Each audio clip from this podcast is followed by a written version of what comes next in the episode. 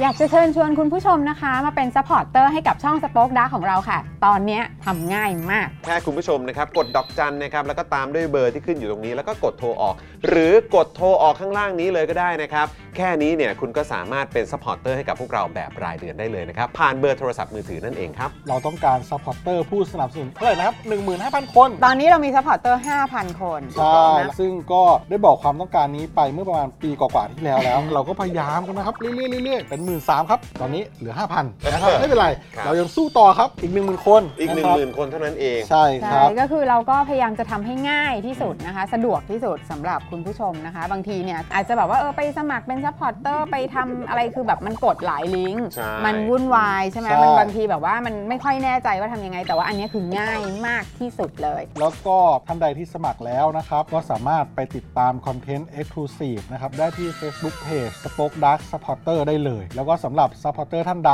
ที่เป็นผู้สนับสนุนอยู่แล้วทาง YouTube หรือ Facebook นะครับ ก็สามารถทักแชทเข้าไป บอกว่าเป็น Supporter อยู่แล้วอยากเข้ากลุ่มลับ Exclusive สำหรับผู้สนับสนุนเท่านั้นนะครับ รีบสมัคร แล้วก็รีบทักแชทกันไปได้เลยนะครับ มากันเยอะๆนะคะ อืมสมัครกันเลยครับผม อีก 1 0,000 คนจะถึงเป้าแล้ว มาสนับสนุนพวกเรากัน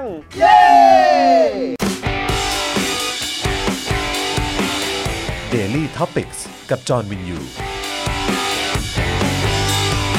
สวัสดีครับคุณผู้ชมครับ ต้อนรับทุกท่านนะครับ เข้าสู่ Daily Topics นะครับประจำวันจันทร์ที่ 27 พฤศจิกายนนะครับ 2566 นะครับ คุณผู้ชมครับ ครับ สวัสดีทุกท่านเลยนะครับ วันนี้อยู่กับผม จอห์นวินยูนะครับผม ฮะ ทีเดียวเลย ฮะ ทีเดียวเลยะ มันเกิดอะไรขึ้นอ่ะ แล้วก็แน่นอนครับอยู่กับคุณปาล์มด้วยนะครับ สวัสดีครับคุณผู้ชมครับ รายงานตัวกับพมพะพมพมพะพมพมพะพมพมและสิ่งสำคัญที่ผมอยากจะบอกก็คือว่าเอลิพ่อรักเอลิมากนะลูก อ๋อลูกดูอยู่นี่เอง เหมือนเหมือนจะไม่สบาย อ้าวจริงเหรอง อแงงอแง โอ้ลูก เลยต้องบอกซะหน่อยบอกรักหลานอยู่นี้ รักนะลูก พักผ่อนเยอะๆอาจจะไม่สบายนะ อาจจะแบบว่าเขาเรียกอะไรแบบเซ็งๆนิดหน่อย อ่าน นะ แต่เดี๋ยวอ่าคุณพ่อกลับไปแล้วเดี๋ยวอยู่ใกล้ชิดแล้วก็เดี๋ยวก็หายแน่นอนนะลูก ตกลงตามนี้นะลูก นะนะนะนะเออนะครับ นะนะลูกนะลูกนะ ใช้ เออนะค ใช้ รับ ใช้ทุกช่องทาง ทุกช่องทาง จริ ทุ กช่องทางนะครับนะฮะอ่ะยังไงก็ฝากคุณผู้ชมส่งกำลังใจให้กับเอริด้วยนะครับเออนะครับให้ไม่ป่วยนะเใช่ออนะครับแข็งแรงแข็งแรงลูกจะได้ไปไปโรงเรียนด้วยนะ ใช่ ไปสนุกสนุกกับเพื่อนๆด้วยเหมือนกันนะครับนะฮะ ครับ อ่ะแล้วก็แน่นอนนะครับวันนี้ดูรายการไลฟ์นะครับแล้วก็ร่วมจัดรายการเรานะครับพี่บิวซาวมาสเตอร์นะครับ สวัสดี ครับผม สวัสดีครับ สวัสดีครับพี่บิวครับ เออเมื่อเช้าพี่บิวก็มาอยู่กับเราไปเรียบร้อย ใช่ นะฮะกับอาจารย์วินัยนั่นเอง เออเป็นยังไง ะค บ้างอ่ะ อาจารย์วินัย รีวิว ไปรีวิว อ่า อานนท์เป็นนักเรียนตัวอย่างมา ครับ เออนะครับเอ่อเพราะว่าอาจารย์วินัยไปดูเมื่อวาน อ่า แล้วก็เห็นเอ่อเหมือนว่าจะได้เจอคุณดีเคด้วยนะ ครับ แล้วก็คุณธารดลใช่ไหมผมไม่แน่ใจออกเสียงถูกหรือเปล่า อ่าน นะครับนะแต่ว่าก็ไปเจอกันที่ House ครับ นะสามสามย่านใช่ไหม อ่า เออนะครับก็เอ่อวันนี้อาจารย์วินัยก็เลยแบบหยิบหยิบเอาเรื่องนี้มารีวิวหน่อย โอ้โหสุดยอด เนะฮะคุณผู้ชมอย่าลืมไปดูกันนะครับ เออนะครับถ้าเกิดว่าเอ่อเขาเรียกว่าสะดวกไปที่ House 3 ย่านเนี่ยนะครับเขามีรอบเยอะหน่อย ครับ นะครับแต่ถ้าเกิดว่าเป็นเอ่อโรงภาพยนตร์ในเครือใหญ่ๆอ่ะเครือเอ่อดังๆอ่ะเออ ครับ นะครับก็อาจจะต้องเช็คโรงโรงภาพยนตร์ ครับ แล้วก็รอบกันอีกทีนะครับอาจจะไม่ได้ฉายทุกเอ่อทุกสาขานะครับผม ครับ นะฮะ อ่ะแล้วก็ต้อนรับด้วยนะครับสำหรับเมมเบอร์ใหม่นะครับคุณ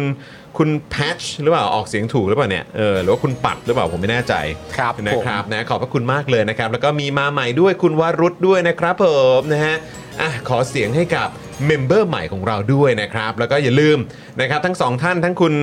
อ่าปัดใช่ไหมหรือว่าคุณแพชนะครับแล้วก็คุณวรุษนะครับนะก็อย่าลืมทักไปที่ inbox นะครับของ Daily Topics ใน Facebook ด้วยนะครับ จะได้รับไปเลยนะครับ แก้วสโป๊กดักหรือแก้วเจาะข่าวตื้นนะครับ คนละ 1 ใบนี่ ครับ นะฮะก็ทักไปได้เลยนะครับอ่าแจ้งรายละเอียดเอ่อแอดมินของเรานิดหนึ่งนะครับ ที่อยู่เบอร์โทรศัพท์นะครับ แล้วก็อ่าส่งไปด้วยนะครับ ว่าเปิดเมมวันนี้นะนะค ครั รับ บ แล้วก็เดี๋ยวเราก็จะได้ส่งแก้วอ่า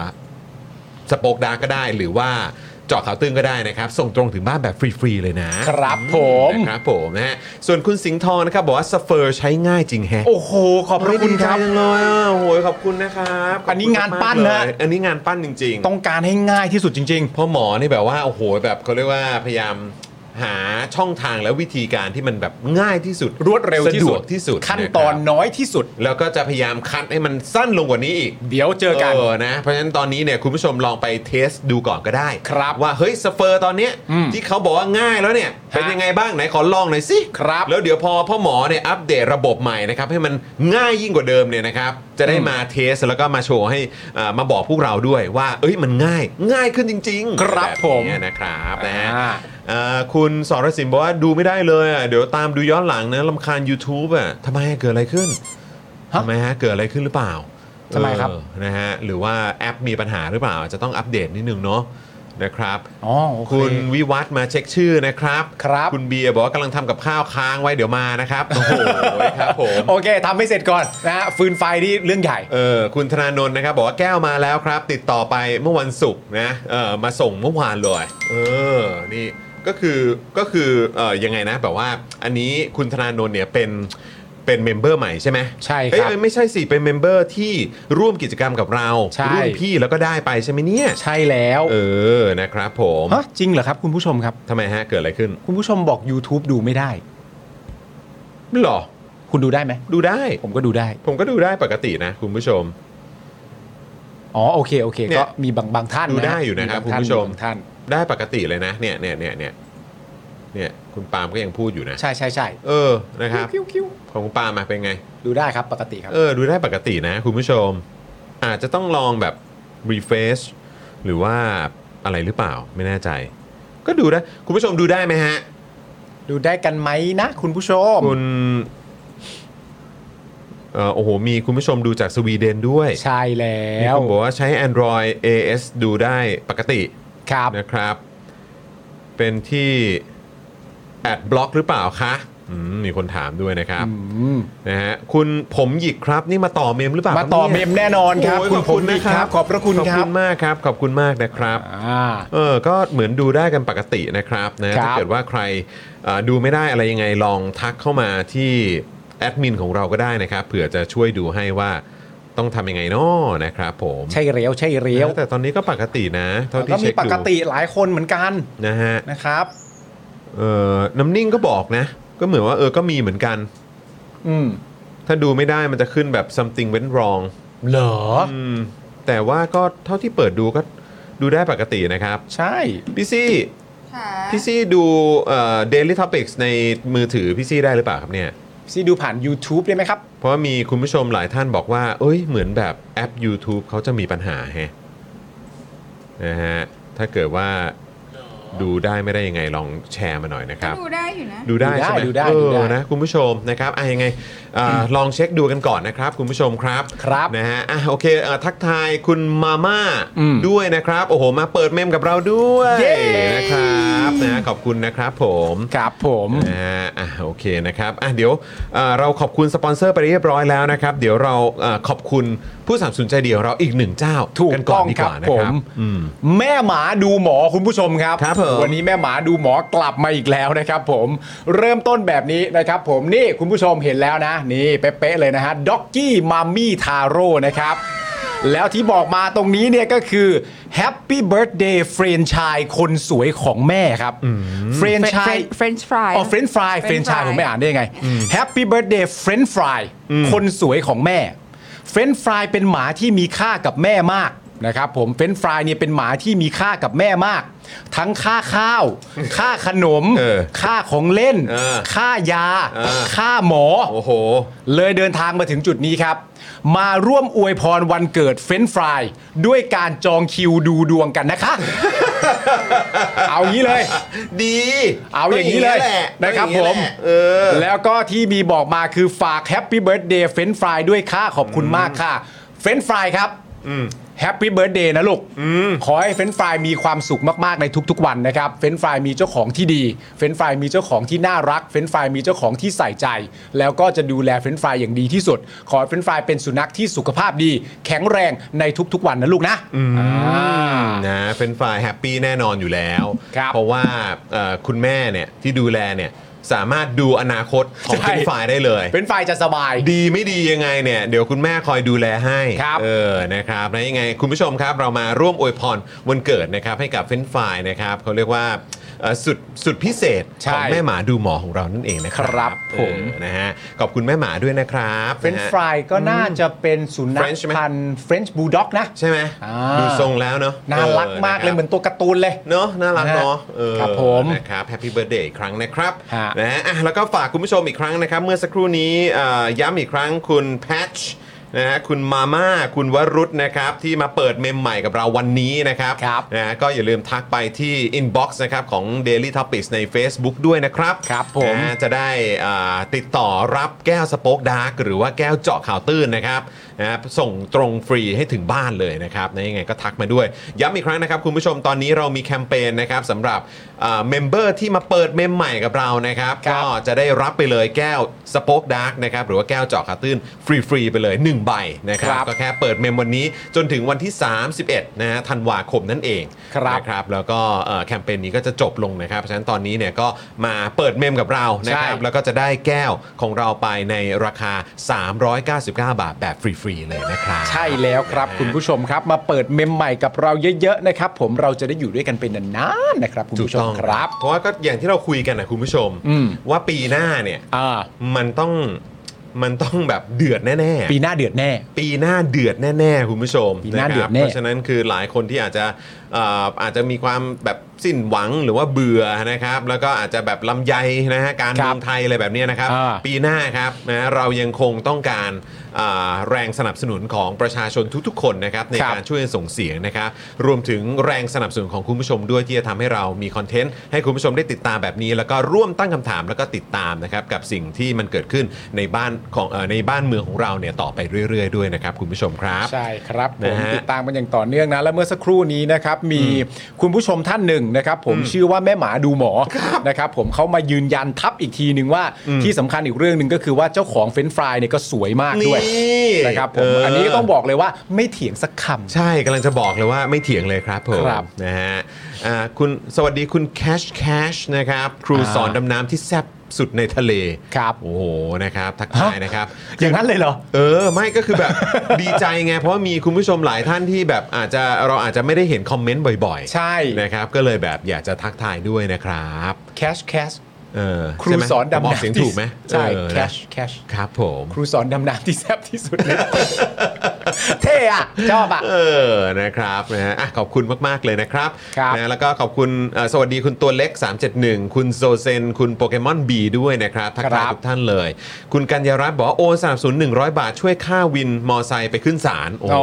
ครับผม นะฮะอ่ะคุณผู้ชมครับ ยังไงก็สนับสนุนเราได้หลากหลายช่องทางนะครับ คุณเจซิสนะฮะสวัสดีนะครับ สวัสดีครับ คริสด้วยนะครับ สวัสดีนะครับ ครับ คุณผู้ชมอย่าลืมนะครับ ใช้เอ่อบริการของสเฟอร์กันนะคุณผู้ชม ใช่แล้ว นะฮะเป็นช่องทางใหม่ที่พวกเราภาคภูมิใจ มาก จริงๆนะเป็นนวัตกรรมทางการเงินของแทร ใช่ ของแทร่คุณผู้ชม ใช่ นะครับลองกดเข้าไปนะครับแล้วก็ลองใช้บริการดู ดูซิว่าครั้งนี้ที่ใช้เนี่ยมันง่ายแล้วก็สะดวกขนาดไหน ใช่ พ่อหมอสัญญาแล้วว่าจะทำให้มันง่ายยิ่งกว่าเดิมก็ไปอีก ใช่ครับ เดี๋ยวคอยดูครับว่าพอพ่อหมอเนี่ยสัญญาแบบนี้แล้วรอบหน้ากลับมามันจะเป็นยังไงนะ ใช่ครับ เออ ผม นะครับและคุณผู้ชมกดไลค์กันหรือยังครับนะฮะถ้าเกิดยังไม่ได้กดไลค์มากดไลค์พร้อมกันเลยหนึ่งสองสามกดไลค์เลยนะครั ผ บ มกดไปแล้ว นะฮะแล้วก็เดี๋ยวกดแชร์ก่อนละกันนะครับ วันนี้แขกรับเชิญของเรานะครับเกสของเรา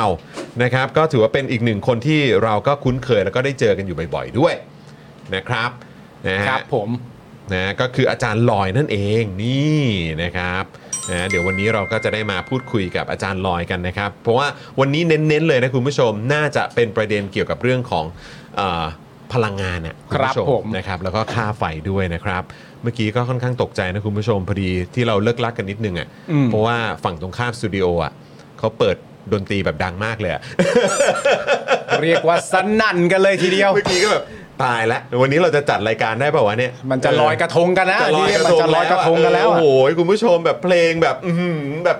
คือมันก็โจ๊ะมันก็สนุกมันก็มันนะ ใช่ นะแต่แบบผมจะจัดรายการไม่ได้อ่ะ เออเห็นใจกันด้วย มันจะกลายไปเป็นเต้นซะเปล่าๆไง เออโอ้โห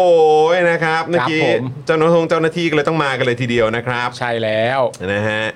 อ่ะเดี๋ยวเราเราเอาเราเราต้องแจ้งโปรโมชั่นคุณผู้ชมก่อนไหม ใช่ครับ แจ้งก่อนละกันนะครับ คุณผู้ชมครับ โปรโมชั่นแจกถ้วยกาแฟของสป็อคดักเจาะข่าวตื้นนะครับ แคมเปญปลายปีกับ Daily Topics แล้วก็สป็อคดักทีวีนะคุณผู้ชม ครับ เพื่อกระตุ้นยอด s u p p อร์เตอร์ของเรานะฮะ ซึ่งเราก็อยากจะเชิญชวนคุณผู้ชมนะครับ ที่ยังไม่ได้เปิดเมมกับเรา มาเปิดเมมกันในวันนี้เลยนะครับนะฮะก็เอ่อวิธีการของเราง่ายมากๆเลยใจปั้มแบบสุดๆนะครับแจกถ้วยกาแฟในตำนานสองแบบนี้เลยอ่ะคุณปาล์มโชว์หน่อยนะ นี่คุณปาล์มโชว์ให้ดูหน่อยนะ นะครับสำหรับท่านที่มาสมัครเป็นสปอร์เตอร์ทาง YouTube กับเราเนี่ยนะครับ ตั้งแต่วันนี้ถึงสิ้นเดือนธันวาคม 66 นะครับ ครับ ท่านจะได้รับแก้วใบนี้ไปเลยเลือกนะครับคุณผู้ชม เลือกเลย นะใบใดใบหนึ่งนะ อ่า จะเป็นสป็อคดาร์กก็ได้ ซึ่ง ครับ เป็นแบบไซส์ที่น่ารักมาก ๆ หรือจะเป็นแก้วเจาะข่าวตื้นก็ได้นะครับ คุณผู้ชม ครับ นะครับมูลค่าเนี่ยนะคุณผู้ชม 399 บาทนะครับแล้วก็ซัพพอร์เตอร์ของเราเนี่ยหรือว่าเมมเบอร์ของเราเนี่ยจริง คๆรับ แล้วราคาสตาร์ทเริ่มต้นอยู่ที่ 150 บาท ครับ 150 บาทนะ ถูกต้อง แต่ว่าจะได้รับไปเลยนะสำหรับแก้วนะครับใบใดใบหนึ่งอะเลือกเลยครับ แต่ราคาเท่ากันครับ 399 บาทนะครับคุณผู้ชม ครับ รับไปแบบฟรีๆเลยนะครับนะฮะแล้วก็ต้องบอกด้วยนะครับว่าสำหรับสมาชิกดั้งเดิมที่รักของเรานะครับ กลัวเหลือเกินว่าเดี๋ยวคุณจะน้อยใจ นะครับ นะฮะว่าแบบเฮ้ยอะไรวะโหรักกันขนาดนี้แล้วเนี่ยโหแบบยังไงเนี่ยเออนะครับเราก็ต้องหาเรื่องแจกกันอยู่แล้วนะครับคุณผู้ชม ครับ สำหรับ สำหรับท่านที่เป็นสมาชิกอยู่แล้วนะครับในทุกๆวันนะครับที่มีการทำโปรโมชั่นแจกแก้ว จนถึงวันที่ 31 ธันวาคม 66 เนี่ยนะครับเรานะครับได้ซัพพอร์เตอร์ใหม่ทุกเอ่อใหม่ในวันนั้นเนี่ยเท่าไหร่เนี่ยนะครับเราก็จะสุ่มแจกหรือว่าเล่นเกม เพื่อแจกถ้วยนี้เนี่ยนะครับให้กับสมาชิกเดิมในจำนวนเท่ากันด้วย ครับ นะ ครับนะซึ่งก็อันนี้ก็ขออนุญาตแจ้งกติกาหน่อยนะครับ เพิ่มเติมนิดนึงนะครับว่าสมาชิกใหม่ที่เข้ามาซัพพอร์ตในแคมเปญนี้สามารถรับถ้วยกาแฟพรีเมียม1 Account ต่อ 1 ปีนะฮะ ครับ นะฮะแล้วก็เอ่อสามารถร่วมสนุกเล่นเกมในฐานะสมาชิกดั้งเดิมได้ไม่จำกัดเลยนะครับ ตั้งแต่เอ่อวันที่ 2 เป็นต้นไปนะค ครั รับบ นะฮะหลังจากที่สมัครกันแล้วนะครับ ดังนั้นถ้าจะพูดถึงความคุ้มแล้วก็นะครับเป็นสมาชิกต่อไปเรื่อยๆ โดยไม่ปล่อยให้หลุดอย่างน้อย 1 ปี จะคุ้มกว่าการปล่อยหลุดแล้วเข้ามาต่อใหม่นะครับ ครับ เออจง ผม จริง ใช่ อันนี้อันนี้สำคัญมากนะครับ ตอนนี้ทีมครีเอทีฟของเรานะครับกำลังหมกมุ่นกับการออกแบบของพรีเมียมเจ๋ง ครับ ๆมา เอาไว้สมนาคุณนะครับนะฮะคุณคุณสุดที่รักของเราทั้งหมดเลยนะครับ เพราะฉะนั้นก็มาสมัครกันเยอะๆนะครับ นี่ก็เพิ่งมีเข้ามาใหม่หนึ่งท่าน คุณ เช่นเดียวกัน คุณ Teddy Jan ใช่ไหม นะครับ อ่า ผม นะครับนะฮะ สวยนะเนี่ย เออเดี๋ยวกันนะ 1 2 3 4 วันนี้มี 4 แล้ว ไม่โอ้โหนี่ต้นรายการเลยเหร เปิด อ เมมมาใหม่ถึง 4 ท่านแล้ว สุดยอดเลย เพราะฉะนั้นรุ่นพี่ก็จะได้รับไปด้วยตอนนี้ก็อีก 4 ใบ ใช่ เพราะฉะนั้นวันนี้เราแจกตัวเลขตอนนี้อยู่ที่ 8 ใบนะ ใช่ 8ใบนะ แต่คุณจรซัดต่อเลย การมาเปิดเมมกับเราเป็นเมมเบอร์กับเราเนี่ยคุณจร ครับ มีอะไรพิเศษพิเศษให้เขาอีกคุณจรบอกเขาหน่อยสิครับ ก็ต้องบอกคุณผู้ชมนะค ครั รับบ ว่านอกจากจะมาเปิดเมมกับเรา แล้วก็ได้รับนะฮะแก้วเจาะข่าวตื้นหรือว่าแก้วสป็อกดาร์กไปแล้วนะคุณผู้ชมที่คุณปาล์มถืออยู่ตอนนี้นะนะครับคุณผู้ชมก็ยังจะได้ดูคอนเทนต์เอ็กซ์คลูซีฟขครั อง บ เรากันด้วย ฮะ เออ นะคอนเทนต์เอ็กซ์คลูซีฟวันนี้เนี่ยมีใหม่ให้ติดตามชมกันทุกๆ สัปดาห์ ครับ นะครับ ไม่ได้มีมาออนให้คุณผู้ชมติดตามแบบนี้ทุกวันนะ อ่าน นะครับ ต้องเป็นเมมเบอร์เท่านั้นถึงจะดูได้นะครับ ครับ นะแล้วก็วันนี้เราก็มีทีเซอร์นี่ ใช่แล้ว ไหมเพราะว่าตอนใหม่ของเราเนี่ยมาแล้วด้วย มาแล้ว มาแล้วใช่ไหม สำหรับ เออ ใครยังไม่ได้ดูเนี่ย เรามีแบบเขาเรียกว่าเป็นทีเซอร์เป็นน้ำจิ้ม ทีเซอร์จริง เออ ที ว่า เซอร์จริง เป็นทีเซอร์จริงๆ ครับผม ว่าคุณผู้ชมเนี่ยกำลังจะได้ดูอะไร แต่ทั้งหมดย้ำอีกครั้งหนึ่ง อืม คนที่สามารถจะดูได้ต้องเป็นเมมเบอร์กับเรา หรือมาเปิดเมมกับเราเท่านั้นนะครับคุณผู้ชมครับ ใช่แล้วครับ โอ้โห ครับ ดีใจจังเลยมีคุณผู้ชมหลายท่านที่มาเปิดเมมกับเราบอกว่าเมื่อวานได้แก้วแล้ว วันนี้ก็ได้แก้วแล้วอะไรแบบนี้นะครับ รุ่นพี่ก็ได้แก้วกันไปหลายใบแล้วเหมือนกัน ครับ เออ ผม นะครับอ่ะคุณผู้ชมงั้นเพื่อไม่ให้เป็นการเสียเวลาเราไปดูทีเซอร์กันหน่อยไหม ได้เลย นะคอนเทนต์เอ็กซ์คลูซีฟที่คุณผู้ชมที่เป็นเมมเบอร์นะครับจะได้รับชมกันนะครับอ่ะถ้าพร้อมแล้วนะครับไปดูกันเลยครับ ผัดกะเพราอีกแล้วเหรอเนี่ยโอ้ยเบื่อ ผัดซอฟต์พาวเวอร์เพื่อน นี่มันคือไข่ดาวซอฟต์พาวเวอร์แบบไม่สุกต่างหากเพื่อนซอฟต์พาวเวอร์อ่ะมันคือทุกสิ่งทุกอย่างที่อยู่รอบตัวเรา มันก็เหมือนความรักกับเพื่อน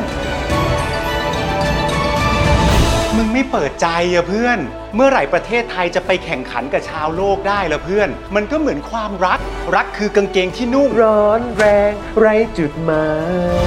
ย กำลังสนุกเลย โอ้โห ทีเซอร์คุณผู้ชม ทีเซอร์นะ ทีเซอร์ ทีเซอร์นะ คุณผู้ชม ที นะ เซอร์คุณผู้ชม โอ้โห ตายแล้วนึกว่าอยู่ในโรงภาพยนตร์ เออ เออครับผม คุณผู้ชมใครดูตัวเต็มแล้วบ้าง เออใครดูตัวเต็มแล้วบ้าง ยกมือแสดงตัวหน่อยครับ นะเออใครดูแล้วกดหนึ่ง ใครดูกดหนึ่งก็ว่า ใครยังไม่ได้ดูกดศูนย์นะครับ ผม นะครับต้อนรับคุณแบงค์มาต่อเมมกับเรานะครับ แล้วก็คุณภูริวัตรด้วยนะครับ ฮะ นะฮะก็เป็น 5 ท่านแล้วนะ โอ้โห โอ้โห เาล่ะ สุดยอด นะครับ5ท่านแล้วนะครับคุณ ฮะ ผู้ชมครับนะก็ขอบคุณที่มาเปิดเมมใหม่กับเราด้วย ครับ นะ ผม แล้วก็อย่าลืมอยู่กับเรายาวๆกันไปนะครับ ใช่ นะฮะ แต่ว่าก่อนที่เราจะไปข่าวการอันนี้นี่มีเรื่องมาอวดนะครับคุณผู้ชมครับ อันนี้พี่ซี่ต้องฟังด้วยนะ การอวดอันนี้พี่ซี่ต้องฟังเลยนะเอออันนี้มันสำคัญมากเลยนะ คุณผู้ชมครับ มีคุณผู้ชมของเราท่านหนึ่งนะครับ ผม ได้ใส่เสื้อคอควายครับ เออ ได้ใส่เสื้อคอควาย แล้วก็ใส่เสื้อคอควายตัวนี้เนี่ยนะครับ ผมไปจบฟูจิมาราธอนมาเรียบร้อยแล้วครับ จริงไหมเนี่ย ใส่เสื้อคอควายไปจบฟูจิมาราธอนมาเป็นที่เรียบร้อยแล้วคุณผู้ช ม ใส่เสื้อคอควายตั้งแต่เริ่มจนวิ่งเข้าเส้นชัยอ่ะ จริงเปล่า เออ โอ้โห ระยะทางนี่นะครับคุณผู้ชมครับ ครับ คือประมาณ 42 กิโลเมตร 42 กิโลเมตร ฟูจิมาราธอนนะครับคุณผู้ชมมา โอ้โห ไปจบฟูจิมาราธอนที่ญี่ปุ่นมาเลยทีเดียว ครับ และทีนี้สิ่งที่เราอยากจะบอกก็คือว่า ความน่ารักของคุณผู้ชมท่านนี้อ่ะ อืม คือวิธีการคือแบบนี้ครับ ทำไมฮะ การแข่งขันการวิ่งมาราธอนเนี่ยหรือการวิ่งมาราธอนเนี่ยมันมีความจำเป็นที่จะต้องติดป้ายตัวเลขใช่ไหมฮะ อืมอืม แล้วถ้าเกิดว่าติดป้ายตัวเลขเนี่ยทับลงไปข้างเขาบังคับว่าต้องติดป้ายข้างหน้าเสื้ออ อ่ะครับผม นั่นแปลว่าถ้าติดไปเนี่ยมันก็จะไปทับคอควายที่กำลังโชว์เด่นตะงานอยู่ ครับผมครับผม วิธีที่คุณผู้ชมผู้น่ารักของเราทำท่านนี้เนี่ยนะครับ ครับ ก็คือสั่งเสื้อคอควายที่เป็นไซส์ใหญ่ เออ เอาที่เป็นไซส์ใหญ่มา เป็นโอเวอร์ไซส์ฮะ เป็นโอเวอร์ไซส์มา แล้ว ที่เป็นโอเวอร์ไซส์มา ฮะ หลังจากนั้นเนี่ยตัดตรงช่วงคอ เออ แล้วก็เย็บใหม่ทั้งหมด เออ ทำให้มันเป็นเสื้อตัวใหญ่ที่ด้านหน้ากับด้านหลังเนี่ยมันสามารถจะใส่สลับข้างกันได้ อ๋อ แล้วก็ให้คอควายเนี่ยมันไปตกอยู่ข้างหลังแทน ครับ ส่วนข้างหน้าเนี่ยมันก็จะเป็นสีดำสนิทสนิทๆ เออ แล้วก็จึงติดป้ายทับ ติด ตรง หมา นั้ ย น เลขกันไป คอควายก็อยู่ข้างหลังได้เหมือนเดิม แต่ เออเออ วิธีการก็คือสั่งเสื้อตัวที่ใหญ่กว่าปกติกว่าตัวเขา ตัดคอเสื้อให้เรียบร้อย เย็บใหม่ทั้งหมดเพื่อนำคอควายไปสู่บริเวณด้านหลังได้ ม แล้วก็วิ่งจบฟูจิมาราธอนคุณผู้ สุ ช ด ม ยอดครับ มันต้อง สุด อยดย่าง ครับ หนีสิ เอาไหนมีรูปไหมอะ มีแต่ว่า เออ เขาแบบว่ารูปเขาบอกว่าให้โชว์กันเฉพาะแก๊งทีมงานของเราพออ โอ อ๋อ ค ไม่เป็นไร เราเซ็นเซอร์หน้าให้ได้ ไม่เป็นไรไม่เป็นไรไม่เป็นไรไม่เป็นไร เออเอ้ยแต่คุณก็ส่งเข้ามาในกลุ่มหน่อยดีอยาก ได้ได้ได้ได้ได้ได้ได้เออได้นะครับไม่เอาขึ้นก็ได้ไม่เอาขึ้นก็ได้ ไม่เอาขึ้น แต่ว่าอยาไม่กเอาขึ้น เห็นนะอยากเห็นนะ อยากอวดไง ไ อยากอวด อยากอ อ วด ยากอวด อยากอวด ไงเออนะครับฮะก็ถ้าเกิดว่าให้ให้เราเซ็นเซอร์หน้าแล้วเราอวดได้เนี่ยก็ก็เอ่อแจ้งมาได้นะฮะ ใช่ใช่ เออ ใช่ แต่ว่าถ้าเกิดไม่สะดวกก็ไม่เป็นไรนะค ค รั รั บบ ผม แต่ว่าสุดยอดมากนะครับ ขอบคุณ แล้ว มาก ยินดีมากๆ แล้วก็ขอบคุณจริง ๆ ครับนะฮะมันมีอ่ามันมีความหมายกับพวกเรามากๆสปอคดักทีวีนะครับ ครับผม นะฮะอ่ะโอเคครับคุณผู้ชมครับ เดี๋ยววันนี้เราจะได้คุยกับอาจารย์ลอยด้วยนะครับ ฮะ เดี๋ยววันนี้จะคุยกับอาจารย์เอ่อเน้นๆเนี่ยเต็มๆเนี่ยน่าจะเป็นช่วงเกี่ยวกับเรื่องของค่าไฟ ครับ นะครับแต่ว่าเอ่อก็ต้องมีเอ่อใช้คำว่าอะไร ติดปลายนวม เหรอ นิดหนึ่งได้ไหมฮะ ขอ นิดหนึ่ แบ ง บดิจิ t a ลวอลเล็ตนิดหนึ่งก็ได้ ต้องให้ต้องให้ เดี๋ยวเราคุยกันเรื่องดิจิ t a ลวอลเล็ตของเรากันก่อน ครับ นะแล้วก็หลังจากนั้นเชิญอาจารย์เข้ามา แล้ว อ่า คุยให้แบบอาจารย์แบบแสดงความเห็นหน่อย ใช่ครับ แล้วหลังจากนั้นก็จะได้ไปลุยเรื่องของค่าไฟกันยาวๆ ครับผม เนอะเออนะครับอ่ะคุณผู้ชมครับเดี๋ยวเรามาสตาร์ทกันนะครับที่เอ่อข่าวสั้นทันโลกกันก่อนดีกว่า ใช่ ดีไห ครับผม เออ นะครับ คุณผู้ชม อย่าลืมนะครับ ใครที่อ่าเข้ามาแล้วกดไลค์ กดแชร์กันด้วยนะครับ ครับผม นะฮะ ข่าวสั้นทันโลกของเราวันนี้นะครับคุณผู้ชมต้องบอกเลยว่าช่วงสุดสัปดาห์ที่ผ่านมาเนี่ยไม่มีอะไรจะเป็นกระแสที่ตื่นเต้นไปกว่า ไปกว่าอะไรครับ เสียแป้งอีกแล้วครับ เออ อีกแล้วอ่ะ โอ้โห เรียกว่าคอนเทนต์นี่มาไม่พักเลยจริง เขาถือว่าเป็นโรเบนทูดไหม แบบนี้ ๆ ไม่น่าถือ ไม่ นะ เอาไม่ใช่เหรอ ไม่น่าไม่ไม่มัน เออ เรื่องมันยังไม่จบอ่ะ อ๋อ เลยยังไม่เข้าใจว่าได้ ก็ไม่ หรือไม่ รู้ ได้ ไม่รู้ใช่ไหม เพราะว่าหลักฐานอะไรที่ตัวเสียแป้งพูดนะตอนนี้นะตอนนี้ก็อยู่ระหว่างที่เหมือนแบบแก๊ง เดี๋ยว อายกงอายการ เออ ก็ตรวจสอบกั ก็ นอยู่ ต้องพิสูจน์กัน ต้องพิสูจน์ ต้อง กั พิ น สูจน์กัน แต่ อ่า แต่ถามว่าเรื่องใหญ่สะเทือนไหม สะเทือนดิ โคตรสะเทือน สะเทือนสิครับ สะเทือนหนักมาก โอ้โห แล้วนี่คือ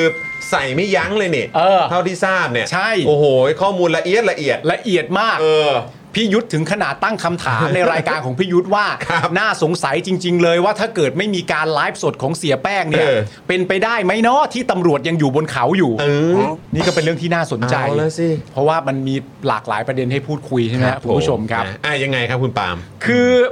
บันเทิงขึ้นทุกวัน ครับ คุณผู้ชมฮะ บันเทิง หลังจาก จริง ที่ช่วงสุดสัปดาห์ที่ผ่านมาเนี่ยนะครับ ครับ เสียแป้งนาโนดเนี่ยนะครับ ผมได้อัดคลิปเปิดใจนะครับ ว่าตัวเองเนี่ยไม่ได้รับความเป็นธรรม จากการพิจารณาคดีปล้นชิงตัวผู้ต้องหาครับ อ๋อเหรอฮะ ทั้งที่ถูกกล่าวหาว่า แค่มีความผิดเกี่ยวกับการปล้น โอ้โห และพรบอาวุธปืน ครับ นะครับ แต่กลับไม่ได้รับการประกันตัว โอ้โห คือแค่นี้เองอะ แค่แค่นี้เอง แค่นี้เองแค่แบบแค่แค่แบบเขาเรียกว่าอะไรนะ ถูกกล่าวหา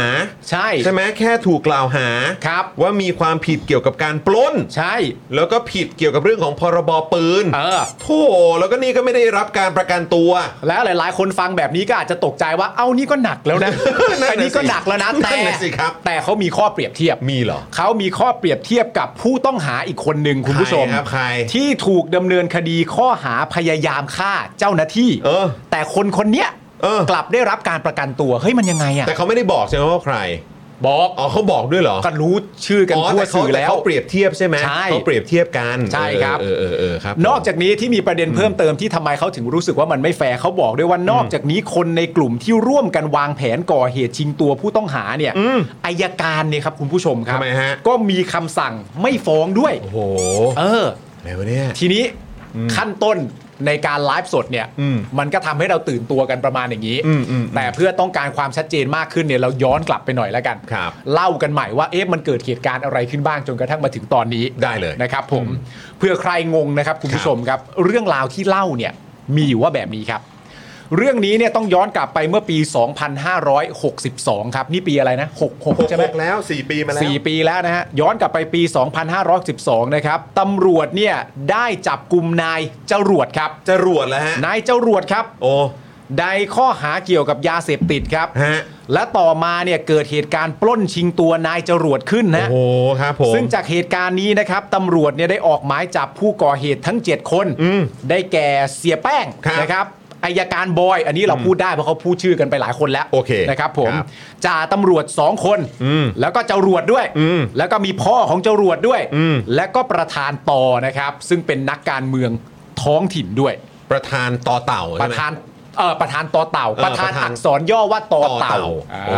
ประมาณอย่างนี้ โอ้ยตาย ครับ แล้ว ผม อืม ซึ่งต้องบอกเลยว่าอายการที่เราพูดถึงนี่คืออายการจริง ๆ นะฮะ ครับ ไม่ใช่ฉายานะฮะ ครับ อ่าเป็นอายการ ไม่มี ไม่มี โอ้โหจะมีสายยาอายการกันด้วย เออเป็นนี่เป็นนี่อายการจริงเลๆเลย ย ครับอันนี้คือชื่อตำแหน่งจริง ๆ นะ ใช่ครับ เออ ใช่คครัรับ บผมครับ เขามี ผม ตำแหน่งเป็นอายการจริง ครับผม นะฮะ โอ้โห ต่อมา โหดว่ะ ครับตำรวจเนี่ยก็สำรุปสำนวนแล้วก็ เออ ส่ง สรุปนะสรุป อ่าสรุปสำนวนนะครับ แล้วก็ส่งอายการ อืม นะฮะเห็นว่าควรสั่งฟ้องทั้ง 7 คน ปรากฏว่าอายการจังหวัดเนี่ยมีความเห็นไม่ฟ้องทั้ง 7 คนครับ เอ้าเหรอ แต่คุณผู้ชม ต่อมาอายการภาค 9 นะครับ เห็นแย้งครับ อ๋อเขาเห็นแย้ง ไปแย้งซะแล้วนะครับผม ต้องเอาแบบ 7 คนเลยไหม ไม่ฮะ จาก 7 นี่ให้เหลือ 2 ครับ เอ้าเหรอ ไม่เจ็ดไม่ครบ แย้งแต่แย้งไม่ทั้ง 7 เออ แย้งว่าเฮ้ย อย่างน้อยใน 7 นี่มันต้องมี 2 สิ สองคนน่ะ สองคนนะครับผม เออเออเออเออ ก็คือให้ฟ้องตัวเสียแป้งเนี่ย เอ้า ข้อหาปล้นชิงตัวผู้ต้องหาเสีย เออ แป้งนี่คือ ก็คือจากกรณีนี้นั่นแหละ นี่แหละ เอออ อายการภาคเก้านี่แหละที่ ครับ บอกว่าใน ผม สองคนเนี่ยมีเสียแป้งด้วย อืม และอีกคนหนึ่งที่โดนในสองคน คือ ก็คือในายจรวดเนี่ยแหละครับ อ๋อจะรวดใช่ไหม ใช่แล้ว เออในข้อหาพยายามฆ่าเจ้าพนักงาน ถูกต้อง อ๋ นี่ อคนนี้นี่เอง ข้อหาที่เสียแป้งเอามาเปรียบเทียบไง ที่เสียแป้งบอกว่า อ่า เฮ้ยคนนี้เจอข้อหานี้ทำไมได้รับการประกันตัว ถูกต้อง เพราะขณะที่เกิดเหตุปล้นชิงตัวจรวดเนี่ยนะครับตอนเอ่อตอนนั้นจรวดเนี่ยได้เข้าไปแย่งปืนตำรวจครับ อ๋อเหรอ แล้วก็ยิงตำรวจ เฮ้ย จนตำรวจนี่ได้รับบาดเจ็บ โหนี่คือนี่คือตำรวจก็บาดเจ็บด้วยนะ บาดเจ็บ โอ้โห เห็นตามข่าวไม่แน่ใจแต่บอกว่ายิงไปถูกบริเวณน่องนะ ว้าย ถ้าจำไม่ผิดนะ โอ้โห นะครับผม ครับผม ซึ่งสารพัทลุงนะครับพี่ภาคษาจำคุกจำคุกเสียแป้งเนี่ย อืม 20 ปี 16 เดือน อืม แต่สั่งจำคุกจรวดเนี่ยที่ตามที่เสียแป้งบอกมาก็คือ แย่งอาวุธปืนแล้วก็ยิงตำรวจอะ เออ ยิงเจ้าพนักงานเนี่ย อืม สั่งจำคุกจรวดแค่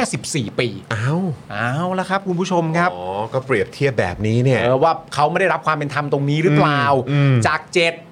แล้วตอนแรกก็คือไม่สั่งฟ้อง เออ ยการภาคเก้าเห็นแย้ง แต่พอเห็นแย้งเฮ้ยไม่ครบเจ็ด เอาแค่สอง มาแค่สอง คือ จาก เสียแป้งกับจรวด ถูกต้องจาก 2 นี่ก็มีการกระทำที่แตกต่างกันบ้าง แต่อย่างไรก็ดีเสียแป้งมาจบที่ 20 ปี 16 เดือน แต่จรวดนี่ 14 ปี เออ มันยังไงกันนะฮะ ยังไงฮะเนี่ย อ่ะคุณจอน โดยเมื่อฟังเสียแป้งพูดในคลิปเนี่ยนะครับสาเหตุที่ทำให้เสียแป้งรู้สึกว่าตัวเองไม่ได้รับความยุติธรรมเนี่ยเพราะระหว่างถูกดำเนินคดีเนี่ยนะครับจรวดที่โดนข้อหาพยายามฆ่าเจ้าพนักงาน กลับได้ประกันตัว อืม แต่เสียแป้งไม่ได้ไง ครับผม เสียแป้งไม่ได้ประกันนะ ใช่ นะครับ ส่วนเหตุผลอีกข้อนะครับก็คือเสียแป้งเนี่ยบอกว่าอายการบอยอ่ะโกหก อ่า เพราะถ้าวันนั้นเสียแป้งรู้ว่าจรวดถูกตำรวจจับข้อหายาเสพติด จะไม่เข้าไปยุ่งด้วยเลย แต่วันนั้นที่ไปอ่ะเพราะพ่อของจรวดอายการบอยแล้วก็ประธานต่อเต่าเนี่ย หลอกเสียแป้งโดยโกหกว่าจรวดเนี่ยถูกชายชะกันชุดดำอุ้มไปครับ เอาละค อ๋ รับ อ ผม คือเหมือนบอกว่าเนี่ยโดนชายชุดดำอุ้มไป ใช่ อะไรแบบนี้ จึงไปช่วย แต่ไม่ได้บอกไงว่าเป็นเจ้าหน้าที่จับ ซึ่งถ้าถ้าเป็นตามที่เสียแป้งว่าแล้วตรงทุกประเด็นจริง ๆ อ่ะ อืม อันนี้อ้างสื่อสารผิดพลาดไม่ได้เด็ดขาดนะครับ ไม่ได้ครับ ระหว่างถูกตำรวจจับกับโดนชายชุดดำชายชะกันชุดดำอุ้มไปเนี่ย อืม เปรียบเทียบกันไม่ได้ นั่นนะสิ นะฮะ เออ นะครับเอ่อและยิ่งไปกว่านั้นนะครับ ก็คือทั้งอายการบอย พ่อของจรวด แล้วก็ประธานต่อเต่าเนี่ย ที่ร่วมวางแผนก่อเหตุเนี่ย กลับไม่ถูกดำเนินคดีอะไรเลยครับ อ้าวกลายเป็นว่ามาจบที่ถ้าตามที่เสียแป้งพูดนี่อายการบอยพ่อของจรวดแล้วก็ประธานต่อเต่าเนี่ย ถ้าตามที่เสียแป้งพูด แปลว่าคนเหล่านี้ร่วมวางแผนก่อเหตุด้วย เออ แล้วทั้งหมดนี้ก็ไม่ถูกดำเนินคดีอะไรด้วย เอา แล้วเสียบคือคือจริง ๆ ผมมีความรู้สึกว่าที่เสียแป้งพยายามจะพูดประเด็นเรื่องยาเสพติดอ่ะผมเข้าใจว่าเสียแป้งพยายามจะพูดด้วยว่า ถ้าถ้าเป็นประเด็นเรื่องการโดนจับยาเสพติดอ่ะมันก็จะทำให้ตัวเสียแป้งเข้าใจว่าคนที่จับน่ะคือตำรวจ อืม แต่เมื่อเขาไม่รู้ว่ามันเป็นประเด็นเรื่องยาเสพติด เขาจึงไม่รู้เลยว่าที่จับน่ะตำรวจ เอออ อะไรอย่างเงี้ยเออ นะครับ ครับ นะฮะแล้วก็เสียแป้งเนี่ยก็พูดในคลิปนะครับว่าพร้อมมอบตัวนะ หากมีการดำเนินคดีกับอายการบอย อืม ไม่อย่างนั้นนะ ก็จะขอสู้จนกว่าจะเป็นศพครับ เอาละครับ ถึงวันนี้ก็เดือนกว่าแล้วเนอะ เดือนกว่า เดือนกว่าแล้วนะ ที่ที่แบบหนีออกมาเนาะ ใช่ นอกจากนี้นะครับเสียแป้งยังเล่าถึงเหตุการณ์ยิงปะทะบนเทือกเขาบรรทัดนะครับว่าตำรวจตั้งใจไปวิสามัน เออ โดยใช้ M79 ยิงใส่กว่า 10 นัดเลยเหรอ เออ M79 เหรอ ใช่ M79 มันก็แบบระเบิดดิ ใช่ปะ M79 คือระเบิดเหรอ ใช่ปะ เอ็มเจ็ดเก้าเหมือนมันเป็นแบบคล้าย ๆแบบ มันมันมันมันไม่ใช่เหมือน RPG เออมันคนละอย่าง มันเป็นเหมือนแบบระเบิดแบบ เนี่ยปืนแบบปืนแบบคนเหล็กอะ อ๋อ จำได้ปะเดี๋ยวนี้ ฮะ คล้ายๆช็อตกันเนี่ยเหรอ ที่เป็นแบบยิงแบบโผล่ออกไปแล้วก็เป็นกระสุนแบบตุ้ม อ๋อ แล้วถ้าตามที่เสียแป้งว่านี่ แบบเนี้ยเออแบบเนี้ย แล้วถ้าตามที่ M79 เสียแป้งว่านี่ยิงอันนี้เข้าไป 10 นัดเหรอ เฮ้ย จริงเหรอ ตำรวจมี M79 ด้วยเหรอ อ๋อเหรอ อันนี้ไม่รู้นะฮะ หรือว่าใช้เฉพาะเข้าป่าวะ ไม่รู้ครับ เออ แต่อันนี้นึกว่ามันเป็นอาวุธสงครามนะ เออ ถ้าจะมีก็น่าจะเป็นแค่เฉพาะทหารไหมแต่ตำรวจ ใช่ มีเหรอ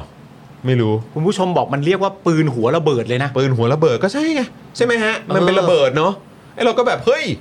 นี่เขามี มีอย่างนี้ด้วยเหรอ อ๋อ แล้วเพราะเหตุนี้ว่าใช้ปืนระดับอันเนี้ยที่เป็นปืนหัวระเบิดที่ว่าเนี่ย อันนี้คือคิดว่าแบบนี้คือมาเพื่อวิสามัน คือตั้งใจมาเพื่อวิสามันน่ะ ใช่ ถ้ายิงแบบเป็นกระสุนระเบิดไปอ่ะ ก็หวังตายปะวะ ก็คือ กะก็ใช่ไหมมันไม่ใช่กระสุนแบบแก๊สยาสลบนี่หว่า หรือ เออ ตั้งใจขู่ให้ออกมาหรือไม่ไม่แน่ไม่รู้ไม่แน่กใจระสุ นะ นมันอันตรายนะครับ เออ ใช่ไหมเออคุณผู้ชมก็น่าจะจำ M- M79 ได้ ใช่ ในเรื่องของแบบช่วงของแบบเหตุการณ์เอ่อกลางเมืองอ่ะ ใช่ หรือว่าเหตุการณ์ต่างๆอ่ะ ใช่ ในกรุงเทพมหานครก็หลายกรณีนะครับ M79 อ่ะเนอะ ใช่ครับ เออนะครับ แล้วก็เอ่อบอกว่าคือเสียแป้งอ่ะบอกว่า ตำรวจตั้งใจไปวิสามันโดยใช้ M79 ยิงใส่กว่า 10 นัด แต่ตนไม่ได้ยิงตอบโต้ เพราะไม่อยากให้มีใครตาย โอ้โห เขาบอกว่าเท่าที่ผมฟังมานะ โอ้โห เขาบอกว่าเหมือนอารมณ์แบบประกบชิดตำรวจแล้วนะ เออ แต่ไม่ยิงอ่ะ เหรอ เออ คืออยู่ใกล้แล้ว ประกบติดอ่ะ เหรอ แต่ไม่ยิงอ่ะ เนื่องจากว่าเขามีความรู้สึกว่าตำรวจเขาตามตามที่ผมได้ยินว่าเขาเล่านะเขาบอกว่าเขาไม่ยิงเนื่องจากว่าเขาก็มีความรู้สึกว่าตำรวจก็มีลูกมีเมียเหมือนกันน่ะ เออ จะสังหารเขามันก็ไม่ถูกอ่ะ โอ้โห เขาว่าอย่างนั้นนะ โคตรพระเอกเลยอะ เขาว่าอย่างนั้นนะ สุดยอด เอาย้ำอีกครั้งหนึ่งเขาเล่าให้ฟังว่าอย่างนั้ อั น นนี้ นะ อันนี้อันนี้คือตามคำบอกเล่านะครับ คุณ มัน ผู้ชม ก็จะหล่อเลยอ่ะ เออครับ ตำรวจ ผม บุกเข้าไปด้วย M79 ยิงไป 10 ลูก หวัง เออ วิสามันแน่ ๆ ตัวเขาเองนี่ไม่ได้ตอบโต้เลยถึงแม้กระทั่งประกบติดอยู่กับ นี่ ตำรวจ นี่คุณทีบิวบอกว่าเอาปืนจ่อหลังเลยครับในข่าว เออ บอก ในข่าว คือปื บอก นจ่อแล้ว ประกบเอาปืนจ่อแต่ไม่ยิง เพราะยิง เออ ก็คือตาย โอ้โห แต่ไม่ทำเพราะว่าตำรวจก็เฮ้ยก็เขาก็มีลูกมีเมียเหมือนกันแล้วเขาก็ปฏิบัติหน้าที่ อ๋อครับผม เป็นไงพี่ซี่ แต่แต่ตำรวจอะยิง M79 เข้าไปนะมันดูมันดูแบบ โอ้โหอะไรวะเนี่ย เฮ้ย นาย เฮ้ยนาย คุณคิลเลอร์บีบอกว่าเขาเรียกว่าเครื่องยิงลูกระเบิดเลยนะอย่างนั้น น่ะ และยิงไป 10 ลูก เออ แต่ประเด็นนี้คือเท่าที่ผมได้ยินมาคือตำรวจปฏิเสธแล้วนะ ว่าไม่ว่าไม่ได้เป็นอย่างนั้น ไม่ใช่ว่าไม่ได้ตั้งใจจะเข้าไปวิสามัน อ๋อ เออเข้าไปจับกลุ่มเขา เอางี้ละกัน เออ เอางี้ละกันอ่ะอ่ะถามแบบ เอาเบเบ้บ้านๆเลย เออ เออ ตำรวจกับเสียแป้งอ่ะ คุณคิดว่ามีใครน่าเชื่อถือกว่าใครไหม แซดลี่ นะ แซดลี่นะ แต่พี่ซี่แต่พี่ซี่ตั้งคำถามที่ดีนะ คุณผู้ชมต้องฟังคำถามพี่ซี่ใหม่นะพี่ซี่ไม่ได้ถามเรานะครับว่าตำรวจกับเสียแป้ง เออ คุณผู้ชมเชื่อใครมากกว่า เออ ไม่ได้ถามแบบนั้นนะ ไม่ใช่อย่างนั้นครับไม่ใช่อย่างนั้นครับ ไม่ได้ถามให้คุณผู้ชมต้องเลือกแบบนั้น ครับผม เลือกแบบนั้นปวดหัวแย่เลย เออแบบนั้นเดี๋ยวจะหนักใจครับ เออพี่ซี่ นะ เขาแค่ถามแบบนี้ว่า ระหว่างตำรวจกับเสียแป้ง คิดว่ามีใครน่าเชื่อถือมากกว่า กันไหม ไม่ได้ให้คุณผู้ชมต้องเลือกเลย เออ ถ้าถ้าเลือกผมก็ไม่ให้ถาม บอกเลยมันหนักใจ จริงๆ เออถ้า บ พี่ซี่ให้เลือก ถามเลยก็หนักใจ ถ้าพี่ซีให้เลือกผมไม่ยอมคุณผู้ชมปวดหัวแย่ เออใช่เอางี้ดีกว่าถามแบบเบเบเออนะ คือความเชื่อถือเนี่ย ความน่าเชื่อถือเนี่ย มีใครมากไปกว่ากันไหม เออลองลองคำนวณดู คือในในแบบในมหากาบอันนี้อ่ะ เออในในมหากราบสิ่งที่เกิดขึ้นนี้ เชื่อใครดีเนาะ ใช่ เชื่อใครดีเนาะ เพราะหลายต่อหลายคนก็ออก เชื่ มา เชื่อใครได้บ้างเนาะ ต้องใช้คำนี้เชื่อใครได้บ้างเนาะ คุณผู้ชมก็ต้องดูนะ ครับ แต่อย่างไรก็ดี เฮ้ย คุณผู้ชม อะไร คุณผู้ชมไม่เอาเว้ย โอ้โหคุณผู้ชม คุณผู้ชมไม่เอาดิ เฮ้ยโหนี่ก็เลือกกันแล้ว นี่ก็เลือกแล้วว่าเชื่อใครมากกว่า นี่แค่ถามเฉยๆว่าเออ ไม่ได้ เครต ถาม ความน่าเชื่อถืออะ เราไม่ได้ถามว่าคุณผู้ชมเชื่อใครมีบ้างใครมากกว่ากันไหม เออ เออ แค่นั้นเอง ใช่โอ้โห ไม่ก็ไม่ใช่ก็ใช่แค่นั้น คุณผู้ชมไปไปประเด็นว่าเชื่อใครมากกว่าลย ไม่เอาไม่เอา โโห ไม่เอา ะรเนี่ย อุ้ย ไม่ได้ฮะ เนี่ยเราไม่กล้าถามหรอก ไม่ได้ฮะเออนะเรียวเรียวเรียวเรียวหน่อยฮะ เออ พูดถึงโลกแห่งความเป็นจริงฮะ เออเรา คบผม เรียวหน่อย เออนะฮะ นี่แล้วไปมากกว่านั้นนี่ ทำไม อันนี้ไม่ใช่ข่าวปาหีใช่ไหม ทำไมฮะ เสียแป้งยังบอกในคลิปด้วยนะว่า อย่าเอาคดีของตนไปเปรียบเทียบกับทักษิณด้วยนะ เขาบอกไว้ด้วยในคลิปอ่ะอืม ก็ไม่รู้อ่ะเขาบอกมา ผมไม่รู้อ่ะ โอ เสี เค ยแต่เสียแป้งพูดอะ มีคนเอาไปเปรียบเทียบเหรอ ไหนมันเปรียบเทียบกันได้ไง เออไหนไหนไหนพวกคุณวิแคะสิ คือยังไงอ่ะเพราะว่าคือเข้าโรงพยาบาลเหมือนกันเหรอ โรงพยาบาล ใช่ไหม อ๋อ เข้าเข้าโรงพยาบาลเหมือนกันไหม สามารถได้รับการดูแลรักษาทางการแพทย์ได้ อย่างค่อนข้างจะสะดวกโยทินเหมือนกัน อะไรทรงนั้น อ่า แต่ว่าอันนี้เราไม่แน่ใจว่าตัวเสียแป้งเนี่ยก่อนที่จะออกมาที่ที่โรงพยาบาลเพื่อดูเรื่องฟันใช่ไหม ทำฟันมั้ง ทำฟัน สึกอ ประมาณนี้ใช่ไหม ฟัมีปัญหาอะไรสักอ เอย่าง อ อะ อันนี้เราไม่แน่ อัน ใจ นี้เขา ว่า ไม่ได้ไปทำวิเนียร์ใช่ไหมฮะ ไม่ไม่ไม่ไม่ ใช่ ไม่ ไหม ไม่ โอเค ไม่ไม่เขาไม่สบายขนาดนั้นเพื่อน โอเค ผู้ต้อง โเค ขัง ฟั เพื่อน ผุอะไรย่างเงี้ยเหรอ ไม่มีไม่มีแต่ว่า อ่า เราไม่แน่ใจว่าตัวเสียแป้งเนี่ย ครับ อยู่ในเรือนจำอ่ะ เออ มาแล้วกี่วัน อ๋อ ก่อนที่จะได้ออกมา โอเคอ๋อ แต่ถ้า โอเค คุณทักษิณนะแป๊บเดียว อ๋ อ๋อ แต่ว่าก็คือก็คือถ้า อืม อ่ะถ้าเราจะเปรียบเทียบกันแบบ ก็ต่างก็เป็นคนที่ไม่ได้รับความเป็นธรรมจากกระบวนการยุติธรรมเหมือนกันหรือเปล่า เออ อ่ะถ้าตามข้อมูลที่เสียแป้งว่าก็ใช่ ก็เออ มันก็อาจจะตีความอย่างนั้นก็ได้นะ แต่ ฮะ เสียแป้งไม่ต้องการจะให้เอาไปเปรียบเทียบแปลว่ายังไง ไม่รู้ แต่เสียแป้งก็เป็นคนใต้อะเนาะ มันเป็นคนมะคนคนละมักกะโรนีกัน คือคือเสียแป้งอ่ะ เออ ไม่ให้เอาไปเปรียบเทียบกับเรื่องนี้ ครับ แต่เสียแป้งอ่ะอยากให้เปรียบเทียบระหว่างตัวเขากับจรวด อ๋อ เอออันเนี้ยเปรียบเทียบหน่อย ถ้าเกิดจะเทียบอะ เออ เทียบกับคนที่แบบเหมือน จรวด M79 ไม่ใช่ไม่ ใช่ ใช่ชื่อคน จะจะจะหลวดที่แบบชิงตัวประกันเนี่ย เออ เออ อะไรอย่างเงี้ยเอ้ย เออ แหมจะชิงผู้ต้องหาปะ จริงผู้ต้องหา มิสเตอร์จรวดมิสเตอร์จ เอ รว อ ด อะไรแบ เอบ อ นี้อ๋อโอเคมิสเตอร์จรวดเออหรือให้เอาตัวเขาเนี่ยไปเปรียบเทียบกับ กับอีก 5 คนที่เหลือที่ไม่ถูกสั่งฟ้อง ให้ไปเปรียบเทียบอย่างนั้น แล้วก็ให้ไปเปรียบเทียบกับตัวพ่อของจรวดประธานต่อเต่า แล้วก็อายการบอย ที่คนเหล่านั้นตามที่เสียแป้งพูดก็คือร่วมด้วยช่วยกันวางแผน แต่ว่าไม่เกิดอะไรขึ้นกับพวกเขาเลย เออยังไงวะ เอ เนี่ย อเขาให้เปรียบเทียบเรื่องพวกนี้ ถ้าเทียบ เปรีบ ก็เทียบนั้นเถอะ แต่เปรียบเทียบเรื่องพวกนี้เสร็จเรียบร้อยอย่าไปเปรียบเทียบกับคุณทักษิณ คนละคนละแบบกัน แบบกัน มันไม่เหมือนกันเน เกี่ยวข้องกันเลย ครับ ผม แต่อันนี้ผมอันนี้ผมยังงงอยู่จริง ๆ นะ อืม อันนี้คือสอบถามผู้รู้ฮะ อืม หรือว่ามันมีการรายงานออกมาไหม อ่า ว่าคือตำรวจใช้ M79 มาได้ด้วยเหรอ ไม่รู้ ไม่รู้ว่าขึ้นอยู่กับอะไรด้วย ไม่มีความรู้จริงๆไม่รู้ว่าขึ้นอยู่กับอะไร ไม่รู้ขึ้นอยู่กับสถาน หรือการณ์ ว่าคือถ้าถ้าฝ่ายผู้ต้องหาเนี่ย ตอบโต้ด้วยอาวุธสงครามก็เลยใช้อันนี้ได้ แต่ก็งงว่าตำรวจมี M79 อยู่ในแบบ หรือว่าอะไรอันนี้ฐานพรานเหรอ ห ก็ รือบ อ ว่าก ตำรวจ แบบตำรวจตระเวนชายแดนอะไรอย่างเงี้ยเหรอ เออไม่รู้ใช้แต่ ก็นั่นไง หลายหลายหลายหลายๆหลาย ๆ หน่วยรวมกัน เออคุณผู้ชมทราบไหมฮะ อันนี้คือแบบผมอะแปลกใจ เออ เพราะว่าถ้าบอกว่าตำรวจผมก็ไม่นึกว่าเอ้ยตำรวจมี M79 อืม ด้วยอะคือถ้าเป็นอาวุธปืนแบบเหมือนปืนออโต้อะไรอย่างเงี้ยก็ว่าไปอย่าง เออก็เข้าใจว่า ใช่ไหม มี ก็เข้าใจแต่คือแบบโอ้โหแบบเป็นเครื่องยิงจรวดอะ อืม เอ้ยเออผู้ผิดเครื่องยิงระเบิดอะ ใช่ เอาเอางี้ก่อนเอางี้ก่อน คือเสียแป้งกับตำรวจอยู่ที่เดียวกันก่อนหรือเปล่า อ๋อ หมายถึงว่า เอา คือ แต่ หมาย เขา ถึงว่าเขาบอกว่าไปตามหากันบนเทือกเขาบรรทัดอะ ใช่ เออ ก็เสียแป้ง เออ เขาก็นั่นแล้วไงเขาใช้ปืนจ่อหลังแล้วเขาก็ไม่ อ๋อ ยิงไง เออใช่มันมีมันมีอันนี้เพราะว่า ออเพราะเขาเพราะฉะนั้นก็แปลว่าก็อยู่ด้วยกัน คืออย่างนี้มันมี เออ หลายคนตั้งคำถาม แล้วเวลาตั้งคำถามเนี่ยมันก็มีมองไปถึงประเด็นคือเขาเรียกว่าอะไรเอ่อรูปร่างลักษณะ อืม ของเสียแป้งที่มาอัดคลิป อ่ะ ว่าทำไมมันเกลี้ยงเกลา อ๋อ ใช่ไหมครับ ว่าทำไมมันดูว่าประเด็นก็คือว่า เหมือนไม่ได้อยู่ป่าว่างั้นดีกว่า ใช่ไม่ได้อยู่บนป่าไม่ได้อยู่บนเขา ไม่ได้ไม่ได้ใช้ชีวิตอย่างยากลำบากอะ ไม่ คือเหมือนคนมีเซเว่นใกล้ๆบ้าน ใช่หรือว่าแบบอยู่ใกล้ร้านสะดวกซื้อเหรอครับ หรือว่ายังไงฮะเนี่ยเออหรือถ่ายหลังบ้านใครหรือเปล่าเนี่ยเออ มันถึงขนาดมีคนวิเคราะห์ว่า หน้าอย่างเงี้ย เท่าที่เห็นในคลิปนะ เออ หน้าอย่างเงี้ยอาบน้ำทุกวัน คือคิดกันไปถึงขนาดนั้น ทุ น่ะ กวันใช่หน้า หน้าอย่างเงี้ยอาบน้ำทุกวัน แบบดูทรงแล้วปะแป้งด้วย เดินทรงปะแป้ง ทากันแดดด้วยอะ นี่ถ้าเขาวิเคราะห์กันได้ต่อก็คือว่าถ้าถอดหมวกออกมาเพราะเขาใส่หมวกใช่ไหม อ่า ถ้าถอดหมวกออกมาคนอื่นวิเคราะห์นี่สาผม แต่ไม่แน่ใจแต่อย่างไรก็ดีคือ ถ้าสมมติว่าเคยเคยมีโอกาสได้มีแผลจริง ๆ อ่ะ ก็ต้องถือว่าในหนึ่งเดือนกว่าๆที่ผ่านมาเนี่ยแผลหายหมดแล้ว อ่าหาย แต่ ไว แต่ มาก ถ้าแต่ถ้าบริเวณอื่นไม่แน่ใจ เออ แต่ถ้าใบหน้าหรืออะไรต่างๆกันานาที่บอกมีการดวลกันอะไรอย่างเงี้ยคือ มันเกลี้ยงเกลามาก อ่าโอค มันเกลี้ยงเกลามากจนถึงขนาดที่มีคนตั้งคำถามเล่น ๆ เพราะว่าเอาง่าย เออ ดูจากสภาพที่เสียแป้งอยู่ในคลิปเนี่ย หลาย ๆ คนก็คิดว่า ถ้าถ้าไม่มีเหตุการณ์เล่าก่อนหน้านี้เนี่ย หลาย ๆ คนจะคิดคิดจากรูปร่างหน้าตาว่า เออ เริ่มสงสัยแล้วว่าว่าตกลงเนี่ยเสียแป้งได้อยู่บนเขาในป่าแม้กระทั่งวันเดียวไหมหรือจริง ๆ แล้วเสียแป้งไม่เคยอยู่บนเขา ไม่เคยอยู่ในป่า เล เลย ย เหรอ แม้กระทั่งวันเดียว แต่พอมีเสียแป้งเล่าประกบไว้เองว่าเขาได้มีโอกาสแบบประกบ หลังเอาปืนจ่อตำรวจแต่ไม่ทำเนี่ย นั่นก็แปลว่าได้เจอกันใช่ไหมฮะ คือและและนักข่าวคนที่ต้องไปกินไก่ดิบอะ อ๋อเออ คือ ใช่ นั่นนั่นไม่ใช่ อันนั้นคือ ส เสีย ภาพ เปล่าเลยนะ เออสภาพเสียแป้งนี่คือไม่ใช่คนกินไก่ดิบนะ ไม่ใช่ ไม่ไม่ไม่ไม่ เอ ดู อ สุขภาพร่างกาย ได้ แข็ง กิน แรง ไก่อบเลยแหละ ดูอิ่มเอิบอะดูอิ่มเอิบ ใช่ ใช่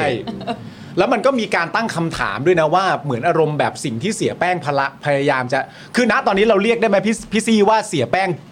เสียแป้งโต้ตอบกลับด้วยการแฉอะ ใช่ มันคืออย่างนั้นใช่ไหม ใช่ อืม แล้วที่มันน่างงที่สุดอะเพราะว่าเพราะว่าหลังจากที่ปล่อยคลิปแรกออกมา อืม มันก็มีข่าวออกมาเว้ยบอกว่า ว่า เนี่ยตำรวจและอะไรทั้งหมดทั้งปวงที่อยู่ตรงตีนเขาอะ อืม เออที่แบบว่าเป็นหน่วย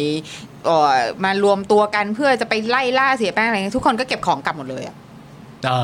เออแล้วพี่ก็แบบอ้าวไม่จับแล้วเหรอ นี่ไง เออ อันนี้ข่าวเมื่อวันที่ 11 นะ เออ ไทยรัฐนะฮะพูดถึงพวกเขาคือใคร ชุดปฏิบัติการพิเศษซิงก้า ซิงก้า ถูกส่งล่าเสียแป้ง ซิงก้า ชุดปฏิบัติการพิเศษซิงก้าหน่วยเฉพาะกิจตำรวจตระเวนชายแดนเนี่ยตำรวจตระเวนชาย อ๋อ แดน ตอชดโอเค ที่ 43 จังหวัดสงขลา ถูกส่งลงพื้นที่ไล่ล่าเสียแป้งบนเทือกเขาบรรทัด หน่วยนี้มีที่มาอย่างไร มีภารกิจอะไร นี่ต้องไปดูกัน อ่า นะแต่เขาบอกว่า เขาบอกไปว่ามี M79 ด้วยนะเธ ไม่ อ ได้บอก ก ไม่ได้บอกแต่ถ้าเกิดว่าเป็นตำรวจตระเวนชายแดนก็ไม่แน่นะ เออเออ นะครับ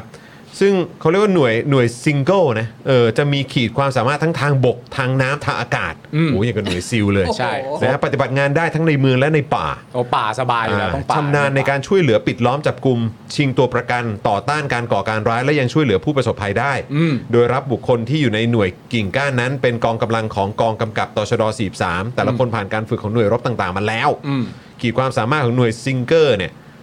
เป็นที่ยอมรับในภาค 9 และตำสำนักงานตำรวจแห่งชาติในพื้นที่ภาค 9 ได้ปฏิบัติภารกิจต่างๆ มากมาย ทั้งช่วยเหลือตัวประกันปิดล้อมจับกลุ่มผู้ก่อการร้ายในพื้นที่ป่าตะนาวศรีซึ่งเป็น โอ้ ป่าที่ถือว่าเดินยากมากที่สุดแล้ว โอ้เก่งอ่ะ นะในอดีตที่ผ่านมาหน่วยซิงก้าไม่เคยทำให้สำนักงานตำรวจผิดหวัง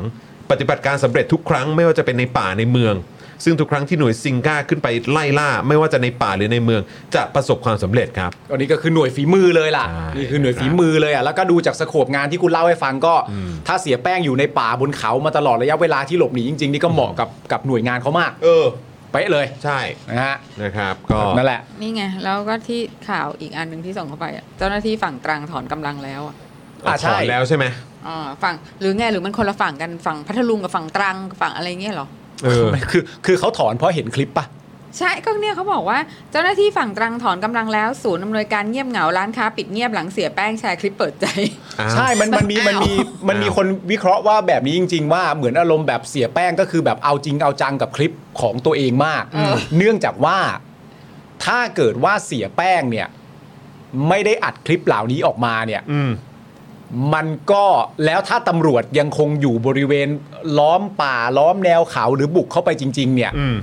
คลิปเนี้ยมันทำให้รู้สึกว่าเสียแป้งอะ่ะ มันทำให้รู้สึกนะจริงเท็จไม่รู้แต่มันทำให้รู้สึกว่าเสียแป้งอะ่ะไม่ได้อยู่ในนั้น คือไม่ได้อยู่ตรงนั้นน่ะ ไม่ได้อยู่ตรงนั้ไม่นได้อยู่ตรงพื้นที่นั้น เอ น่ะ อ ม แต่ว่าการที่เสียแป้งออกมาอัดคลิปเนี้ยมันก็ทำให้ตำรวจเนี่ยรู้เช่นเดียวกันว่า เออ หรือเรามากันผิดทาง อืม จริง ๆ ไม่ได้อยู่บริเวณนั้น อืม ถ้าเสียแป้งไม่อัดคลิปนี้ออกมา นั่นแปลว่าก็มีแนวโน้มว่าตำรวจก็ยังงมหาเสียแป้งในนั้นต่อไป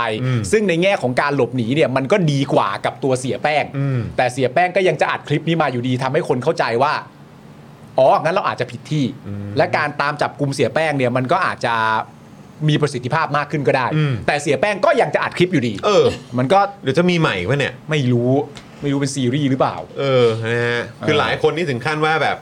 สังเกตแบบแบ็กกราวด์ด้านหลังเลยนะ ใช่ ว่าแบบเอ๊ะมันของจริงหรือเปล่าหรือแบบถูกเซตขึ้นมา คือมันต้องมีนักวิเคราะห์ อะไร มันมีนักวิเคราะห์มา เออนะครับ อ่ะ แต่ มีประเด็น ก็งงนะก็ยังจับไม่ได้นะ ใช่ เออครับผม มีประเด็นเรื่องช่อง 3 นะครับ ผมรายการ ทำไมฮะ ของพี่ยุทธกับคุณไบรท์เนี่ยนะครับ ครับ ก็ได้มีการโฟนอินคุยกับพันตำรวจโทวีรศักดิ์คงเพชรครับ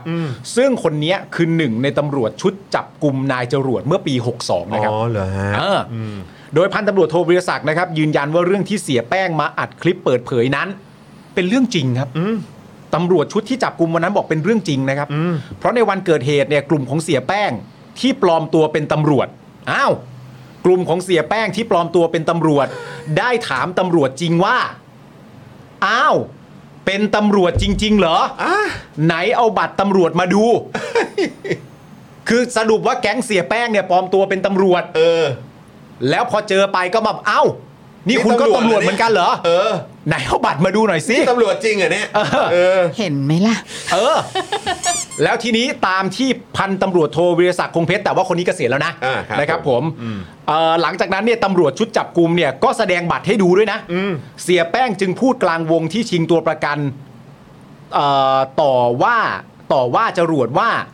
ไหนลูกพี่มึงบอกว่าเป็นโจรมาชิงตัวมึงไป เออ อายการบอกว่าโจรจับมึงไป เออ ถ้ากูรู้ว่าเป็นตำรวจกูไม่มาหรอกทำไมหลอกกูแบบนี้ เอ้า พูดกลางวงเลยนะ นะครับ อัน ผ นี้ ม เขาแบบภาษาแบบภาพยนตร์นี่คือโดนดับเบิลครอสเหรอฮะ ใช่ โอ้โห นะฮะ อะไร พันตำรวจโทวิรศักดิ์นะครับ ยังเล่าต่อด้วยว่าระหว่างนั้นเนี่ยจรวดหนีลงจากรถของชุดจับกลุ่ม โอ้โห แล้วก็ยังเข้าไปแย่งปืนของเจ้าหน้าที่ อืม แม้กระทั่งตัวเสียแป้งเนี่ยจะเตือนแล้วว่า เฮ้ย ห้ามยิงตำรวจนะ อืม แต่จรวดนี่ก็ไม่ฟัง ครับ และยิงใส่ตำรวจจนบาดเจ็บที่ขาครับ เออ ไม่ใช่เสียแป้งเป็นคนยิง ครับ จากนั้นจึงได้พากันหลบหนีครับ อื้อหือ นะฮะโดยเรื่องเสียแป้งนะครับ ผมก็ยังไม่จบแค่นี้อี ยั ก งไม่ ฮะ จบอะฮะ เพราะมีข่าวอีกว่าเสียแป้งเนี่ยยังได้ส่งเอกสารลับครับ ครับ ให้กับผู้สื่อข่าวหลายสำนัก แต่ไม่มีเรานะฮะ ครับ ครับผม ครับ โดยผมว่าเขาก็ส่งไปหาพี่ยุทธอะไรอย่าง อ่า เงี้ย ใช่ ดีกว่า ใช่ นะ ใช่ใช่เอใช่อครับผม ครับผม โดยเป็นเอกสารการลงชื่อนะครับ ของผู้ต้องขัง 393 ราย ขอให้ดำเนินคดีกับตำรวจปราบยาเสพติดเมืองพัทลุงครับ ที่มีพฤติกรรมตบทรัพย์ รีดเงินบาปกลันแกล้ง และยัดข้อหาให้ผู้ต้องขัง ซึ่งเรื่องนี้เนี่ยกลุ่มทนายใจดีครับ เผยว่าเมื่อปี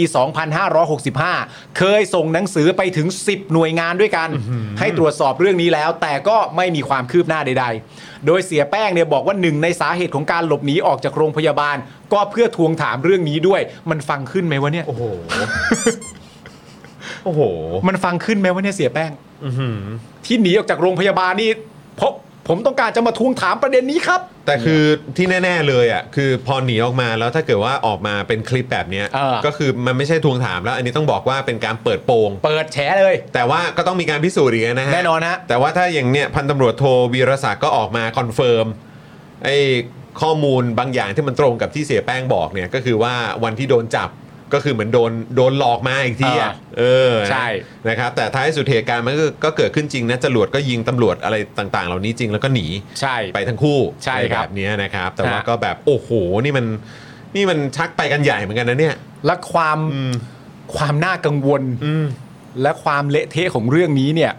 มันเกิดขึ้นแบบนี้ด้วยคุณผู้ชม คือตอนที่เสียแป้งกำลังไลฟ์อยู่เนี่ย อืม ก็มีประชาชนจำนวนมากพอสมควรเลยนะ ครับ ที่ไปกดให้กำลังใจอ่ะ อ๋อกดไลค์อะไรเงี้ยเหรอฮะ ให้กำลังใจเสียแป้งอ่ะ แล้วฮะ ที่กำลังหลบหนีการจับกลุ่มของผู้พิทักษ์สันติราษฎร์อยู่อ่ะ โอ้โหครับผม นะครับผม มูดนี้มันยังไงวะเนี่ย โมนี้มันยังไงอะเนี่ย มูดนี้กูจะทำกูทำตัวไม่ถูกอ่ะ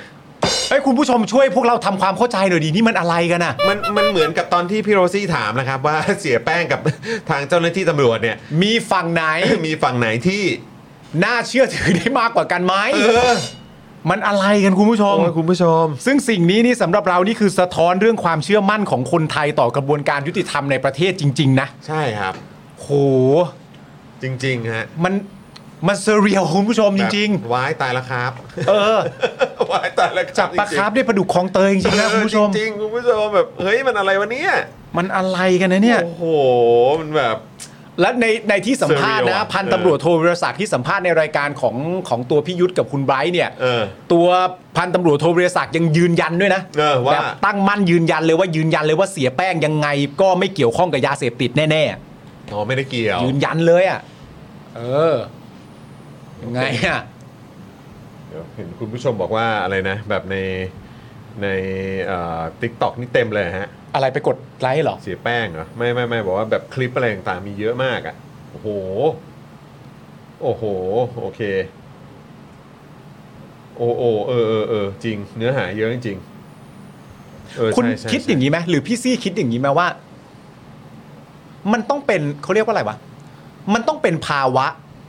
ของคนที่หลบหนีการจับกลุ่มอยู่หนึ่งเดือนน่ะ อืม มันเป็นภาวะที่สบายอกสบายใจขนาดไหนเชื่อว่าถึงไลฟ์ได้ อะ นั่นเลยดิ ใช่แล้วเกินหนึ่งครั้งด้วยนะ ใช่ แล้วก็ยังแถมแบบดูแบบเหมือนคนอาบน้ำทุกวันจริงๆอะ ใช่ใช่ใช่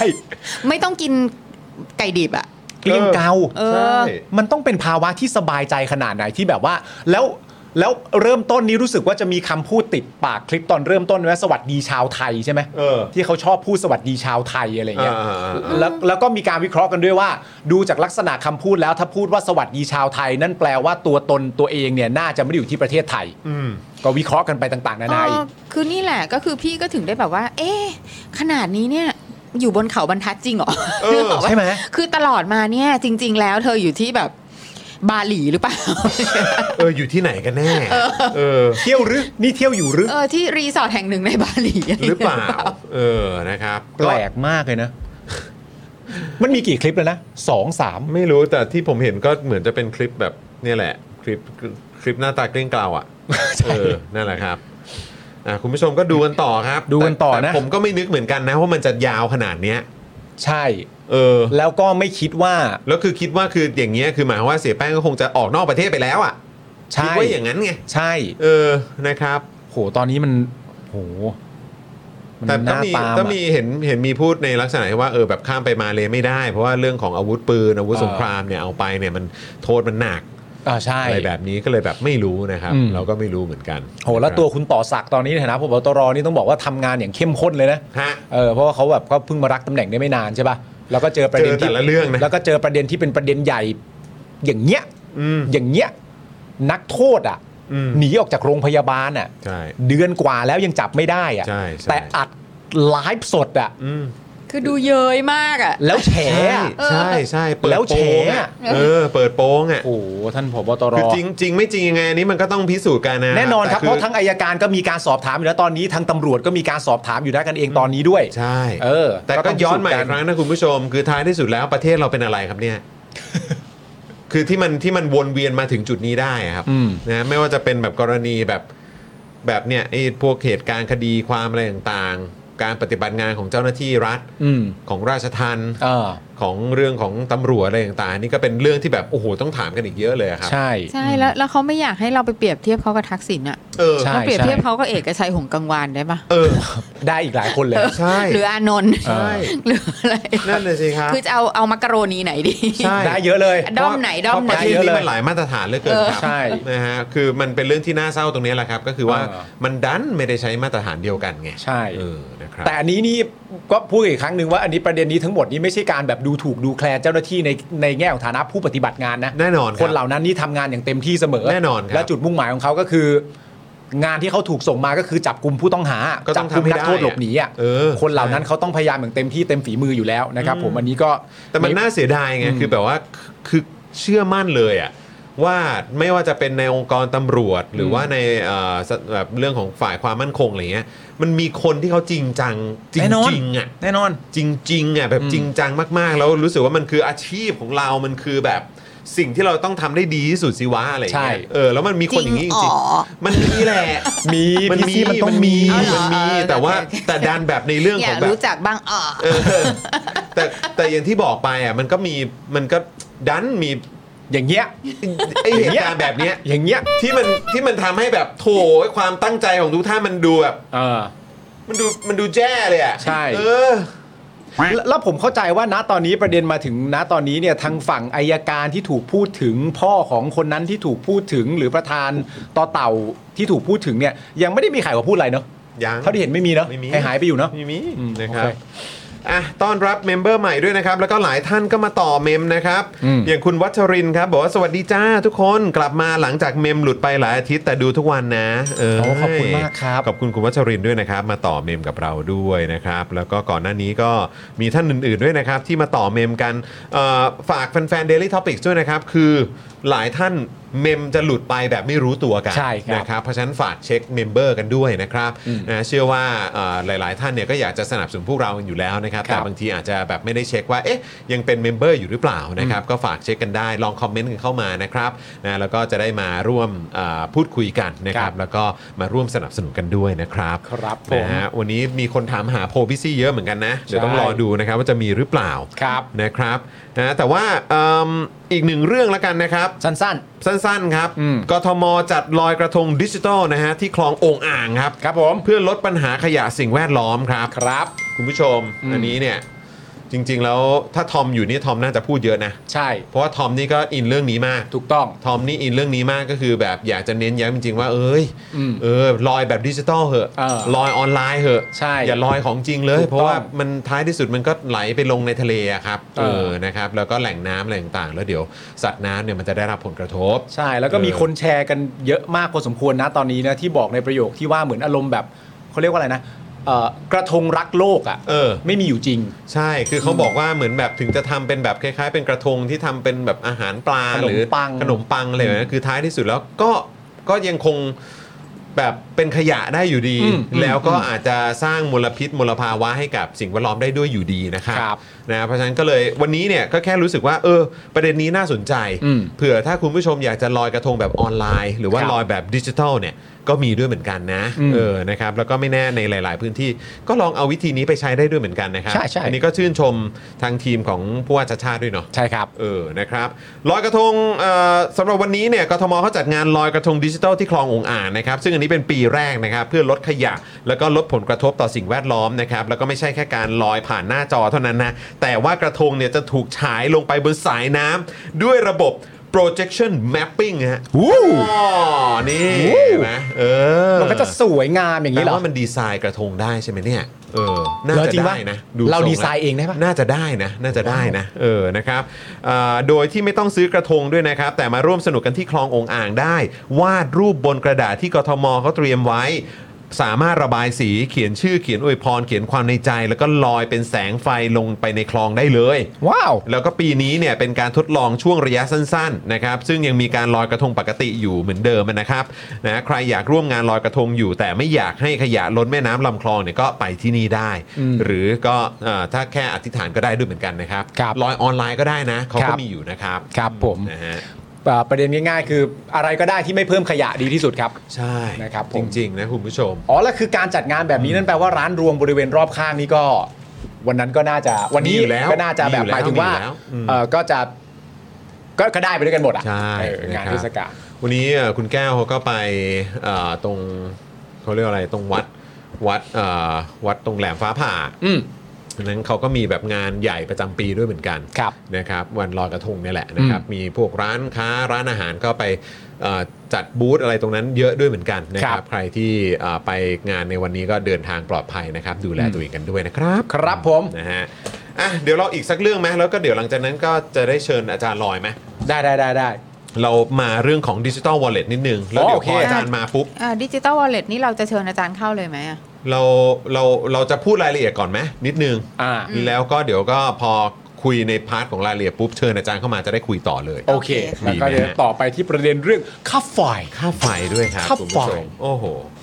นะ คุณผู้ชมครับ เรื่องนี้เนี่ยนะครับ ผมเป็นประเด็นของคุณภูมิธรรม ครับ หรือที่คุณจรเรียกว่าเพะอ้วน เพอ้วน นะครับ เพอ้วน คุณภูมิธรรมย้ำนะครับดิจิทัลวอลเล็ตเนี่ยนะครับใช้กระตุ้นเศรษฐกิจ ไม่ใช่การแจกเงินทั่วไป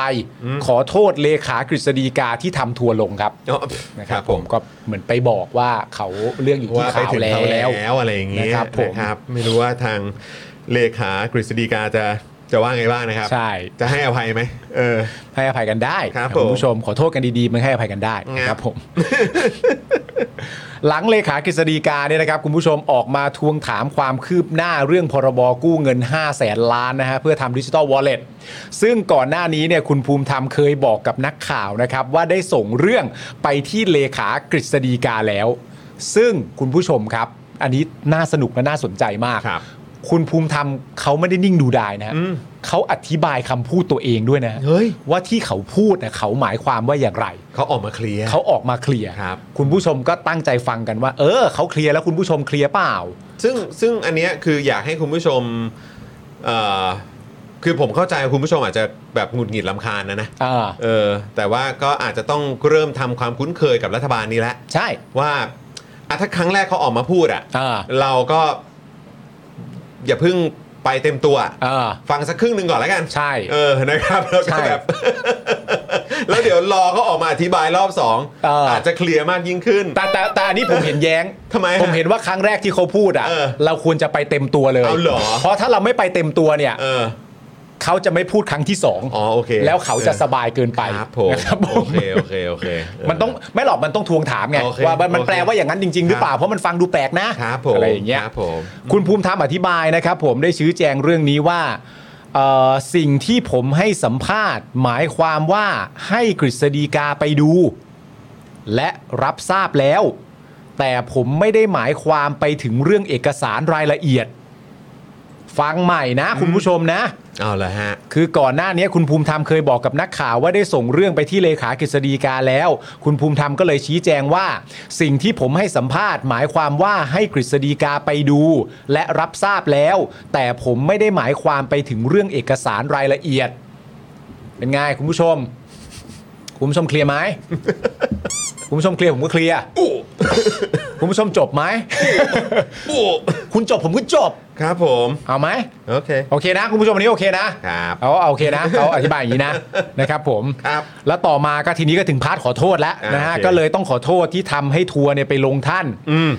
จริง ๆ ท่านก็ปรารถนาดี อืม ที่จะช่วยเราคิดช่วยเราทำและอยากให้ทุกคนสบายใจในการตัดสินใจของรัฐบาลครั้งนี้ อ่า ซึ่งในประเด็นเนี้ยผมก็พูดคุยกับคุณจรแล้วผมมีความรู้สึกว่า เอ๊ะไอการอธิบายครั้งที่ 3 ครั้งทีสี่4เนี่ยต้องออกมาใหม่แน่ๆเลย เพราะว่าถ้าคุณผู้ชมฟังดีๆเนี่ยผมรู้สึกแปลกใจกับประโยคนี้นะ ว่า ที่เอ่อคุณภูมิธรรมพูดไปถึงเอ่อทางด้านเลขาของคณะกรรมการกฤษฎีกาเนี่ย อืม แล้วก็บอกว่าจริง ๆ ท่านก็ปรารถนาดีที่จะช่วยเราคิดช่วยเราทำอันนี้ มันจะขัดกับสิ่งที่ทางเลขากฤษฎิกาออกมาพูดเลย ถูกครับ วันก่อนไง ว่าเขาไม่ได้มีหน้าที่ต้องช่วยตีความ ใช่ เขาไม่ได้มีหน้าที่ต้องบอกว่า มี มี ผลยังไงกับเศรษฐกิจปะ หรือช่วยวิเคราะห์ เออน โยบาย เออ มีหน้าที่เชิงกฎหมายคือเอาข้อมูลมาแล้วก็บอกว่าได้หรือไม่ได้วิกฤตหรือไม่วิกฤต ตามกฎหมาย ตามกฎหมาย ตามตามตัวบทกฎหมายอะครับ ใช่ แต่ทีเนี้ยพอคุณภูมิธรรมมาบอกว่าเอ๊ะท่านก็ปรารถนาดีที่จะช่วยเราคิดช่วยเราทำมันก็เลยเกิดคำถามว่าเอ้ยคณะกรรมการกฤษฎีกาในฐานะคนที่ช่วยคิดช่วยทำเนี่ยทำอะไรให้ทำอะไรเหรออ ม ทำอะไรให้อยู่ แต่ ว่างเหร ดี๋ยว อ ไปพูดอย่างเงี้ยเดี๋ยวก็จะมีปัญหาอีกไง เดี๋ยวก็ต้องแก้อีก ใช่ เพราะว่าถ้าเกิดว่าคณะกรรมการกฤษฎีกาถูกตั้งคำถามขึ้นมาแล้วเขาบอกว่าย้ำอีกครั้งหนึ่งครับ เราไม่ได้มีหน้าที่ต้องช่วยคิดหรือช่วยใครทำทั้งสิ้นครับ ใช่ เพราะว่าคือวันก่อนทางเลขากฤษฎิกาพูดอย่างนี้ เออ แล้วก็ต้องไม่ลืมนะครับ กับเหตุการณ์ที่นายกก็ออกมาบอกใช่ไหม อืม ว่าผู้ว่าแบงค์ชาติบอกให้กู้ เออใช่ แล้วแบบว่าคนก็ตั้งคำถามกันเต็มไปหมดเลยว่าฮะ เออ เขาพูดอย่างนั้น แล้วเขาหมายความว่าอย่างนั้น หรือเปล่าหรือทั้งหมดที่คุยกันคุยว่ายังไง ใช่ นี่คุณภูมิธรรมยังบอกต่อด้วยนะครับ ว่าโครงการดิจิ t a ลวอลเล็ตล่าช้า เป็นเพราะว่ารัฐบาลนี้เนี่ยรับฟังความคิดเห็นของทุกฝ่ายครับ เอาละฮะ แต่อยากทำความเข้าใจกับผู้ที่วิจารณ์ ว่าโครงการนี้เป็นเครื่องมือที่ใช้เพื่อกระตุ้นเศรษฐกิจ และฟื้นเศรษฐกิจให้ดีขึ้น ไม่ใช่การแจกเงินทั่วไปครับนะครับผม ครับ ซึ่ง เวลาได้ยินแบบเนี้ย ครับ มันก็ตั้งคำถามใช่ไหมครับคุณผู้ชมว่า เอ๊ะแล้วไอ้การแจกเงินทั่วไปที่คุณภูมิทำว่าโดยรัฐบาลเนี่ย มันก็ไม่ได้มีไว้กระตุ้นเศรษฐกิจอยู่ในความหมายตั้งแต่แรกแล้วเหรอครับ อืม ใช่ไหมครับ นั่นน่ะสิครับ เพราะมันไม่มีใครบอกเลยว่าแจกเงินโชว์รวยมันไม่มีใคร มัน พูด ไม่ เนี่ ใช่ ย อย่างนั้นอยู่แล้ว แจกเล่นไปเล่นมา เพราะว่าแบบ เออ หนุกดีอะไรอย่างเงี้ยมันก็ไม่มีใช่ไหมฮะ นั่นน่ะสิครับ คือไอ้การแจกเงินทั่วไปรัฐบาลเนี่ยมันมันไม่ได้มีไว้กระตุ้นเศรษฐกิจอยู่แล้วเหรอครับ อืม การแจกเงินที่อาจจะไม่ได้แจกเพื่อกระตุ้นเศรษฐกิจโดยตรง น่าจะเป็นการแจกเงินเวลาไปแบบโปรยทานอะไรอย่างเงี้ยทิ้งกระจาดอะไรอย่างเงี้ยใช่ไหมแล้วคือมันต่างกันยังไงฮะ ก็งงนะฮะ ก็งงเหมือนกันครับ คือบางทีเวลาแบบ เวลาเราฟังอะไรก็ตามในเรื่องของการชี้แจงหลังการเลือกตั้งนะครับ พอเป็นรัฐบาลหรือว่าเป็นเนี่ยคนจากพรรคเพื่อไทยเนี่ยบางทีก็ต้องแบบ เราก็งงจริงๆอ่ะ เออ คุณผู้ชมคือมันไม่คุ้นไง อ่า ก่อนหน้านี้มันแบบ ตอนเป็นฝ่ายค้านอ่ะฟังอะไรก็แบบรู้สึกว่า เออแบบ เข้า คลี เป้าย ร์หมดอ่ะ เคลียร์อืม แต่พอช่วงหลังนี่คือแบบเอ้ามันเกิดอะไรขึ้นครับเนี่ย ครับ นักข่าวถามต่อนะครับว่ามีความมั่นใจไหมอะว่าพรบกู้เงินจะผ่าน 3 ด่านสำคัญ เออ ไม่ว่าจะเป็นคณะกรรมการกฤษฎีกา สภานะสภาผู้แทนราษฎรนะนะครับ ครับ แล้วก็สารรัฐธรรมนูญ หากมีการยื่นร้องอะนะครับ คุณภูมิธรรมบอกว่าโครงการนี้เป็นประโยชน์ต่อประชาชน และจะทำให้อนาคตเศรษฐกิจไทยนะครับเอ่อเมื่อถูกกระตุ้นแล้วดีขึ้นเนี่ยกลายเป็นทางออกให้กับประชาชน เพิ่มการอยู่ดีกินดี และมีชีวิตที่มั่นคงมากขึ้นครับ แล้วสุดท้ายมั่นใจไหม ไม่ได้บอกมั่นใจเออ ถามไม่ตรงคำตอบ นี่แล้วก็ยัง ขอโท บ ษ อกด้วยยังบอกด้วยว่าขณะที่ความเห็นต่างเกิดขึ้นได้ แต่อยากให้คำนึงรอบด้าน ไม่ใช่คำนึงถึงความรู้ที่ตนเองมีเพียงอย่างเดียวอ้าวหรือเพียงเอาชนะค้าคานกัน เพื่อชิงเป็นที่หนึ่งในดวงใจประชาชน ส่วนตัวไม่อยากเห็นแบบนั้น อยากให้ช่วยกันทำงาน และประชาชนได้ประโยชน์ถือเป็นผลงานของทุกคนร่วมกัน เพราะฉะนั้นก็ไม่ได้ตอบว่ามั่นใจไหม ไม่ได้ไม่ได้ตอบถึงเรื่องแบบ process เหล่านี้เลย ไม่ได้พูดถึงในพาร์ทของคณะกรรมการกฤษฎีกาเอ่อไม่ได้พูดถึงสภาผู้แทนราษฎร อาจจะมีการแวะไปพูดถึงการเป็นที่หนึ่งในดวงใจของประชาชน หรือการเอาชนะค้าคานการไม่รู้ว่านั้นเกี่ยวกับสภาผู้แทนราษฎรหรือเปล่า ส่วนสารรัฐธรรมนูญเนี่ยก็คุณภูมิธรรมก็ไม่ได้แสดงความเห็นเรื่องความมั่นใจเหมือนกัน มันแปลความอ่ะ ก็คือไม่ได้ตอบคำถามที่โดนถามแหละ ใช่คือลักษณะเนี้ยพูดบ่อยก่อนที่ประโยคลักษณะนี้ก่อนหน้านี้ก็เป็นประเด็นเรื่องให้คำนึงถึงประชาธิปไตยใช่ อืม ปะ่ะเออ ซึ่งมันมันทำให้เรารู้สึกอย่างนี้ถูกป่าว่า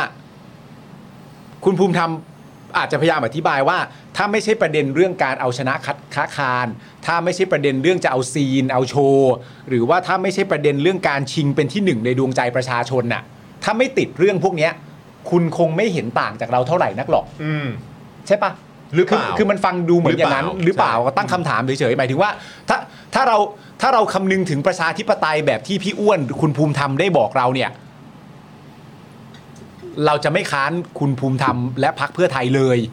เหรอฮะ เหรอครับ อืม ถ้าทั้งหมดนี้เป็นประเด็นเรื่องการเอาชนะเพื่อไทยเหรอก็แปลกดีเหมือนกันนะ นั่นน่ะสิครับ เออ คือแล้วก็ยังมีประเด็นของคุณจุลพันธ์ด้วยนะครับ ก็เห็นให้สัมภาษณ์ว่าอาทิตย์หน้าเนี่ยจะมีการส่งคำถามถึงกฤษฎีกานะครับ สรุปเป็นวีคหน้าแล้ว เป็น ใช่ไหม อาทิตย์หน้านะ นะครับ แล้วก็กรณีเลขากฤษฎีกาถูกต่อว่าเรื่องทำงานช้า ปมพรบเงินกู้5 0 0แสนล้าน ยังมาไม่ถึงมือเนี่ย คุณจุลพันธ์ก็บอกว่าเพราะมีการสื่อสารผิดพลาดเท่านั้นเองครับ อืม กลับมาอีกแล้วนะครับ ครับ อาจจะเกิดการตั้งคำถามผิดจุด เพราะหน่วยงานที่ทำเรื่องนี้จริงๆ คือกระทรวงการคลัง อย่างไรก็ดีมั่นใจว่าพรบผ่านแน่นอนครับ อะไรวะ ส่วนกรณีเลขายกฤษฎีกาถูกต่อว่าเรื่องทำงานช้าปมพร้องนะครับห้าแสนล้านยังไม่ถึงมือคุณรุจพันธ์ตอบว่า เพราะมีการสื่อสารผิดพลาดเท่านั้นเอง อาจจะเกิดกะจากการตั้งคำถามผิดจุด เพราะหน่วยงานที่ทำเรื่องนี้คือกระทรวงการคลังอย่างไรก็ดีมั่นใจว่าพรบผ่านแน่นอน ไม่เห็นเคลียร์อะไรเลย แล้วดูงงมากยิ่งขึ้นด้วยซ้ มันไม่ใช่ไม่เคลียร์นะ มันคือมันมันแปลว่าอะไร ำ อะ ใช่ก็นั่นไงถึงบอกว่างงไง พูดอะไรอะ่ะ คุณผู้ชมจบปะล่ะ คือแบบ งงไหมคุณผู้ชม เออ หรือว่าคือจะบอกอ๋อสงสัยสื่อสารกันผิดพลาดแหละดันดันไปถามแบบเลขากฤษฎีกากันทำไม เรื่องเนี้ยถ้าถามต้องถามกระทรวงการคลัง ไม่ใช่สิ ก็ไม่รู้ไง จุด คือ จุด แบบเข้าใจปะ จุดเริ่มต้นมันมาจากสิ่งที่คุณภูมิธรรมพูดก่อน ไม่ใช่เหรอ ว่าส่งไปแล้ว ว่าส่งไปแล้ว แล้วก็ชี้เป้าว่าเป็นทางกฤษฎีกา ใช่และกฤษฎีขลกาไป เนี่ย ถามตรงกฤษฎีกากันไง และกฤษฎีกาก็แค่อธิบายตัวเอง เออว่า ด้วยเรื่องสั้นง่ายๆว่า ว่าคุณยังไม่ได้เลย ไม่มีอะไรต้องท ครับ ำทำอะไรไม่ได้ เออ เพราะเปเปอร์ อืม ไม่มี เออ มันยังมาไม่ถึง แล้วมันตั้งคำถามผิดจุดยังไงอ่ะ นั่นน่ะสิครับ เฮ้ย อันนี้แบบไม่ได้แล้ว เราต้องไม่ติดนิสัยนี้กันนะครับ ครับ ผม รัฐบาลใหม่ครับ เรา เราต้ ต้อ อง งไม่ ไม่ ติ ติด ดนิ นิ สั สัย ยนี้ นี้ กั กัน น นะครับ คือแบบว่าไม่ไม่ตอบคำถามที่ถูกถาม หรือว่าแบบแกสไลด์ไปอ่ะ ใช่ เออ ไม่ไหวนะครับเนี่ย ครับ นะครับอ่ะโอเค คุณผู้ชมครับ ได้เวลาแล้วครับนะที่เดี๋ยวเราจะได้อยู่ใกล้ชิดกับแขกสุดพิเศษของเรานะครับ รอคอยกันมาพักใหญ่เลยนะครับ ใช่ เนี่ยเออนะครับ วันนี้ได้อยู่ใกล้ชิดกันแล้วนะครับ ต้อนรับเลยดีกว่านะครับ ต้อนรับอาจารย์ลอยครับ ผมเชิญครับ เชิญครับอาจารย์ลอยครับ สวัสดีครับ สวัสดีครับอาจารย์ลอยครับ สวัสดีครับเชิญครับโอ้โหอาจารย์ครับ อาจารย์ลอย ป็นไง ดีใจเหลือเกิน นี่เราได้ ม่เจอกันสักพักหนึ่ง สักพักหนึ่งนี่ ใช่ คื เล อย ครับ อันนี้เป็นครั้งที่สำหรับการสัมภาษณ์พูดคุยนะ ครับ อันนี้ถือเป็นครั้งที่สามใช่ไหมอาจารย์ ครั้งที่สาม ที่เราได้พูดคุยกับอาจารย์ แต่ว่าถ้าพูดถึงแบบการพูดคุยกันแบบสดๆเนี่ย ใช่ ครั้งแรกครับ ครั้งแรก ครั้งแรกเลยครับ ก่อนหน้านี้เนี่ยเป็นอัดเทปทั้งสองครั้ง ใช่เออ ถามอาจารย์แบบนี้ก่อน ครับ ปกติแล้วเวลาอาจารย์อยู่ไทยเนี่ยเราเคยพูดคุยกับอาจารย์สองครั้งเนี่ย ฮะ มักจะเป็นการกลับมาเพื่องานร้อยเปอร์เซ็นต์เส มอ ในครั้งนี้กลับมานี่มีเผื่อเหลือเผื่อขาดไว้ได้ท่องเที่ยวดูความสวยงามอะไร เออครั้ง อ่า ครั้งนี้ได้ท่องเที่ยวได้พักผ่อนเยอะ ทำไมจึงเป็นอย่างนั้นได้ เออ ทำไมรอบรอบรอบนี้เหมือนเซตมา เออฮะ เออ เซ็ตเมาแล้วว่าจะเที่ยวด้วยทำงานด้วยคล้ากันไปถ้าแบ่งเปอร์เซ็นต์ห้าสิบห้าสิบไหมหรือว่าทำงานมากกว่าอยู่ดี เออเที่ยวมากกว่าหน่อยนึง เฮ้ย อาจจะ โอ้ดีใจครับ ไม่มีอะไรจะพูดนอกจากยินดีด้วยครับ ได้ ม เที่ยวบ้าง ลค เอ รับ อ ไม่ แล้วอาจารย์ฟิตมากนะ ใช่ เห็นอาจารย์แบบลงลงรูปแบบว่า โอ้โห มีแบบ เป็นภูกระดึง ขึ้นภูกระดึง ใช่ แล้วก็มีแบบพูดถึงแบบ โอ้โห เรื่องของการเอ่อขนของขึ้นไป ใช่ โอ้โหอาจารย์ก็แบบมีมียกโชว์ด้วยนะเนี่ย ทำ ทำ ไม ไม อันนั้นทดลองยกครั รู้ ไม่ใช่ก อาจารย์ เป็ แต่มันก็หนักอยู่ดี มันหนักมันหนัก แล้วอาจารย์ก็ยกแบบดูแบบดู 40 แบบ กิโล เออไม่มี 40 ปัญหา กิโล เลยครับ เออ อาจารย์ใช้เวลาเท่าไหร่จำได้ไหมตั้งแต่ปลายเขาจ ชั่ น วโมง44 นาที ถึงหลังแปด 1 ชั่วโมง 44 นาที 44 นาที ไม่ถึง 2 ชั่วโมงนะ หู อาจารย์ฟิตมากเลยอะ ผมเคยขึ้นภูกระดึงหนึ่งครั้ง เป็นไงฮะ ใช้เวลาประมาณเกือบห้าชั่วโมง เฮ้ย แต่ว่า จริงเหรอ แต่ว่ามันเป็นการแบบ แวะใช่ไหมแวะใช่ไหม แวะด้วยแล้วก็ถ่ายรายการด้วย อ๋อ มันเป็น โอเค เหมือนประมาณว่าจะมีจะมีคู่รักเดินทางขึ้นไป เพื่อไปขอแต่งงานบนนั้น อ่า ก็ไปถ่ายรายการนั่นนู่นนี่ไปก็ใช้เวลายาวนานพอสมควร อืมครับ แต่ถ้าผมเดินเต็มๆเพียวๆ ผมก็ใช้เวลาเยอะกว่าอาจารย์อยู่ดีอะ โอ้แล้วเดี๋ยวอาจารย์จะเดินทางกลับเมื่อไหร่ครับเนี่ย วันมะรืนครับ โอ้โหใกล้ใกล้เข้ามา ใกล้แล้ว ทุกทีนะครับ เราถือว่าโชคดีมากที่ได้ ใช่ อยู่อาจารย์ด้วย ใช่ นะครับ ใช่ใช่ นะอาจารย์ครับเมื่อสักครู่นี้คือวันนี้ก็ขออนุญาตรบกวนอาจารย์ละกันนะครับ คุยเกี่ยวกับเรื่องของเหตุการณ์ในเมืองไทยกันด้วยนะครับ เพราะว่าก็น่าจะมีประเด็นที่อาจารย์ก็พูดถึงอาอยู่ในช่องของอาจารย์ด้วยเหมือนกันไม่ว่าจะเป็นเรื่องของพลังงานนะครับหรือเรื่องการเมืองไทยเนี่ยก็ก็มีแบบพูดเกี่ยวกับเรื่องของนโยบายต่าง ๆ ด้วยเหมือนกันนะครับ รวมถึงดิจิตอลวอลเล็ต เนี่ยแหละครับเนี่ยแหละครับ ผมเจออาจารย์ในบ้านตอนที่อาจารย์เดินทางมาถึงเนี่ยผมดีใจมากเพราะว่าปกติ ครับ ได้ตามแต่คลิปของอาจารย์แล้วก็ตาม ใช่ งานเขียนของอาจารย์ประเด็นเรื่องดิจิทัลวอลเล็ตแต่ยังไม่เคยมีโอกาสได้พูดคุยกับอาจารย์เต็มๆสักทีว่าอาจารย์มีความเห็นในประเด็นนี้แบบ ฮะ อย่างไรบ้าง หลังจากที่ผมออกความเห็นไปเนี่ยก็มีบางอย่างที่เขาปรับนะครับเอ่อเช่นไอเอ่อแทนที่จะเป็นบล็อกเชน อืม นะเขาเขาก็ใช้ไอตัวที่มีอยู่แล้วอะก็คือเป๋าตังค์ แอปเป๋าตังค์ ครับ แต่ว่าอาจจะเปลี่ยนหน้ากากอะไรตามที่ผมคาดไว้และตามที่ผมแนะนำไว้ อืม อืม อ่าเพราะว่าบล็อกเชนมันไม่จำเป็นและมัน ครั ก็ บ ช้า ครับผมอืม นะ แต่เขาโปรโมทดุมากเลยนะ คือ ตน คือ แรก ที่อาจารย์บอกว่าช้าก็คือมันต้องใช้เวลา ใช่ครับ ในการสร้างอันเนี้ย สร้าง ขึ้นมา พยาน ครับ บล็อกเชนเนี่ยหลักการของมันก็คือสร้างพยานทั่วโลก อืม ทีนี้สมมุติว่าถ้าจะไปสร้างพยานสักร้อยคนน่ะมันเสียเวลา ครับ แล้วมันไม่มีความจำเป็นเอ่อสมมุติจะซื้อก๋วยเตี๋ยว 50 บาทอย่าง ค เงี้ รั ย บ มันไม่จำเป็นต้องไปสร้างพยานทั่วโลก อืม พยานแค่ไอธนาคารฝั่งส่งเงิน อืม ฝั่งรับเงิน ให้มันตรงกันะ ก็พอ แล้วก็แม่ค้ากับ อืม กับลูกค้า ครับผม ครับ อื มันมีพยานสี่คนก็พอแล้ว ครับผม แค่นี้อยู่แล้ว มันก็อยู่แล้ว ฮะ นะแล้วยังมีธนาคารแห่งประเทศไทยเอ่ออรู้เห็นด้วยว่าว่ามีการโอนเงิน ครับ แค่นี้ก็พอแล้วสำหรับเงิน 50 บาท ฮะ นะมันไม่ต้องไปสร้างพยานทั่วโลกเป็นบล็อกเชน เขาบอกว่าเขาอยากให้มีบล็อกเชนเนี่ยเพื่อเป็นการวางรากฐานเอ่อในเรื่องของการเงินในอนาคต Financial เอออาจารย์อาจารย์คิดว่ายังไง อย่า ค ง รับ นี้ครับ คือบล็อกเชนเนี่ยผมว่าไม่เหมาะกับไอการการใช้ในการโอนเงิน อืม ไอการโอนเงินเนี่ยปัจจุบันเอ่อวิธีที่ง่ายกว่าก็คือ คือส่งเงินออกไปแล้วเนี่ยกระจายพยานทีเดียวเลย อืมอืม เอ่อก็คือกระกระจายว่าตัวเองเนี่ยทำธุรกรรมแล้วก็ไปเก็บเอาไว้ในโหนดสัก4ี่ห้าโหนด อืมครับ แค่นั้ ผม นก็พอแล้ว อืม ไม่ต้องเออส่งเงินไปแล้ว แล้วก็ให้พยานร้อยคน อืม คอนเฟิร์ม คอนเฟิร์ม อืม มันใช้เวลาตั้งหลายวินาที อืม อาจจะใช้เวลาเอ่อครึ่งนาทีหรือหนึ่งนาที อืมอืม แล้วก็อย่างไอบิตคอยเองเนี่ย ครับ ถ้าเกิดใช้แบบที่เรียกว่าไม่มีเลเยอร์ที่สองเนี่ยนะครับ อใช้เอ่อไอไอบิตคอยตรงตรงตัวเนะฮะ ฮะ ครับ มันอาจจะได้แค่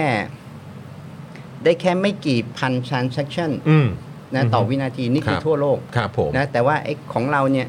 ไอ้ ใช้กันเป็นล้าน ป๋ตัง คน ค์ แล้วครับ มัน อืม วินาทีเดียวมันรองรับได้ 6 0,000 คนนะ อืม ในเมืองไทยอ่ะ อืมอืม ใช่ไหม อืม ก็คือผมมองว่ามันไม่มีความจำเป็นที่ไปถึงขนาดนั้น แต่ผมไม่ได้บอกว่าไอ้บล็อกเชนมันไม่ดีนะ ครับ มันดีในแง่ที่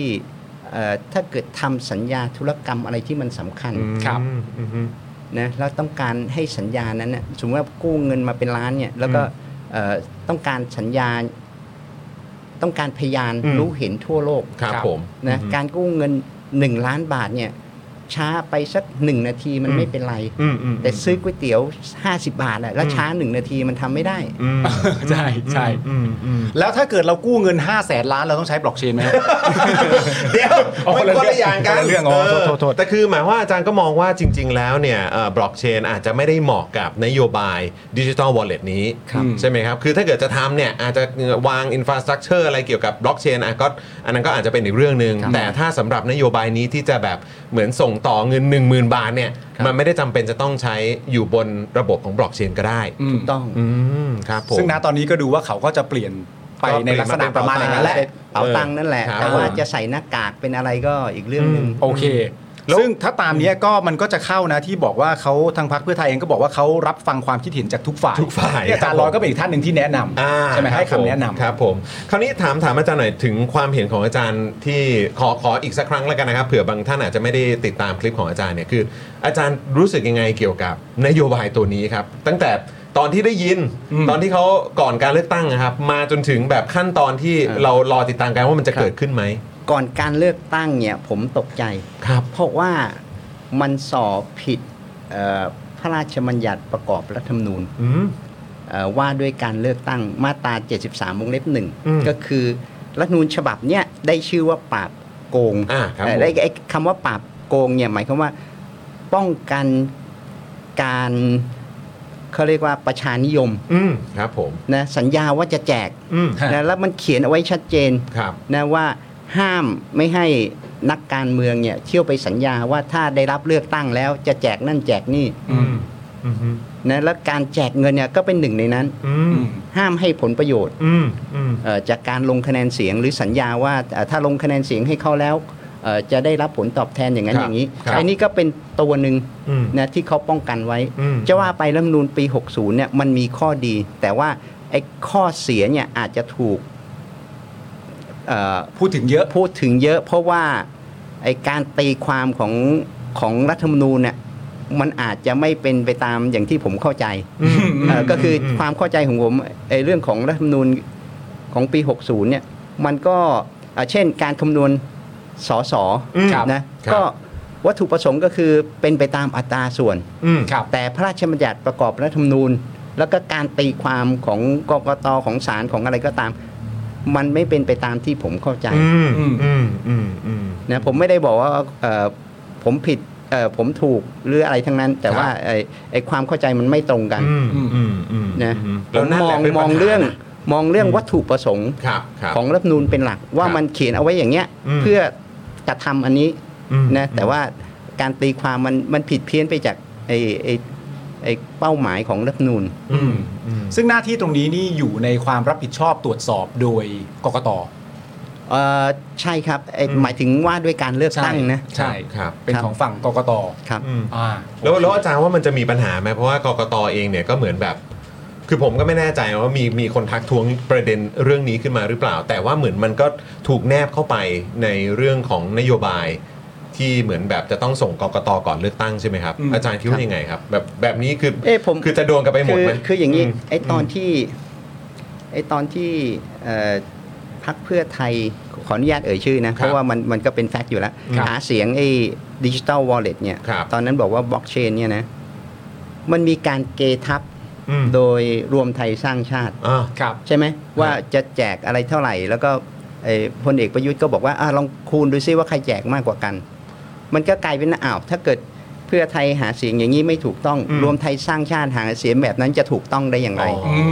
ออ ถูกไหม อื อ่าฮะก็คือหมายความว่าก็จริง ๆ แล้วเนี่ยก็มีแบบอะไรที่คล้าย ๆ กันทั้งคู่ ครับ อืมอืม คือ เพราะ คือ ฉะนั้นคือถ้าถ้าถ้าคนหนึ่งโดนอีกคนก็ต้องโดนด้วยสิ น่าจะ อ๋อโอเค แบบนี้เขาเรียกว่าอะไรเจ้ากัน เหรอ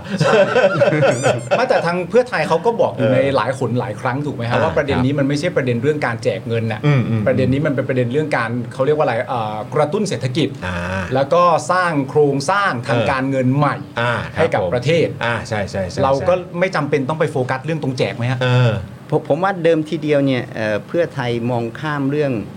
เอ่อเกี่ยวกับวินัยการเงิน อืม คือคือระเบียบของวินัยการเงินกระทรวงการคลัง แล้วก็ธนาคารแห่งประเทศไทยว่าไอ้อยู่ๆเขาจะไปไปเสกเงินหรือเสกคูปองออกมาไม่ได้ ครับ อืมอืม อืมคเอ่อรับ ผมว่า ผม เขามองข้ามจุดนั้นเลย อืม ครับ เราสร้างสกุลเงินใหม่ขึ้นมาไม่ได้ ใช่ครับ ครับ หรือหรือหรือเอ่อไปอุปโลกอะไรขึ้นมาเป็นเงินแล้วเดี๋ยว เดี๋ยวจะมาชดเชยไอ้เงินตรงนี้ผ่านเอ่อระบบภาษีมูลค่าเพิ่มอย่างเงี้ย ครับ เออมันทำไม่ได้ อืม เอ่อกฎหมายมันไม่มีกฎหมายไหนรองรับ ครับ เอ่อมันก็ต้องในที่สุดก็คือต้องหาทางก็คือเอ่อกู้เงิน ครับ เอ่อการจะกู้เงินเนี่ยก็ต้องใช้เอ่อออกพรบ ครับ กู้เงินนะพรบกู้เงินจะทำได้ก็ต่อเมื่อเกิดวิกฤต อืม มันก็เลยมีคำถามว่าเอ้ยตกลงมันเกิดวิกฤตหรือเปล่า อืม อืม นะ ก็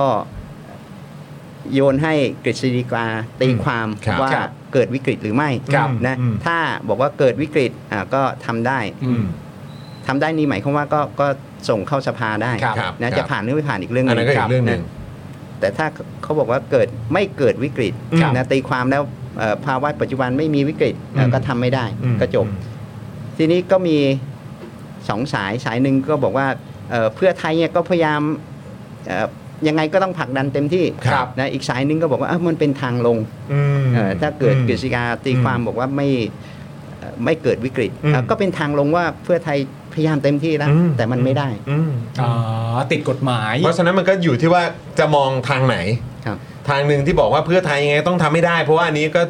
คล้ายๆเป็นเดิมพันเหมือนกัน ครับ ที่จะส่งผลถึงการเลือกตั้งครั้งต่อไป ครับ ส่วนอีกส่วนอีกสายหนึ่งก็บอกว่าไม่อะอันนี้น่าจะเป็นวิธีการหาทางลง ครับ ให้เนียนๆมากกว่า อ่า เออ มันก็อาจจะต้องอยู่ที่คุณผู้ชมแล้วละมั้ง แล้วถ้าสมมติว่าเราตีความเป็นทางแรก เป็น เออ ทางแรกหมายถึงว่าเป็นทางที่ผลักดัน ต้องต้องเกิดขึ้นให้ ต้อ ได้ งเกิดขึ้นให้ได้เนี่ย มันก็อันนี้ถามอาจารย์ในการตั้งคำถามต่อ ถ้าเกิดว่าเอ่อตัวคณะกรรมการกฤษฎีกาเนี่ยเราว่ากันในเรื่องว่าวิกฤตหรือไม่วิกฤต อืม สรุปสุดท้ายถ้าจบเป็นไม่วิกฤต นั่นก็แปลว่าไม่ต้องไปถึงขั้นการส่งเรื่องเข้าสภาก็คือว่าคณะกรรมการชี้ขาดมาเลยว่า พรบกู้เงินในภาวะเนี้ยมันกู้ไม่ได้นะ ทีนี้ถ้าเราพูดกันในแง่ของการผลักดันให้มันจะเกิดขึ้นให้ได้เนี่ย มันไม่ได้แปลว่าเพื่อไทยต้องจบที่ตรงนี้ถูกไหมฮะเขามีสิทธิ์ไหมว่าจะกลับไปใช้วิธีเดิม เช่นเขาบอกการเกลี่ยเงินการรีดไขมันการอะไรต่างๆนานาก็ย้อนกลับไปประเด็นเดิม เพื่อทำให้มันเกิดขึ้น มัน ไม่ได้ มันมันเป็นไปได้แต่ว่าไอ้พักต่างๆ ต้องยอม อืม ใช่ไหมที่จะเกลี่ยงงบประมาณ อ่า ออก พรรคมาร่วมรัฐบาล นะฮะ ครับ แล้วแล้วงบประมาณส่วนมากมันมันถูกล็อกเอาไว้แล้ว อืม นะก็คือมันมีมันมีไอ้รายจ่ายมันมีเอ่อรายจ่ายประจำอะฮะ อืม ผมก็ไม่รู้ว่าจะเกลี่ยมันยังไง อืม อืม อืมอืม แต่ว่าไอ้สิ่งที่สำคัญก็คือเอ่อเรื่องของการกระตุ้นเศรษฐกิจ ครับ อืม เอ่อก็คือมันจะต้องเป็นคนที่เรียนเศรษฐศาสตร์มาพอสมควรถึง ครับจะเข้าใจว่าทำไมทำไมเพื่อไทยคิดแบบนั้น อืม ฮะ เอ่อคือในทางเศรษฐศาสตร์ที่เรียกว่ามหาภาคเนี่ยนะฮะ ครับ ในภาวะที่เศรษฐกิจถดถอย แล้วก็ดอกเบี้ยมันต่ำมาก ครับ คนไม่มีงานทำคนว่างงานอยู่นะ ฮะ ไอเนี้ยเหมาะที่จะกระตุ้นเศรษฐกิจด้วยวิธีการเพิ่มรายจ่ายของรัฐ อืมเพราะวิกฤต เพราะวิกฤต ครับ นะแต่ว่าในขณะเนี้ยนักเศรษฐศาสตร์หลายคนมองว่าการว่างงานของไทยนั้นเอ่อไม่ได้ว่างงานจริงนะก็คือคนมีงานทำ อืม นะแล้วก็ไม่ได้อยู่ในภาวะโควิดนะครับ และดอกเบี้ยค่อนข้างสูง อืม เอ่อก็มีแนวโน้มสูงตามประเทศอื่น ครับ เพราะฉะนั้นเอ่อมันไม่เหมาะที่จะแจกเงิน อืม คือคือมันคนละภาวะกับยุคโควิด ฮะ ฮะ เพราะฉะนั้นมันหมายมันมันอาจจะเป็นประเด็นเรื่องแบบ เขาเรียกว่าเป็นชั้นข้อมูลไหมหมายถึงว่าคุณจะจับข้อมูลใด ๆ มาแย้งกัน เช่นบอกว่า เนี่ยเลขเหล่านี้เป็นเลขสภาวะเดียวกัน แล้วพอเอาเลขเหล่านี้มาดูเสร็จเรียบร้อย ทางหนึ่งตีความว่าวิกฤต อีกทางหนึ่งไม่ตีความว่าวิกฤต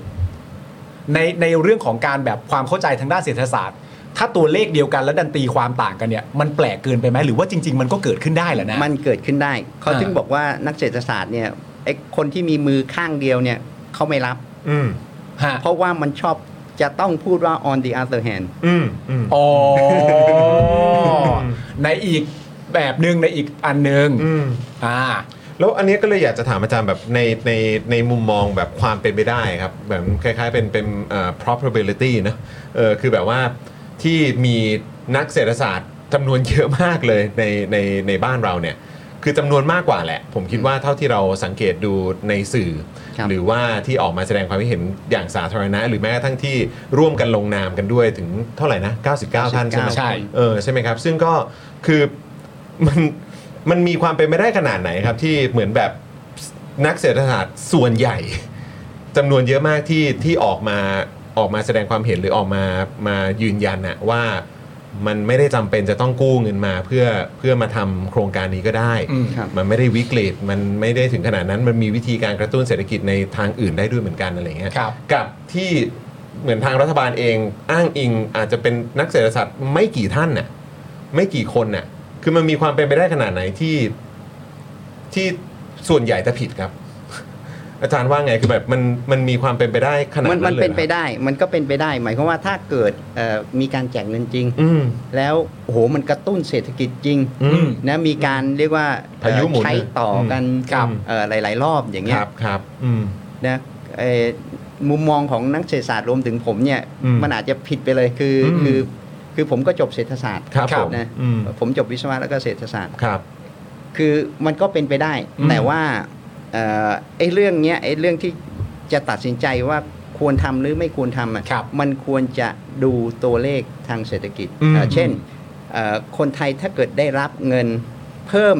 10,000 บาท ครับ เขาจะเอาไปใช้เรื่องอะไร อืม ่า ใช้จ่ายกับอะไร เออ อืม และตามสถิติ 60% อืม เพิ่มสินค้านำเข้า อืม อืม อาจจะเอาไปส่วนหนึ่งเอาไปซื้อมือถืออา ครับ ไอ้ไอ้เอ่อคนเอ่อคือคนจำนวนหนึ่งอาจจะเอาไปซื้อมือถือหรือเพิ่มเงินเอาไปซื้อมือถืออย่างเงี้ยอีกกลุ่มหนึ่งอาจจะไปซื้อเอ่อมอเตอร์ไซค์ อืม แล้วก็เอ่อหรือหรือเอาไป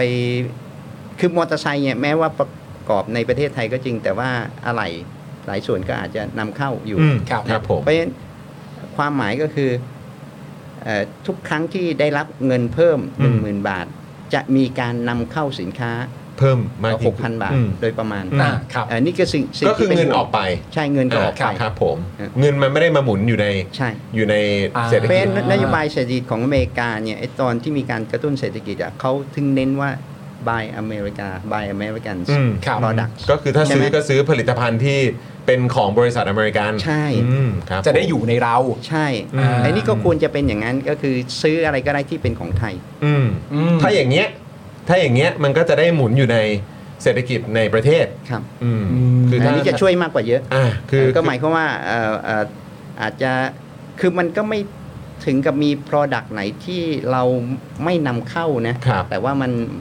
มันก็เยอะ เออมันมันเยอะ ครับผม อืมอย่าเอาไปซื้อสินค้านำเข้า อืมอืม เอ่ออย่างน้อยก็อาจจะเป็นเอ่อของกินของใช้ อืม แล้วจุดอ่อนนั้นที่สองก็คือ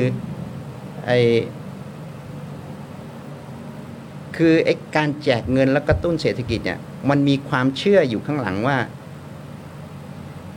มีการแจกแล้วจะมีการขยายการลงทุน อืม ครับ ก็คือพอเอกชนได้เงินแล้ว อืม ก็จะเอามาลงทุนต่อ ใช่ ในประ เหมื เท อน ศ กับคนขายหมูปิ้งก็จะเปิด อืม สาขาเพิ่ม อ่าครับ อะไร ผม อย่างเงี้ย อืม แต่สแต่ปัจจุบันเนี่ยมองว่ามันไม่น่าเกิด อืม นะเพราะว่าไอไอ้เงินหนึ่งหมื่นบาทเนี่ยมันก็มันคงมาวุบเดียวแล้วก็หายไป อืม ครับ อืม นะมันไม่สามารถหมุนได้ไม่รู้กี่รอบ อืม เอ่อหกรอบอะไรอ ตาม ย่าง ที่ เงี้ย เขาคาดการณ์ไว้อะฮะ อ่าอันนี้คือตามที่ทางฝั่งเพื่อไทยคาดการณ์ไว้ ครับครับ อ่าก็ก็หลายคนก็ไม่เห็นด้วย อืม ฮะ อืมอืมก็ต้อง ใช่ ก็ต้องฟังกันบ้างอะนะ ใช่ แต่ว่าคุณบูมทำก็บอกนี่ว่าเขาก็รับฟังความคิดเห็นทุกฝ่า ใช่ ย ใช่ใช่ เออ คืออยากจะกลับมาประเด็นเรื่องเรื่องวิกฤตอีกนิดนึงฮะอาจารย์ลอยคือเอ่อมันมันมีชุดข้อมูลแบบนี้มาด้วยก็คือว่าถ้าถ้าถ้าเทียบกันตอนเปเปอร์ที่ทุกคนเห็นตรงกันในแง่ของการคาดการณ์ GDP เนี่ยประเด็นเรื่อง 1.5 อะไรมากอะไรลดอะไรต่างๆนานาก็ว่าไปเนี่ยมันก็มีมุมมองว่า เออ ถ้ามองแค่เปเปอร์อันเนี้ยอาจจะฟังดูเหมือนไม่วิกฤตก็ได้ อืม แต่มันจะวิกฤตในแง่ของการที่ถ้าเราไม่เติมลงไปเนี่ยมันจะไปสู้การแข่งขันในภูมิภาคเดียวกันไม่ได้ เมื่อเราแพ้ในการแข่งขันในโซนภูมิภาคเนี่ย มันจึงวิกฤตในประเด็นนี้ มันไม่ได้ออนเปเปอร์นี่ อ่า อาจ ก็ จะไม่ใช่ก็เข้าใจ ก็จริง คือไอการแข่งขันเนี่ยมันขึ้นอยู่กับประสิทธิภาพการทำงาน อืม ว่าหนึ่งชั่วโมงแรงงานของไทยอ่ะ ครับ สู้หนึ่งชั่วโมงแรงงานของคู่แข่งได้หรือเปล่า อืมอืม โอเค ซึ่งประเด็นนี้ไม่เกี่ยวกับเงินที่อัดลงไป ไม่เกี่ยว อืม เอ่อเอ๊ะและไอ้ไอ้แรงงานไอ้ประสิทธิภาพเนี่ยมันขึ้นอยู่กับการศึกษาแล้วก็ อืม สกิล ค ใน รับ การทำงาน อืมครับ นะแรงงานของไทยเอ่อตามที่ผมรับรู้ก็คือประสิทธิภาพ อืม ต่ำเมื่อมอเทียบกับเพื่อนบ้าน อืมคืออาจ ชั่วโม จะ งเท่ากัน ไม่ได้รับการสนับสนุน แล้วก็ไม่ได้แบบรับการพัฒนา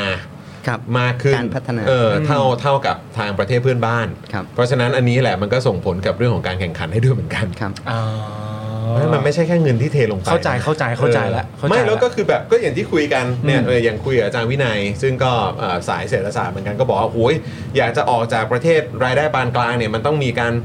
เอ่อเขาเรียกว่าปฏิรูป ครับ แล้วก็แก้ปัญหาเชิงโครงสร้างมันถึงจะสามารถไปต่อได้ ใช่ครับ ใช่ไหมครับ แต่ว่าถ้าถ้าคิดว่าจะแจกเงินอย่างเดียว หรือว่าทำนโยบายนี้อย่างเดียวแล้วมันจะพาเรา ครับ เรา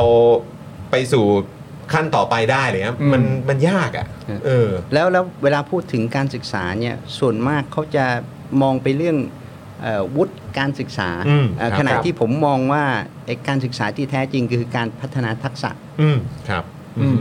คือลืมไปเรื่องไอ้วุฒิการศึกษาเลย อืมครับ ผมว่าไอ้นี่คือไร้สาระไม่มีประโยชน์ คือวัดกันที่ทักษะดีกว่า ทักษะ อืมอืม นะไม่จำเป็นต้องจบปริญญาเลยแต่ว่า ครับ ขอให้มีทักษะ อืมอืมอันนี้แหละสำคัญมากกว่าด้วยซ้ำอืมครับผม อาจารย์คิดว่าโครงการนี้มันจะเกิดขึ้นไหม ไม่อ่ะถ้าอ่ะความเป็นความเห็นก็ได้ครับ คือ คืออย่างนี้ คิดว่ามีความเป็นไปได้ อะ ขนาดไหน ผมไม่มีความมั่นใจ อ่าครับผม นะแต่ว่าเอ่อผมก็พนันกับเพื่อนเล่น อืมอืมอืม ๆพนันเรียกว่าเอ่อกินกาแฟกันนะ อืม กับพี่หนูหลิง อ่า คุณสมบัติ ครับ คุณงามมนง อืม ผมพนันว่าเกิด พี่หนุ่มนิงบอกว่าไม่เกิด อืมอาจารย์คิดว่าเกิดนะ อืม ไม่คือคืออย่างนี้ อืม ผมไม่ใช่ว่าผมเชื่อตัวเองนะ อืมอืมอืมอืม ผมแค่อยากจะพนันเล่นๆอะ อืมอืมอืม คือให้มันมีอะไรสนุกสนุก เออคือจะได้ไม่มองเป็นเรื่องเครียดมากเกินไป คืออาจารย์หิว อาจารย์อาจารย์หิวกาแฟนั่นแหละ อยากจะดวนอยากจะดวนอยากจะดกาวนแฟดำด้วย ต้ นะ องเป็นกาแฟดำ ด้วยนะ แต่พี่หนูริงบอกว่าจะไม่เกิด เออ อ่า เท่าที่คุยกันอาจารย์บอกว่าเกิดแน่ อ่า มั มัน มันมีเขาเรียกว่าอะไร มันมีปัจจัยอะไรรองรับความคิดเห็นของอาจารย์ว่าเกิดแน่นอนมีไหมหรือว่า ไม่ไม่มี ไม่มีไม่มีไม่มี คือผมมองว่าเอ่อคือถ้าไม่เกิดเนี่ยเพื่อไทยอาจจะเรียกว่าเอ่อเสีย อืม เสียคนเนี่ย อืมอืม เสียอ่าโอเค เพราะว่าไปรับปากไว้ อืม มันจึงมันจึงมีสิ่งที่จะเกิดได้ ขณะที่ทฤษฎีของพี่หนูหลิงก็คือ หาทางลง อ่า แล้วก็ไปจบที่กฤษฎีกา อ่าอันนี้คือสองสายไง เออมันก็ สองสายที่อาจารย์บอก โอเค แหละ เข้าใจแล้ว สองสายที่อาจารย์บอกแหละ เข้าใจ สาย แล้ว หนึงก็คือว่าไม่ทำไม่ได้ คือมัน เสียนะ คือมันเหนื่อยเหมือนกันนะคุณผู้ชมที่เรามีความจำเป็นแบบเราเราเข้าใจว่าเป็นนโยบายเรือธงที่ถูกคิดมาอย่างถี่ถ้วนแล้ เอ ว อ แต่ณตอนนี้ภาวะการคาดเดาว่ามันจะเกิดขึ้นไม่เกิดขึ้นเนี่ย อืม มันอยู่ในภาวะลักษณะนี้อยู่เลย หรือมีอีกสายหนึ่งที่เป็นการวิเคราะห์ แต่ไม่ใช่วิเคราะห์เชิงกฎหมาย อืม แล้วก็ไม่ได้วิเคราะห์เชิงข้อมูลหลักฐาน แต่เป็นการวิเคราะห์ทางการเมือง เออ ที่ใช้การวิเคราะห์โดยโดยสรุปประมาณว่า คือมันจะฟังดูไม่ดีนะแต่เหมือนประมาณว่าทางคณะกรรมการกฤษฎีกาก็จะว่าผ่านก็ได้ เออ เพราะว่าถ้าจะให้มันผ่านมันก็ผ่านได้ มันมีมุมนี้ด้วยไง เออ หมายถึงว่าในประเทศไทยของเราอ่ะ ถ้าจะให้มันผ่านมันก็ผ่านกันได้ มีอย่างนี้ด้วย ผมว่าอะไรมันก็เกิดขึ้น อะไร ได้ เรื่องอื่นได้ in เประเทศ Thailand เออ เออ เพ เพ ราะ ราะ ฉะ ฉะนั้ นั้น น แลนด์อะไรก็เกิดขึ้นได้ เกิดไม่เกิดก็เดี๋ยวว่ากันอีกทีนะครับผม นะฮะอ่ะเอ่องั้นเดี๋ยวเรามาเรื่องต่อไปเลยดีกว่านะครับอาจารย์ครับ คือ อ่ามั มันก็เป็นประเด็นที่จริง ๆ แล้วเนี่ยอ่าเราก็ทราบมาว่าอาจารย์เนี่ยก็แบบมีการนำเสนอแล้วก็พูดคุยอยู่ในช่องของอาจารย์ด้วย อืม นะครับแล้วก็ในโซเชียลมีเดียด้วยเหมือนกัน ก็คือประเด็นเกี่ยวเรื่องของค่าไฟนั่นแหละ ครับ นะครับนะเพราะว่าคือเรื่องที่หลายคนก็ยิ่งเอ็กกันขึ้นมาใหญ่ อืม นะครับก็คือเมื่อวันศุกร์ที่ผ่านมาเนี่ยมติชนลงข่าวว่า Microsoft Google Tesla บี้รัฐบาลเคาะค่าไฟนะครับสีเขียวก่อนตัดสินใจมาลงทุนในไทยครับ เหรอ มันมีประเด็นนี้เข้ามาด้วยครับ เพราะว่าตอนทีแรกเนี่ยโอเค มีพอรัฐบาลนี้เข้ามาปุ๊บเนี่ยค่าไฟลด ลดเลย ล ล ด ด เลย แบบลดได้ยิ้มกันเลยตอน ล นั้ ด นคน ได้ ก็ ยิ้ม ดี กัน ใจ เลยทุกคนก็อุ้ยโอ้โหดูสิเปลี่ยนรัฐบาลปุ๊บนี่ค่าไฟลงเลย อะไรสัญญาไว้ที่ทำอย่างเร็ว โอ้โหทำอย่างไวเลย แต่ก็มีออกมาพูดเหมือนกันว่า แต่ปีหน้าเนี่ยมกราเป็นต้นไปเนี่ยก็ต้องเตรียมตัวนะ มาใหญ่ มาใหญ่เลยนะ เออนะฮะก็คือที่ที่อั้นอั้นๆไว้เนี่ยเอ่อปีหน้าเนี่ยเจอแบบหนักแน่ แล้วแถมเนี่ยก็คือว่าทางนายกรัฐมนตรีคุณเศรษฐาเองเนี่ยก็บอกด้วยว่าเนี่ยไปเดินทางต่างประเทศมาเดินสายเนี่ยก็เดไปเกี่ยวไปได้นักลงทุนมาลงทุนในเมืองไทยเพียบเลย อืม ดูสิบริษัทใหญ่ๆอย่าง Google Microsoft Tesla เนี่ยเขาก็จะมานะ อืม แต่คราวนี้มีข่าวออกมาครับว่าอ้าวถ้าเกิดว่ายูไม่ลดค่าไฟเนี่ยเออหรือว่าไม่ดูเรื่องค่าไฟเนี่ย มันจะกระทบกับการตัดสินใจมาลงทุนนะ อาจารย์คิดว่ายังไง เดี๋ยว ค เดี๋ รั ยว บ เอาประเด็นแรกก่อนว่า อืม ทำไมค่าไฟมันถึงลด อ่าครับ ค่า ผม ค่าไฟที่ลดเนี่ยไม่ใช่ว่าไปเจรจากับเอกชน อืม แล้ว ครับ บอกว่า เอ้ย ต่อรองราคาให้ราคามันลดลงหน่อย อ่าครับ แต่คว่ารับผม เอาภาษีของประชาชน ครับ ไม่ว่าใช้ไฟมากใช้ไฟน้อยเนี่ยมาจ่าย อืมครับ ครับ ผม ใช่ไหม ครับ มันจึงลด เพราะฉะนั้นเองงบประมาณส่วนอื่นที่ว่าจะต้องไปใช้จ่ายมันก็ลดลง อืม เพราะว่า คบ เอามาจ่ายค่าไฟ ค ครั รับบ นะไอคนที่ใช้ไฟน้อยก็เอ่อก็ก็ก็ภาษีภาษีของตัวเองไปด้วย อื ใช่ไหม ครับผม เออ อืม แล้วอันที่สองก็คือไอค่าไฟอ่ะทำไมมันถึงแพงกว่าเพื่อนบ้าน อืม มันเกิดจากการที่เราสำรองไฟมากเกิน ครับ นะแล้วมันเป็นส่วนหนึ่งของต้นทุน ครับ ครับ อืม เอ่อผมเปรียบเทียบเหมือนกับข้าวผัด อืม นะไอเอ่อผมเปรียบว่าคนไทยเหมือนกับกินข้าวผัดวันละสามจาน ครับ ครับ สามมื้อ สามมื้อ อืม เออตีไปว่าโดยเฉลี่ยแล้วเนี่ยเฉลี่ยทั้งปีอะก็ก็มื้อละหนึ่งจาน ครับผม นะแต่ว่าในความเป็นจริงเนี่ยเอ่อตอนกลางคืนอาจจะครึ่งจานเอ่อ อืม ตอนเย็นอาจจะครึ่งจาน ครับ เอ่อตอนเช้าอาจจะเอ่อครึ่งจานค่อนจาน อืมครับครับ นะ ผม แล้วตอนกลางวันอาจจะหนึ่งจานกว่าๆอะไรเงี้ย อืมครับผม แล้วมันก็ขึ้นอยู่กับฤดูกาล ครับ อืม อื นะ ม มันก็จะมีบางครั้งกินแค่ครึ่งจาน บางครั้งมันจานครึ่ง อืม ครับ นะและไอ้จานครึ่งหรือ 1.6 จานเรียกว่าสูงมากเนี่ย มันเกิดขึ้นแค่ 10 วันเท่านั้นเอง อืมอืม และเป็นกลางวัน อืม อืม ช่วงเมษาที่ว่าอากาศมันร้อนจัดแล้วทุ ค ก รับ คนต้องเปิดแอร์ อืม ครับ นะดันเอาตรงเนี้ยมาเป็นบรรทัดฐาน อืม 1.6 จานแล้วก็เพิ่มเข้าไปอีก 60%เ บวกเข้าไปอีกเหรอฮะ โอ้ โอ้โหอืม อ่อบวกเข้าไป 60%มันก็กลายเป็น 2 จานกว่า ครับ ฮะ และนั่นคือมาตรฐานในการผลิตกระแสไฟฟ้า บอกว่าถ้าผลิตต้องผลิตได้เท่านี้ ทุกวัน ทุกวัน ทั้งปี ทั้งทั้งๆที่จริง ๆ แล้วเราใช้ไฟเยอะจริง ๆ เนี่ย อาจจะแค่ 10 วันเท่านั้น 10วัน ต่อ เท่านั้น ปี ครับ แต่เขาใช้ไอ้เรื่องของ ตัวเลข ปริมาณ เอ่อ การ ตัว ใช้ไฟที่ ครับ สูงที่สุดเนี่ย ใช่ครับ มาเป็นมาตรฐานที่จะต้องผลิตได้ทุกวัน ใช่ไอตัวเลขเนี้ยมันอาจจะมาจากวันที่เ ร้อนที่สุด 20 เมษา อ่าครับผม เอาร้อนๆจัดๆเลย ร้อนๆจัดๆเลยต้องเร่งแอร์หน่อยต้องใช้พ แล้ว ลัง เอา งาน เอา เยอะ เอาเอาตรงนั้นน่ะ ฮะ อืม มาบวกเข้าไปอีก 60% แล้วบวกเข้าไปอีกอ่ะคือแค่แค่เอาที่ใช้เยอะที่สุดของปีมาเป็นมาตรฐานเนี่ยก็หนักแล้วนะ เออ แต่นี่ก็คือบวกทับเข้าไปอีก 60%อ อันที่บวกเข้าไปนี่บวกบวกในเชิงมันเป็นนโยบายเพื่อสำรองอยู่แล้วใช่ไหม อืม จึงมีความจำเป็นต้องบวกเข้าไป ครับ แต่เราเราบวกเข้าไปถึงจำนวนตัวเลขถึง 60%เลยทีเดียว ใช่ ซึ่งอันนี้ก็หาคำตอบยากอย่างเช่นเดียวกันว่าทำไมต้องเยอะขนาดนั้นด้วย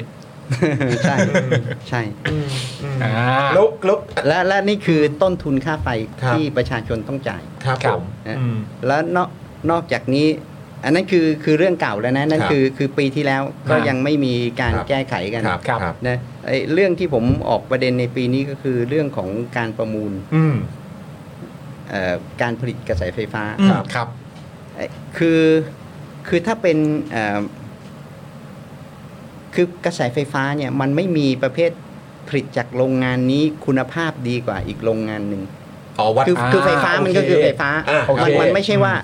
ข้าวจากอีสานกับข้าวจากภาคเหนืออ อ่า อืม อะไรมันจะดีกว่ากัน อ่า อะไรเงี้ยมันไม่ ครับใช่จะถกเถียงกันไปนะก็ว่าไป อันนี้มันก็ อืม คือกระแสไฟฟ้า ครับ ครับ นะแต่ว่าไอ้สิ่งที่ปรากฏในการประมูลก็คือเอ่อ เขาตั้งราคา เอาตั้งราคาเป็นธงเลยอ่ะสมมุติว่าถ้าเป็นไอ้พลังงานแดด อืม ครับ นะก็อาจจะ 2 บาท 28 ตังค์อย่าง ค นี้ รั ย บ ฮะ อืม เอ่อต่อต่อหน่วย อืม นี่คือผมมองว่านี่คือการประกันราคาไฟ ครับ ให้กับเจ้าสัว อืม อุ้ยอย่างนั้นเลย เอ่อเขาเราเคยได้ยิน สำหรับ กา ผู้ผลิต ปะกัน ใช่ไหมครับ าา สำหรับผู้ผลิตใช่ไหมครับ เอ่อข้าวถูกไหม อื ให้กับ อ่า ชาวนา อ่าครับ แต่นี่ ผม คือประกันราคาให้กับเอ่อ ๆผู้ผลิต ผู้ผลิต อืม กลุ่มทุน ครับผม ครับ นะกลุ่มทุน แล้วก็เอ่อแล้ววิธีการเลือกว่าจะเอาจะเอาบริษัทไหน อืม ครับ นะแล้วแต่ดุลพินิษ อืม อืม คือมันไปอยู่มันไปอยู่บนพื้นฐานของของดุลพินิษมากเกินไปใช่ไหมฮะ ใช่ อืม แทนที่จะกำหนดมาตรฐานว่าเอ่อโรงงานของคุณจะต้องได้มาตรฐาน 1 2 3 4 อืม 5 ครับ นะจะเอามาตรฐานร้อยอย่างก็เขียนมาเลย อืมอืม นะใครทำได้ตามนี้ รับประกันไว้ทำทำได้ตามนี้ อืม ก็ได้มาตรฐาน อืม ครับ นะ อืม แล้วใครที่ให้ราคาต่ำสุดเอาเจ้านั้น จบแค่นั้นเลย นะพอต่ำสุดแล้วเนี่ยก็หมายความว่าต้นทุนของประชาชนก็ต่ำสุดถูกไหม อืม เพราะว่า ครับ มัน ผม จะถูกเปลี่ยนไปเป็นต้นทุน อืม เอ่อ ใน ของ ด้านอื่นๆ ของ ครับ เอ่อการไฟฟ้าแล้วคก็รับ มาเป็นไอ้ไอ้ที่ว่าประชาชนต้องจ่าย ครับอืม เพราะไม่ว่าไฟฟ้าไหนก็เหมือนกันอยู่แล้ว ใช่ ในเชิงมันไม่มีไฟฟ้าคุณภาพต่ำคุณภาพสูงมันไฟฟ้าเลย ใช่ เพราะฉะนั้นใครก็ตามที่ให้เงินได้ต่ำสุดประชาชนก็จะได้ลดน้อยไปด้วย ใช่ เอาวันนั้นถือว่าจบ แต่รัฐดันไปเซตราคาไว้ อ่ เซ็ตราคา ว่า ไว้ เอาประมาณเนี้ย อืม รัฐเซตไว้เลย อืม เออแบบนี้มันก็แบบเอ้าก็เกิดคำถามสิครับ ใช่ อืม แล้วหลายคนไม่รู้ว่าต้นทุนค่าผลิตไฟเนี่ยเมื่อเทียบกับเงินบาทนะครับ ต่ำลงทุกปี อืม สมมุติแล้วกันเอ่อถ้าเป็นเมื่อ 20 ปีที่แล้ว ครับ เอ่อสมมุติว่าบ้านหลังหนึ่งจะต้องติดเอ่อ30 แผง ครับ ฮะ นะแผงละหมื่นสาม หมายถึงโซล่าเหรอครับ โซลาร์เซลล์ อ่ ครับ ผม ครับ อืม แผงละหมื่นสามนะสามสิบแผง อืม ปัจจุบันเนี่ยประสิทธิภาพมันขนาดที่ว่าไอ้บ้านหลังเดียวกันน่ะใช้ไฟเท่ากัน อืม อาจจะติดแค่ จากเมื่อก่อน 30 เอ่ออาจจะเหลือแค่ 13 แผง โอ้โห อืม อันนี้คือไม่ถึงครึ่งอะ และ เออ แผงละ 3,500 ครับผมราคาลงด้วย ราคามันลงด้วย คุณภาพ ราคาลงเหลือหนึ่งในสาม อ่า แล้วก็ประสิทธิภาพมันมากกว่าเดิมสองเท่า เทคโนโลยีและประสิทธิภาพมากขึ้นกว่าเดิม แล้วก็รา เพราะ คา ฉะนั้น ถูกลง ต้นทุน มันควรจะต้องถูกลง ต้นทุนมันต่ำลง อืม อืม อืมอืม คือคำถามคือทั้งทั้งที่ต้นทุนมันก็ต่ำลงนะ เออเออ แต่ทำไมเรายังต้องจ่ายแบบนี้กันอยู่ แล้วก็อันนี้แหละก็เลยเป็นการ และ ตั้งคำถาม ครับ เรื่องของของการเซตราคาไว้ ครับและต้นทุนที่ว่านี้เนี่ยผมมองว่ามันยังลงได้อีก เพราะว่าประสิทธิภาพของไอ้ไอ้โซลาร์เซลล์ในขณะนี้นะครับ ยังอยู่แค่ 26% อืม คือมันมีรูมที่จะโกลได้เยอะ อ๋อคือ มันเหมือนกับ เทคโนโลยีมันไปไปได้อีก ไปได้ กล คุณคุณภาพของตัวโซลาร์เซลล์ อืม ที่จะเติบโตและพัฒนาไปเรื่อย ใช่ อืม แล้วก็ไอ้การผลิตเนี่ยเอ่อพอมันผลิตเยอะเนี่ยมันทุกอย่างมันก็เป็นโรบอท อืม ครับ มันก็ถูกลง อืม ฮะ อืม นะ แรงงานคนก็ไม่ได้ใช้เหมือนเดิม ใช่ ละ แล้วก็ อืม ไอเอ่อไอแหล่งแหล่งซิลิก้า อืม ที่ใช้เนี่ย ครับ มันก็ไปใช้แหล่งที่เอ่อมีต้นทุนต่ำได้ ครับผม และประสิทธิภาพสูง อืม นะไอแผงโซลาร์เซลล์ที่ใช้ในอวกาศอะ ครับ ประสิทธิภาพซัดเข้าไปถึง 60% หกสิบเปอร์เซ็นต์เลย แต่ว่ามันเอ่อมันแพงไง อ่าครับผม มันมัน เออ มันคนละ เกรดกัน เอ่อคนละเกรดกัน อืม แต่เอ่อมันเหมือนกับอะไรอะมันเหมือนกับสมัยก่อนที่เราส่งเอ่อมนุษย์ไปเหยียบดวงจันทร์เรา ครั ก็ บ มีคอมพิวเตอร์ อืม ราคาแพงมากใช่ไหม ครับ เอ่อเรียกว่าเหยียบบิลเลียนดอลลาร์ อืม เลย ครับผม ปัจจุบันไอ้มือถือที่เราซื้อไอ้มือถือถูกๆอะ อืม ประเภทเอ่อ9,000 บาทเนี่ย ครับ นะ ผม ประสิทธิภาพสูงคำนวณเร็วกว่าไอ้ เครื่องสมัย เครื่ นั้ อแหน งละ นู้นอีกอะ ๆ ที่ส่งปูดขึ้นไปนะตอนนั้นน่ะ ตอนนี้มือถือ 9,000 บาทเราชนะแล้วโอ้โห ชนะแล้วอะ คือโลกมันไป แล้วก็เล็กด้วยนะ เออ เพราะว่าถ้าเป็นเมื่อก่อนนี่มันก็เป็นหนักคอมพิวเตอร์เหมือนกันนะครับ เออ อ่าโอเค เพราะฉะนั้นมันเลยเป็นเรื่องแปลกว่าทำไมค่าไฟมันถึงแพงได้ขนาดนี้ เออ อืม หรือมันต้องรอให้ตัวเอ่อคุณภาพแล้วก็ วัฒนาการของตัวโซลาร์เซลล์มันยิ่งใหญ่กว่านี้ก่อนตอนนี้ 26เหมาที่อาจารย์บอก เออ ถ้ามันไปถึงประมาณสัก 50 หรือ 60%เนี่ย เราจะค่อยถูกลงตอนนั้นไหม หรือ ไม่ไม่เอ่อเราอะจะจ่ายเท่าเดิม เพราะว่าเขาตั้งราคา เขาเซ็ตรา ไว้ คา แล้ว ไว้แล้ว เขาเซ็ตราคาไว้แล้ว อ่า แทนที่มันจะถูกลง อืม ใช่ไหมหรืออถ้าต้นทุนมันขึ้นเราก็จ่ายเพิ่มนะ อืม ขึ้นลงตามต้นทุน อืม แต่ ครับ ตอนเนี้ยก็คือกลายเป็นว่า เซ็ตมันมีเหมือนแบบ เอาไว้แล้ว อ่า อ่า อืม เพราะฉะนั้นไม่ว่าอะไรจะเปลี่ยนแปลงไปได้ไกลขนาดไหน แต่ไอ้ตรงที่มันเซตไว้แล้ว ถ้าไม่เกิดการเปลี่ยนแปลงเนี่ยยังไงทุกอย่างไม่ช่วย ใช่ เรายังคงต้องจ่ายกันเท่าเดิมต่อไป ถูกต้ง อืม เพราะฉะนั้นเอ่อผู้ผลิตกระแสไฟฟ้าก็จะได้รับ อืม เงินมาก ครับ ขึ้น ได้กำไรมากขึ้น อืม อ่า อืม ถูกไหม นี่นี่คือคำถามที่ประชาชนต้องถามไปที่รัฐเหมือนกันว่า อืม มันเกิดอะไรขึ้น อืม ครับ ใช่ไหมครับ แล้วก็มันจะเกิดการเปลี่ยนแปลงไหม ครับ ครับ ตรงจุดนี้ใช่ไหมครับ แล้วถ้าเกิดอย่างนี้เนี่ยมันมันเราไม่รู้ว่ารัฐบาลจะจะหยิบยกเรื่องพวกนี้ขึ้นมา พูดคุยหรือว่าจะมีความตั้งใจในการจะแก้ขนาดไหนนะครับ แต่ว่าคิดว่าถ้าถ้ามันยังคงเป็นอย่างนี้ต่อไปเนี่ยบริษัทใหญ่ๆเขาจะมาไหมฮะอาจารย์ คือดูทรงแบบเนี้ยเนี่ย Microsoft Google Tesla ถ้าเกิดว่า ถ้า ทุก ค่า อย่าง ไฟแพงเขาก็ไป ยังคงเป็นอย่างนี้นะ ดีกว่ อืม มันมันก็ไม่ได้เข้าใจยากขนาดนั้น แต่แต่ นะ ผมเข้าใจว่านอกจากไอ้ค่าไฟแล้วเนี่ย หมายถึงราคาค่าไฟนะก็ยังมองว่ามันเป็นเรื่องของไอ้กรีนเอเนจีด้วย อืม เอ่ออา ก็คือเราต้องขจัดไอ้พวกไอ้โรงถ่านหินหรือว่าเอ่อพลังงานที่ แบบเก่า ที่ นะ ฟอ ฮะ สซิลอะ อืม ครับ ครับ นะ ผม ที่ก่อเอ่อไอ้คาร์บอนไดออกไซด์ อืม สูงๆเนี่ยไอ้พวกนี้ก็ต้องลดลงแล้วก็ไปเพิ่มพลังงานเอ่อแสงอาทิตย์แล้วก็ อืม แล้วก็ลม ครับ ครับ ครับอืม ถึงจะเรียกความสนใจจากพวกเขาได้อย่างแบบเต็มเม็ดเต็มหน่วยนะ ก็ด้วยแต่ว่าอย่างในต่างประเทศเนี่ยเขาก็เหมือนจริง ๆเขาก็เหมือนแบบเปิดโอกาสให้คนสามารถแบบเหมือนใช้ใช้เอ่อพื้นที่ของบ้านตัวเองเนี่ยในการที่จะใช้โซลาร์เซลล์ก็ได้ใช่ไหมฮะแล้วก็ผลิตไฟฟ้าเพื่อเขาเรียกว่าอะไรเหมือนกักเก็บ อืม ไฟฟ้าด้วยตัวเองได้ด้วยเหมือนกัน หรือบางทีถ้าเยอะมากก็ จริง ขาย จริ คื ง น ๆนะ ได้ ผมผมสนับสนุน อื นะ ม ไอ้เรื่องไอ้โซลาร์เซลล์อ่ะ ครับ คือบ้านผมก็ติดตั้ง อืม โซลาร์เซลล์เหมือนกัน ครับอืม แล้วก็มีคือโมเดลของแคนาดาผมว่าดีมากแล้ว อืม เมืองไทยควรจะใช้ก็ ครับ คือคิดราคาที่ว่าสายส่งอะ อืม ที่ต่อเข้ามาที่บ้านเนี่ย ครับ อ ครับ คิดไปเลยว่า คิดค่าฮาร์ดแวร์ เออ อืม ค่ะ ค่าค่าวาย ครับ ค่า อืม เอ่อติดตั้งแล้วก็ดูแลสายเนี่ย อืม ฮะ เอ่อคิดไปเลยว่าจะเอาเท่าไหร่ อืม นะ อืม ส่วนค่าไฟก็คิดต่างหาก อืมแยกกัน อ่า แยกกัน ครับผม นะแล้วก็เอ่อทุกบ้านไม่จำเป็นจะต้องมีแบตเตอรี่ ครับ นะเพราะว่าถ้าผลิตเกินก็ถือว่าเอาไปเก็บในกริด อืม อืม ครับผมอืม นะถ้าขาดก็เอาจากกริดมาใช้ อืม ครับ ครับผ หมายความว่าเอ่อราคาซื้อกับราคาขายอะเท่ากัน อืม อ่า ครับผม ซึ่งนี่เป็นโมเดลที่แค แฟ นาดาใช้อยู่ ใช่ใช่ครับ มันก็แฟร์ อืม อ่าใช่ ใช่มันจะแฟร์แน่ๆเลยแห แล้ ละ วเราไม่ต้องใช้แบตเตอรี่ ครับ ทุกบ้านไม่มีแบตเตอรี่บ้าน ไม่ ผมก็ไม่มี อ๋อ แบตเตรี่ ไม่ต้องไม่ต้องไปซื้อแบตเตอรี่มาเพิ่มด้วย ไม่ต้อง อ่าครับผม อันนี้เขาทำมานานยังไงอาจารย์ เอ่ออาจจะทำมาสัก 5 ปี แต่ว่าเพิ่งจะมานิยมประมาณสักปีหนึ่ง อืมสักปี บ้น กว่าๆ ผ ที่ผ่านมา เอ่อติดมาได้ปีกว่าแล้ว อืมเพราะฉะนั้นคือจริง ๆเขาก็ตื่นตัวกันมาสักพักแล้วนะ เพื่อนเขาเพิ่งเริ่มได้แค่ 5 ปีเพื่อน เดี๋ยว ยังไงเราก็ทันใช่ไห มยังไงเราก็ทัน ไว้ใจดิ โอ้เดี๋ยวเราต้องดูก่อนดีกว่าว่าทางรัฐเนี่ยเขาจะเขาจะมาดูราคาที่เซตไว้ไหม ใช่ เดี๋ยวต้องมารอดูกัน แต่ว่าย้อนกลับไปนิดนึงอาจารย์ผมชอบที่เราพูดคุยกันก่อนที่จะมาเข้ารายการที่อาจารย์เอ่อยกประเด็นเรื่องเอ่อยกตัวอย่างประเด็นเรื่องแบบเปรียบเทียบเหมือนการออกข้อสอบอะ อืม เอออ๋อ อาจารย์ลองเล่าอ่าโอเค อย่างนี้เอ่อเมื่อสักครู่ที่ผมบอกว่าเซตราคาไว้ ครับ และคุณภาพขึ้นกับดุลพินิษ อ่า ใช่ไหม ครับ ก็คือเอ่อก็ดุลพินิษหมายความว่ากระแสไฟฟ้า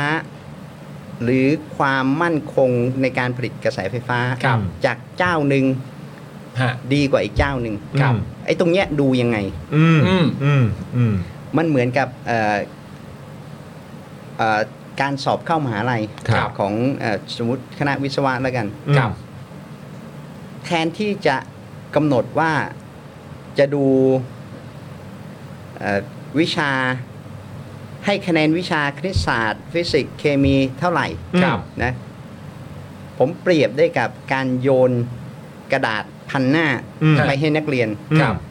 แล้วก็บอกว่าเขียนมาไอ้ที่รู้อะ รู้อะไรไม่รู้อะเขียนมา เออเขียนมาให้หมดคือ เออ ทุกเจ้าเขียนมา อืมอืม นะเดี๋ยว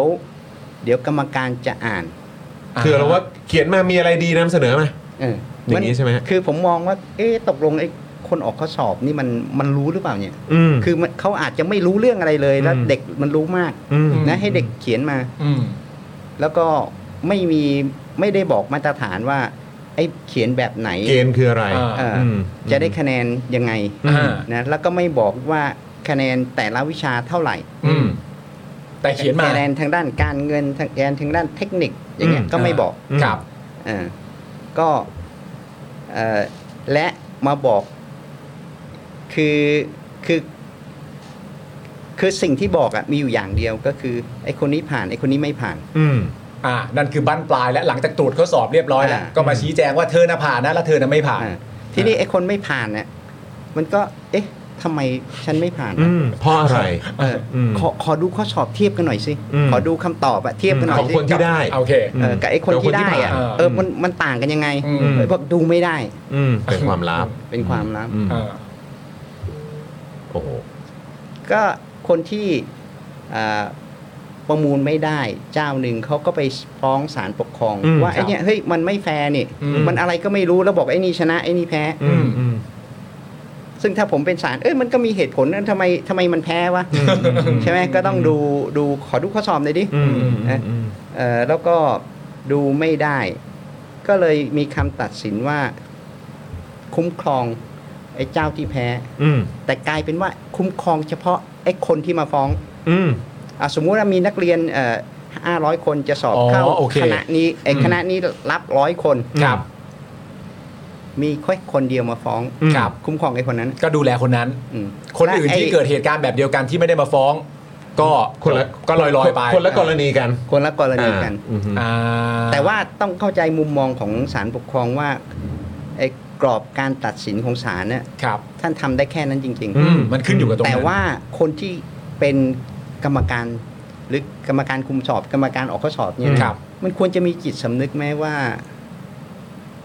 ว่ามันเกิดความไม่ยุติธรรม มันจะเกิดปัญหา แล้วแล้ว แน่ๆ แล้วศาลตัดสินออกมาอย่างเงี้ย อืมอืม อ่าใช่ อืม ใช่ไหมมัน ถึง ควร แม้ จะ มั มี นจะ จิ เป็น ตสำนึกอ่ะ ถึงแม้มันจะเป็นเคสเดียวก็ตาม แต่ ศล คำตัดสินมันเป็นอย่างนี้อ่ะ ว่าว่ามันไม่โอเค และในแง่ของคำว่าจิตสำนึกก็คือว่าก็คุณก็ต้องรู้ว่าเอาเคสเนี้ยเป็นเคสตัวอย่างได้ว่ากับอีกหลาย ๆ คนที่เหลือเนี่ย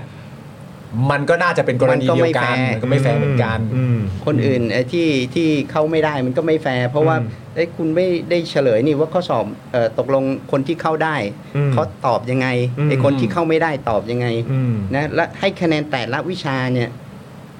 ให้คะแนนเท่าไหร่ อืม อัตราส่วนเป็นยังไงก็ไม่บอก ฮะ อืม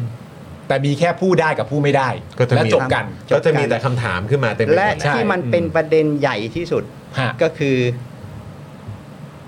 คนที่ฟ้องไม่มีสิทธิ์เข้าประมูลในล็อตที่สอง อ้าว อ่า อ่านี่ อืม นี่นี่นี่เอ๊ะมันเท่ากับปิดปากอะ อืมอืม ไปต่อไม่ได้ เพราะเช่นเช่น อืม บางเจ้าเขาก็เอ้ย อย่าไปฟ้องนะถ้าฟ้อง อืม แล้วล็อตที่สองไม่มีสิทธิ์เข้าประมูล อืม อ่าไม่ได้อดแข่งขันเลย อ่า ติดตรงนี้อีก โอ้โห โอ้อันนี้คือผมมองว่าอันนี้คือผิดเออ มันผิดปกติ ผิดปกติแล้วอะ มอืม อืม โอ้โหอันนี้ อันนี้ แล้ว คน แล้วแล้วแล้วเรื่องเนี้ยมันเป็นเรื่องที่ใหญ่กว่า ครับ ดิจิ t a ลวอลเล็ต เออ มากเลย แต่ตอนนี้เงียบ มันเงียบเพราะว่า ผมมองเป็นทฤษฎีสมคบคิด ครับ อะไรเมื่อไหร่ก็ตามที่มีข่าวอะไรผิดปกติข่าวดราม่าเนี่ยนะไอ้ข่าวที่สองมันจะเงียบ อืม อ่าโอเค วันที่คุณเต้จะไปชกกับคุณอะไรนะสอสอคุณคุณสอสอเต้ เออคุณคุณเต้พระรามเจ็ดป่ะฮะ อ่า คุณเต้ อ่าครับผม อ่าฮะ จะจะไปชกกับ เดี๋ยวกันนะฮะ อีกท่านหนึ่ง เขาเขาเหมือนจะชกหลายคนมากเลยฮะ คุณผู้ชมจำได้ป่ะ ใครวะ เออพี่ซี่พี่ซี่จำได้ไหมพี่เต้ตอนนั้นอ่ะ พี่เต้เขาไป เต้เขาจะชกหลายคน เออ มาก พี่เต้ ล เขา ย ชกหลายคนมากเลยอาจารย์เออ พี่เต้นี่หลายกรณี เออ คุณคุณอะไรที่เป็นสอสอแล้วถูกเอ่อท่านเสรีพิสุทธิ์เอ่อจับได้ว่าเขาเคยติดคุกมาก่อน แล้วก็ อ๋อคุณศิระ คุณศิระ ใช่ไหมฮะ อ่า อ่าา ไอ้วันที่คุณเต้จะไปชกกับคุณศิระเนี่ย ครับ มันมันไม่สมเหตุสมผลใช่ไหม เออ แต่มันเป็นข่าวอันดับหนึ่ง อ๋อ ใช่ครับเพราะว่ามันสนุกดี ถ้าถ้าเจอข่าวอันนี้นะ เออ ลักษณะแบบเนี้ย ฮะ ขอให้ดูข่าวที่สอง อ๋อ ให้ดูอันที่รองลงมาหน่อย เออ ว่ามีประเด็นอะไรไหม แล้ววันนั้นเนี่ยคือวันที่อนุมัติเรือดำน้ำ อ่า โอ้ โอ้โห โอ้ อาจารย์มองว่าเป็นแบบ มันบังเอิญเกินไปอะฮะ มันไม่บัง เออ ผมผมไม่เชื่อน มันดู เรื่อง แปล บักงเอิญ มันดูแปลก อืม อืมมันดูแปลกอื อ๋อ มอุ้ยแต่เป็นเป็นคำแนะนำที่ดีนะ เป็นคำแนะนำที่น่าสนใจ คื มา อก แบ เลย บว่า คุณผู้ เฮ้ยชม เฮ้ยเฮ้ยอย่าเพิ่งตื่นตูมกับอันที่มันดังที่สุดอันเดียว เออ ดูข่าวอื่นด้วย นี่เดี๋ยวผมกลับไปอ่านข่าวเสียแป้งใหม่เลยนะ มีอะไรเปล่า วะ นี่มันนี่มันนี่มัน เออ คือเรื่องเสียแป้งเนี่ยเป็นอันดับหนึ่งเพราะฉะนั้นเราต้องหาข่าวอันดับสองใช่ไหม เออ ข่าวอันดับ 2 คือ ข่าวอันดับสองเหรอ ก็คุณภูมิธรรมนี่แหละ เออใช่ มันก็จะอยู่อยู่ประมาณเนี้ย หรือวัน ค ที่ รับ สสอย่างคุณบารีนาเนี่ยถ้า อืม เกิดเขาออกข่าวอะไรเอ่อผิดปกตินะ อ่าอืม ฮะ มีประเด็นขึ้นมา ควรจะดูข่าวที่สอง อืม โอ้ อันนี้คืออาจารย์มองว่าในไม่ว่าจะเป็นยุครัฐบาลไหนก็ตาม ครับ ให้ติดตามแบบนี้ ใช่ หรือในประเทศไหนก็ตามด้วยไหมฮะ ไม่ไม่ มา อาจารย์บอกว่าเอาแค่เฉพาะประเทศไทยนั่นแหละ ประเทศอื่นเขาไม่ทำเขาไม่หาทำเออเขาไม่หา ทำกัน โอเค โอเค โอเค เดี๋ยวรอดู โอ้ย น่าสนใจ ก็ถ้าเกิดว่าอาจารย์พูดถึงแบบอ่ะกรณีแบบสอสอจะไปต่อยกับใครอ่ะ อ๋อ มันก็คงแบบ อ่า เออถ้าถ้าเกิดว่าออกสื่อขนาดเนี้ย อ๋ออ๋อโอ ก็ เค คงต้องบ้านเราแล้วแห แต่ ละ แต่ว่า แต่ว่าเพื่อความเคลียร์ก็คือว่า เออ เราก็ต้องดูด้วยว่าข่าวที่หนึ่งที่ว่าเนี่ย เออ เราพิจารณามันว่าอย่างไร อืม หมายถึงว่าข่าวที่หนึ่งถ้ามันมีสาระมีองค์ประกอบของสาระมีประโยชน์ต่อประชาชนครบถ้วนเนี่ย มันอาจจะเป็นหนึ่งที่เป็นหนึ่งจริงก็ได้ อืม อย่างนี้ใช่ไหมฮะ แต่ถ้ามันมีอะไรที่มันดูแบบแปลกๆ แป อะ ลกๆแต่ดันมาแบบ มีแล้วทำไมมันดังจังวะ เออทำไมมันเป็นประเด็นใหญ่จังวะเนี่ย โอเคโอเค โดยเฉพาะดราม่าอะไรสักอย่างหนึ่งที่มันไม่สมควรจะขึ้นมา เออเออ แต่เล่นกันจัง ใช่ ให้เราเอฟไว้ก่อน ข่าว เลย ที่สองเลย เออ ให้เราเอ๊ะไว้ก่อนเลย เออ เฮ้ยมัน โหน่าสนใจนะ เฮ้ยมันอะ น่าสนใจนะ เออนะคุณคุณไทเกอร์เอสบอกว่าเฮ้ยอ๋อก็แบบอารมณ์แบบข่าวที่หนึ่งมันยอดขายได้ฮะ อ่า เออแต่แบบบางทีเนี่ย ข่าวที่มันสำคัญหรือข่าวที่เราแบบพลาดไม่ได้เลยจริงๆ ก็คือข่าวที่รองลงมา เฮ้ยก็ได้ก็ได้อะน่าสนใจ และพรุ่งนี้เราเข้ารายการคุณผู้ชมพิมพ์มานะ พี่อ่านข่าวที่ 2 เลย ไม่ใช่ รอดูก่อนไง เออดูก่อน รอดูก่อนไงเอ เอ อ อ แล้วแล้วแล้วอาจารย์คิดว่ามันจะมีความเป็นไปได้ไหมครับ ว่าอาจจะเป็นรัฐบาลนี้ไหม หรือว่าในอนาคตมันจะมีการสามารถแบบปรับเปลี่ยนโครงสร้างตรงนี้ได้ครับ เอ่อจริง ๆ แล้วมันเกิดจากรัฐบาลที่แล้ว แต่ผมชื่อผมผมหวังว่ารัฐบาลชุดนี้ จะเข้ามาดูเรื่อง จะ นี้ เข้า ด้วย มาดูแล ครับ เรื่องนี้ อืม จริงจัง อืมอืม แต่ดูเหมือนกับเอ่อไอ้ข่าวลักษณะของไอ้การประมูลไฟหรือว่าอะไรเงี้ย อือฮึค่อนข้างเงียบ เป็นเป็นเรื่องที่สำคัญมากและ อืม กระทบต่อประชาชนจำนวนมากเอ่อ ครับ คิดดูแล้วกันถ้าสมมุติว่าเอ่อทุกคนจะต้องจ่ายค่าไฟเพิ่มขึ้นเอ่อเดือนละสองร้อยบาท สมมตินะครับ ปีหนึ่งก็สอง คูณ พั ไป นสี่นะ อืมครับผม ใช่ไหม มันก็ แล้ว เพิ่มนะฮะ แล้วมัน 25 ปีอะ อืม อืม คูณ นะ ไป คือ สิ คือถ้าถ้า 4 ปี 4 ปีกว่าเนี่ยมันก็คือ 1 0,000 แล้วใช่ไหม ครับ อืม อืม เออแต่มัน 25 ปีนี่มันข่าวใหญ่กว่าไอ้แจกเงินอีก อ่าครับผม ไม่แล้วก็เหมือนเขาบอกว่าอะไรนะ ก็คือในช่วงเดือนหน้าใช่ไหมฮะเอ่อเอ้ยตัวเอ่อพูดผิดฮะเอ่อในช่วงปีหน้านะครับ ค่าไฟงวดแรกของปี 67 เนี่ย ก็คือมกราคมถึงเมษายน 67 เนี่ย ครับ จะอยู่อัตราจะอยู่ในอัตราหน่วยเนี่ยประมาณ 4.68 ถึง 5.95 ครับ จากปัจจุบันที่เก็บอยู่ที่ 3.99 บาทต่อหน่วย อ่า ที่ จาก เรา 3.99 นี่อาจจะไปสูงถึง 5.95 เลยแหละครับเนี่ย อ่า ในเอ่อในลาวเนี่ย ฮะ ต้นทุนคือการขายไฟในลาวเนี่ยนะ อืม เอ่อพลังงานแสงอาทิตย์เนี่ยถ้าตีเป็นเงินบาทน่าจะอยู่ประมาณ1บาท60 ตังค์ บาท 60 ต่อหน่วยแล้วฮะ ต่อหน่วย ต่อหน่วย แต่ของเราเนี่ยอาจจะไปถึงเกือบ 6 บาทเลยนะฮะ ซึ่งไอตัวจากที่ปัจจุบันเก็บอยู่ที่ 3.99 นี้ก็เป็นตอนที่มันเกิดขึ้นก็เห็นคนก็ดีด้ากันเนี่ย ใช่ ไม่แต่แต่อย่างนี้คืออ ม คือไอ้นั่นคือต้นต้นทุนค่าไฟ ครับ แต่ว่ามันมีค่าสายส่งค่าบริหารค่าจัดการ มีอย่างอื่น อ่า ด้วย อ่า อืม แต่ในความเห็นของผมเนี่ยให้แยกออกจากกันเลย อ่าครับ อืมใช้โมเดลในต่างประเทศเลยคือ ฮะ แยกออกจากกันว่าคุณจะคิดไอ้ค่าบริหารจัดการเท่าไหร่ ครับ นะแล้วก็ ค่าไฟจริง ต่างหาก อืมครับผม ค่าบริหารจัดการเท่าไหร่เนี่ยมันจะได้เหมือนแบบ ไม่เหมือนไม่ต้องมีข้ออ้างเนอะก็คุณจะคิดเท่าไหร่ก็แปลว่าเท่านั้นก็คุณก็ฟิก ไปเล มาย ก็จบเออเป็นค่ามาตรฐาน อ่า เพราะฉะนั้นเอ่อในในโมเดลต่างประเทศถ้าเกิดใช้ไฟเอ่อบ้านหนึ่งใช้ไฟ บ้านที่หนึ่งใช้ไฟมากกว่าบ้านที่สอง อืม เท่า ครับ ตัว อือฮึ แต่ค่าไฟไม่ได้ขึ้นเท่าตัว อืม อืม อืม เพราะว่ามันใช้สายส่งเท่ากัน ก็ตามราคา อ่าก็ เอ่อมั ตาม ก็คื ราคา ตาม ไป ต้นทุนจริง อืมอาจารย์ครับอาจารย์อยู่ที่แคนาดาเนี่ย ค่าไฟถ้าคิดเป็นเงินบาทนี่มันประมาณเท่าไหร่ครับ ต่อเดือนนะฮะ เอ่อปัจจุบันเนี่ยผมแทบไม่ต้องจ่ายเลย อ๋อ ม เพราะว่าก็คือ เนื่องจากโซลาร์เซลล์ มีโซลาร์เซลล์ด้วย โอ้ แต่ถ้าถ้าถ้าก่อนหน้านั้นนะครับอาจารย์ก่อนที่จะใช้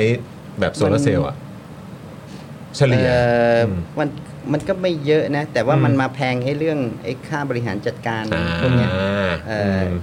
ตัวค่าไฟจริง ๆ ผมว่าอาจจะไม่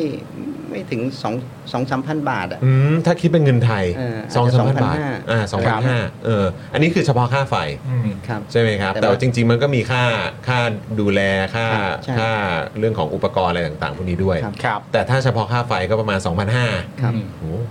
ถูกมาก แต่ว่าถ้าตอนนี้ ใช้โซลาร์เซลล์แทบไม่ต้องเสีย แทบแทบไม่ต้องเสียแทบไม่ต้องเสียเลยอะ โอ้โหอาจารย์ติดเยอะไหม เอ่อ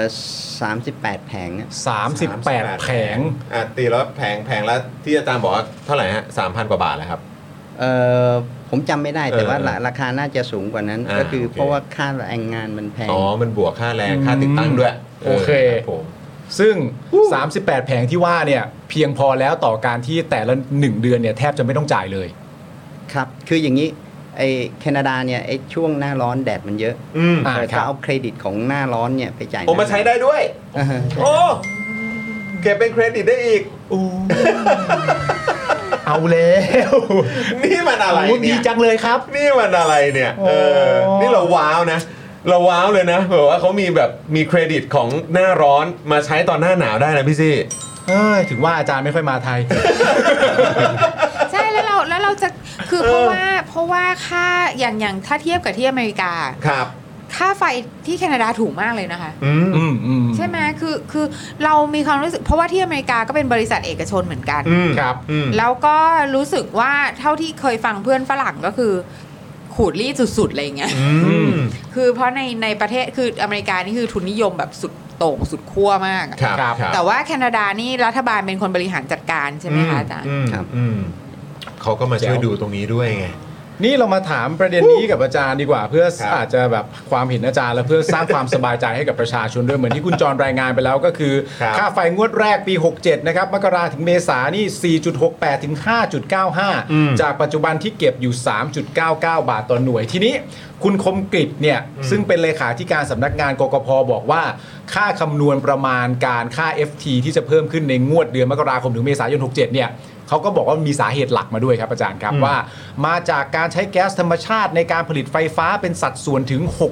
ม 61%จากการผลิตไฟฟ้าทั้งหมด ประกอบกับราคาก๊าซธรรมชาติที่สูงขึ้นกว่างวดก่อน และอัตราแลกเปลี่ยนเงินบาทเมื่อเทียบกับเงินดอลลาร์สหรัฐอ่อนค่าลง ซึ่งเหล่านี้ก็ก็เป็นเหตุเป็นผลไหมฮะ เอ่อเงินบาทอ่อนค่านี่มันจริง ๆ มันอ่อนค่าไม่เท่าไหร่อ่ะ อ่าโอเคครับ เอ่ออันที่อันที่หนึ่งส่วนไอ้ก๊าซธรรมชาติเนี่ยคือคือผมเคยให้ความเห็นนานแล้วว่าทำไม ฮะ ไม่ใช้ไม่เตรียมใช้ไอ้ก๊าซธรรมชาติของอ่าวไทย อ่าใช่ ทำไมจะต้องไปเอ่อนำเข้าก๊าซธรรมชาติจากต่างประเทศ อืม ฮะ ซึ่งใช้ราคาเยอะกว่าก็หมายถึงต้นทุนสูงกว่าไปด้วย ใช่ใช่ อ่าแล้วก็มีประเด็นว่านอกจากนี้ยังมีการนำเข้าก๊าซธรรมชอ่าก๊าซธรรมชาติเหลว LNG นะครับมาใช้ในการผลิตไฟฟ้าเพิ่มขึ้นไปอีก เนื่องจากการผลิตก๊าซธรรมชาติจากแหล่งเอราวัณในอ่าวไทยเนี่ยอยู่ที่ประมาณ 200ถึง400 ล้านลูกบาทฟุตต่อวัน และจะเพิ่มปริมาณผลิตเป็น 800 ล้านลูกบาทฟุตต่อวัน ในเดือนเมษายน 2567 จึงต้องนำเอา LNG เข้ามาทดแทน คือ อ่า คืออย่างนี้ไอ้การที่จะเพิ่มไอ้ก๊าซธรรมชาติในอ่าวไทยอะ ค มั รั น บ ไม่สามารถเพิ่มได้ในวันรุ่งขึ้น อืม ครับ ผม เอ่อมันก็ใช้เวลาเตรียมการอาจจะปีหนึ่งแต่ว่าไอ้สิ่งเหล่านี้เขารู้ล่วงหน้า อืม มา อ่า หลายปี ครับ คำถามคือทำไมไม่เตรียม อืม คือเหมือนแบบก็ก็รู้ไม่ได้มีใครไปขยันขยอบอกว่าเริ่มพรุ่งนี้เลยสิ เออ ไม่มี แต่นี่คือรู้กันมาตั้งนานแล้ว เออถ้าจะบอกว่าไม่รู้ก็ ไม่ได้ ก็จะกล้าขานเกินไปหน่อย เออ นะครับผม เฮ้ยนั่งฟังแล้ว ทำไมทำไมพูดตรงไหนก็ตั้งคำถามได้หมดเล คือย คืออาจารย์ครับเราเราเราพูดอย่างนี้ได้ไหมครับ ว่าแบบจริง ๆ แล้วเหมือนเรื่องของค่าค่าไฟ ค่าพลังงานอะไรต่างๆ เหล่านี้บางทีแบบ ผมว่าคนจำนวนเยอะมากก็อาจจะไม่ค่อยเข้าใจในแบบที่มาที่ไปอะ อืม ว่าทำไมมันถึงเป็นราคาแบบนี้ อ่ามั มันดูเหมือนเป็นเรื่องที่ค่อนข้างแบบซับซ้อน หรือ ใช่ บางทีก็เข้าใจยาก อืม จนแบบบางทีเหมือนคนก็แบบเหมือนคล้าย ๆแบบ ถอยออกมาเพราะว่า เออ แบบเรื่องเรื่องเรื่องนี้ไม่ค่อยเก็ตอ่ะ เออเหมือนอาจจะเซ็งแต่ว่าเออขึ้นก็ขึ้นลง ก็ ก็ล เลย งว่า อาจจะแบบไม่ค่อยได้พูดกันสักเท่าไหร่ อืม แต่มันแต่อาจารย์คิดว่ามันจะส่งผลไหมครับ ถ้าคนติดตามเรื่องพวกนี้ แล้วก็ส่งเสียงกันมากขึ้น คิดว่ามันจะส่งผลถึงถึงมันเปลี่ยนได้จริงไหม เอ ฮะ อผมว่าเปลี่ยนได้จริง อืม ก็คือก็คือถ้าทุกคนร่วมกันนะแล้วเห็นว่าเนี่ยคือวาระแห่งชาติ อืม แล้วก็เอ่อส่งเสียงให้ดังหน่อย อืม ครับ อือฮึเพื่อให้เราเข้าใจกันหน่อย เพราะเพราะผมว่ามันมีคนจำนวนเยอะมากที่อาจจะไม่เก็ตว่าอ้าวแล้วเรื่องก๊าซก๊าซธรรมชาติคือยังไงอะ เกี่ยวอะไรเอามาจากไหน แล้วค่า FT คือยังไงอ่ะ อืม เอ้ยเราบอกว่าแบบ เอ้ยมันมีแค่เฉพาะแบบเจ้านั้นเจ้านี้เจ้าใหญ่อะไรต่าง อืๆมมันคือยังไงอะไรอย่างเงี้ย คือแบบบางทีมันมันไม่ได้ถูกรวมเป็นเรื่องเดียวกันแล้วเหมือนพยายามจะทำความเข้าใจและอธิบายให้เข้าใจร่วมกันน่ะ อ่า แล้ว เออ เอ่อพูดถึงการเชื่อมโยงระหว่างเอ่อการแจกเงิน อืม กับค่าไฟเนี่ยนะครับ ถ้าผมมี 5 0 0แสนล้านเนี่ย อืม ผมจะสนับสนุนการติดตั้งโซลาร์เซลล์ทุกบ้าน อืมอย่างนั้นยังดีกว่าแหละฮะ อืม อืม คือจ่ายให้ทุกบ้านคือบ้านไหน 4 คนก็เอา 4 คูณ อาจจะ อืม แจกไปเอ่อบ้านละ 4 แผงอย่างเอ้ย อืม คนคนละ 4 แผง ฮะ อืม เอ่อบ้านไหน 4 คนก็เอาไป 16 16 แผง อ่า เอ่อถ้าอยากเพิ่มมากกว่านั้นไปจ่ายเงินเพิ่มเองอือืม มอืม ทีนี้เรื่องประเด็นค่าไฟที่เป็นเอ่อเป็นฟิกคอสที่ประชาชนต้องจ่ายในทุก ๆ เดือนต่อบ้านหนึ่งหลังเนี่ย มันก็จะได้ลดลง มัน ก็ลด มันก็จะลดเบิงเป็นเป็นเหมือนเป็นเป็นโครงสร้างเลยอ่ะ อืม ใช่ แล้วก็อายุการใช้งานของมัน 25 ปี เพราะฉะนั้นเขาก็จะประหยัดเงินไป 25 ปี หมายถึงโซลาร์เซลล์อะฮะอืม ดีไหม เออ ดีดีกว่าได้รับเงินหมื่นไหม คืออาจารย์มองว่าถ้าเกิดว่าจะแจก 5 0 0แสนอ่ะ เออ เออ คือเอา 5 0 0แสนเนี้ยมามาอุดหนุนตรงนี้ยังดีกว่าอีก ใช่ อืม ใช่ คือมองว่าเงิน 5 0 0แสนล้าน แทนที่จะเอามาแจกเนี่ยอาจารย์มองวัตถุประสงค์ไปทำอย่างอื่น มัน ใช่ ยังดีกว่า อ่ะงั้นเถียงหน่อยหนึงแล้วกัน อ่ะ อ่าติด อ่ะ โซ เถียงเถียงเถียง ติดโซลาร์เซลล์นี่ เออ ไม่มีประโยชน์ต่อการแข่งขันกับระหว่างประเทศ เลย ในแง่ของการแข่งขันในแง่ของการส่งออกในแง่ของอะไรต่างๆนานาติดโซลาร์เซลล์นี่มันไม่เกี่ยวข้องกับการไปสู้เขาได้เลย เออ อะอาจารย์นิ่งไป ไม่เป็นไร อาจารย์บอกว่า มันชอบมีอย่างนี้ ถามจริงเหรอ มันชอบมีอย่างนี้ ฮะ ถามดู เขามีชอบบอกไงว่า เอ้ยทำเรื่องน้ำประปาไม่เห็นจะไอ้นี่เลยทำเรื่องโซลาร์เซลล์ไม่เห็นจะไอ้นี่เลย มันจะชอบมีการเถียงอย่างนี้ เพราะเขาไปในประเด็นเรื่องการกระตุ้นเศรษฐกิจอ่า ช่วยให้คนเอ่อจริง ๆ แล้วติดโซลาร์เซลล์ก็ช่วยกระตุ้นเศรษฐกิจนะ อืม เพราะว่ามันช่วยให้คนมีงานท อ๋อ อ๋อ สร้างอาชีพเพิ่ ำ มขึ้นด้วย ใช่สร้างอาชีพ อืม อ่าแรงงานก็มีงานทำด้วย ใช่ครับ ในแง่ของการก็ติดโซลาร์เซลล์ยิ่งถ้าเป็นโครงเอ่อโครงข่ายหรือเป็นโครงการใหญ่ๆเนี่ยมันต้องใช้แรงงานเยอะอยู่แล้ว ใช่ คนเหล่านั้นก็จะได้จากโปรเจกต์เหล่านี้ไปด้วย ใช่ครับ เท่าที่ดูมันก็กระตุ้นเศรษฐกิจอยู่แล้วนะ อืม เศรษฐกิจภาครัฐนะ อ๋อ เศรษฐกิจภาครัฐแหละ ที่แบบเวลาไปติดโซลาร์เซลล์ในป่าอะไรอย่างเงี้ย อ่า หรือแบบใต้ร่มไม้อะไรอย่างเงี้ย โอ้โห เอ้ยเขาก็เห็นเขาก็ทำกันเยอะ อ่า ตอนนั้นไงที่แบบว่าแข่งกับอ่าพิมพ์ลิพาย เออ อ๋อเออใช่ เศรษฐกิจภาครัฐนี่ฟูร่ามาก อันนี้ถามเรื่องความสบายใจ อืม นะครับ ว่าอาจารย์ลอยสบายใจไหมถ้าอาจารย์ลอยสบายใจ คุณผู้ชมก็จะได้สบายใจ ด้วย คุณพีรพันธ์นะครับ ครับ อาจารย์ลอยครับ คุณพีรพันธ์อ่าเนี่ยฮะเขาบอกว่าได้สั่งการให้ทีมงานเข้าไปดูโครงสร้างต้นทุนค่าไฟฟ้าใหม่แล้วนะครับ อืม เพราะเขาบอกว่าตัวเขาเองเนี่ยไม่พอใจ อืม แล้วก็เห็นว่าที่เป็นมาถึงณตอนนี้เนี่ยมันไม่เป็นธรรมกับประชาชน ครับ โดยจะพยายามทำยังไงก็ได้นะฮะ ให้ห้าให้ค่าไฟเดงอยู่ที่หน่วยละ 3.99 บาทต่อหน่วย อืม เพื่อสารนโยบายของรัฐบาลที่ต้องการช่วยเหลือค่าครองชีพของประชาชนให้มากที่สุด เรากำลังพูดถึงการแก้ถึงโครงสร้างแล้วก็ต้นทุนค่าไฟเลย อืม และประเด็นนี้นี่คุณพีรพันธ์เนี่ยเขาก็สั่งให้ทีมงานเนี่ยลงไปดูเป็นที่เรียบร้อยแล้ว อืม เราจะรอสิ่งดีๆ ที่เกิดขึ้นกันได้เลยไหมฮะ เอ่อผมไม่ค่อยมีความหวังกับคำพูดนี้ อืม เออขอบคุณครับอาจารย์ครับ แต่เขาก็ เพราะเพราะเหตุใด ออ เพราะเหตุใด เพราะอะไรครับ อืม เอ่อผมว่าจะต้องพูดออกมาเป็นรูปธรรมมากกว่านี้ว่าไปดูยังไง อืม ที่ไปดูมา ช่วยบอกหน่อย อืม อืม อืมให้ไปดูอะไร คืจะไปแก้อะไร เออ อยากจะแก้อะไร อืม เนี่ยอาจารย์ อันนี้ต้องปรึกษาอาจารย์ คื เลย ผม ว่าม องว่า ครับ คนเอ่อคุณพีรพันธ์เนี่ยด้วยความเคารพก็คือเอ่อจะต้อง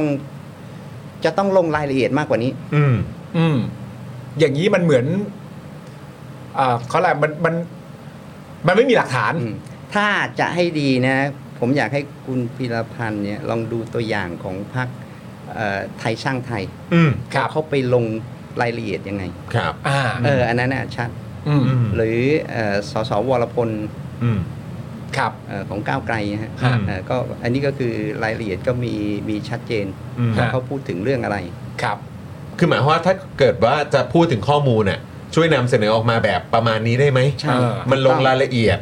แบบเนี้ยมันยังมีความรู้สึกว่าอ่ะไปคิดต่อได้ หรือว่ามาดูต่อได้ว่าความเป็นไปได้มันเป็นยังไง อ่าเห็นด้วย แต่ถ้า ไม่เห็นด้วยจะได้ถกเถียงกัน แต่ถ้าพูดแค่เนี้ยบอกว่าเออตนไม่พอใจแล้วก็เห็นว่ามันไม่เป็นธรรมกับประชาชน แล้วก็ให้ทีมงานเนี่ยเข้าไปดูแล้ว อันเนี้ยมันยังไม่พอ ไม่พอ ไม่พอจริง ครับผมแบบก็ในฐานะเป็นรัฐมนตรีว่าการกระทรวงพลังงานเนาะ ก็ขอละเอียด จะให้ กว่านี้ อะไร ได้ไหมคมารับ ก็ให้ให้โดนโดนๆมา ๆ หน่อย เเพราะนี่คือขนาดแบบพวกฝ่ายค้านนะเนี่ย อืม พวกฝ่ายค้านนี่ทำไมมันถึงมีข้อมูลอะไรมาเอามากางให้ดูเยอะจัง ครับ นี่เป็นถึงรัฐมนตรีที่ดูแลโดยตรงอ่ะ อืม ช่วยเอามากางให้ดูหน่อยได้ไหม ฮะ แบบเนี้ยจะยังพอเชื่อได้หน่อย ใช่ครับ อืม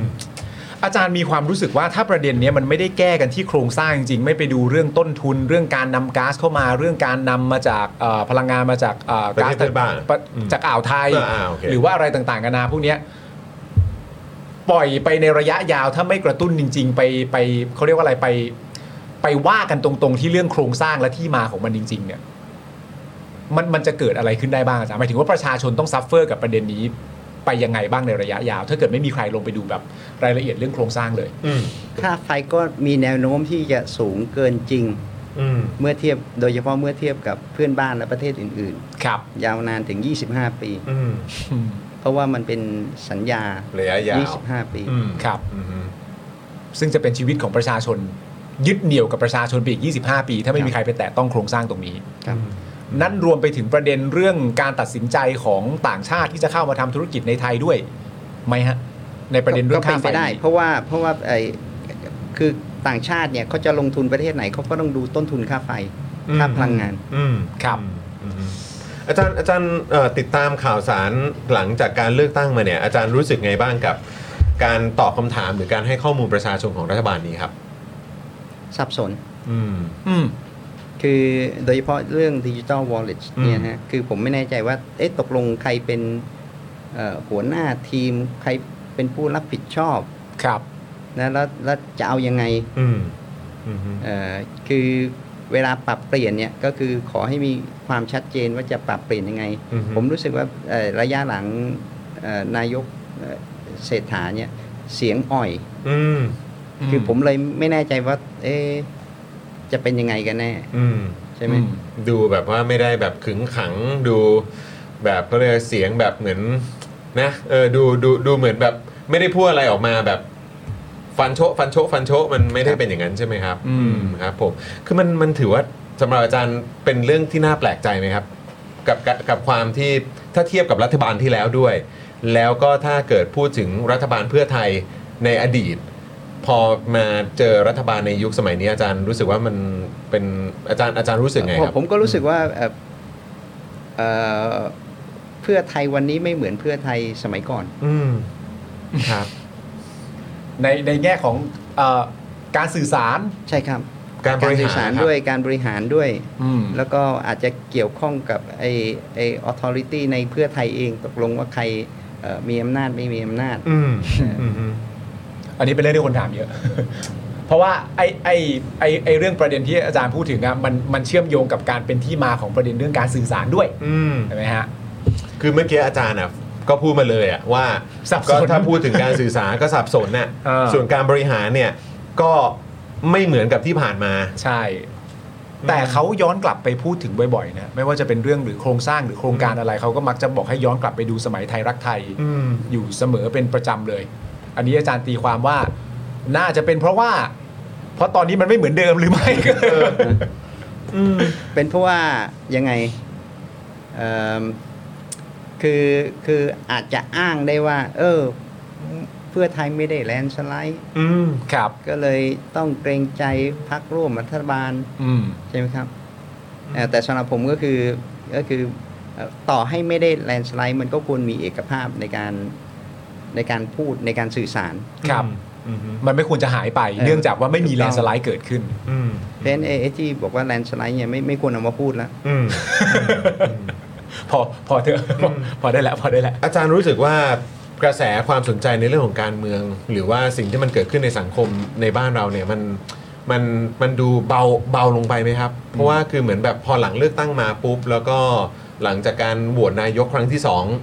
เอ่อคือหมายว่าครั้งแรกของคุณ อืม เศรษฐานะครับ คือแบบว่ามันเหมือนความสนใจในเรื่องการเมือง หรือว่าการพูดถึงประเด็นทางการเมือง มันไม่เข้มข้นเหมือนก่อนเลือกตั้งนะ ใช่ใช่ เออ มันจะส่งผลอะไรไหมครับ หรือว่าอาจารย์มีอะไรอยากจะแนะนำไหมครับว่าเฮ้ยแบบสำหรับคนติดตามข่าวสารควรจะยังไง เออไอ้ไอ้คำแนะนำนี่ผมไม่มี แต่ว่า อืม ยังไงอะคือ คือไอ้ตอนก่อนที่จะตั้งรัฐบาลเนี่ย ฝั่งที่เชียร์ว่าให้ก้าวไกลเป็นแกนนำอะ อืม เขาก็ ครับ เชียร์อยากจะให้เอ่อเพราะว่าก้าวไกลได้สสเป็นอันดับหนึ่ง กั ใช่ บ ไหม ผลการเลือกตั้งใช่ไหมครับ เอออื ม แต่ทีนี้เอ่อพอจับขั้วรัฐบาลได้มีการมีนายกแล้วเนี่ย มัน อืม เหมือนกับพูดไปก็เท่านั้นก็ก็ทำอะไรไม่ได้แล้ว อืม เออมัน อืม มันเหมือนกับหมดไฟไปแล้ว อืม อ่า อืมมีอาการท้อกัน เออมีอาการท้อกัน อืม เอาไว้เลือกตั้งครั้งใหม่ โอ้โหต้องรอนานขนาดนั้นเลยเหรออาจารย์ โอ้โห ไม่ได้นะ ซึ่งเลือกตั้งครั้งใหม่นี้ก็คงจะ 4 ปีเต็มแล้วอาจารย์ เอออาจารย์ว่าอาจารย์ว่าครบ 4 ปีไหม ผมผมว่าน่าจะครบสี่ปี อาจารย์คิดเหมือนผมเลย อ่า แต่ อ่า แต่ ครับ ผมว่านายกอาจจะเปลี่ยนไปก็ได้นะ แต่อยู่ฝั่งเดียวกัน เฮ้ย เฮ้ย เอาให้มันตื่นเต้นกันเข้าไว้ นายก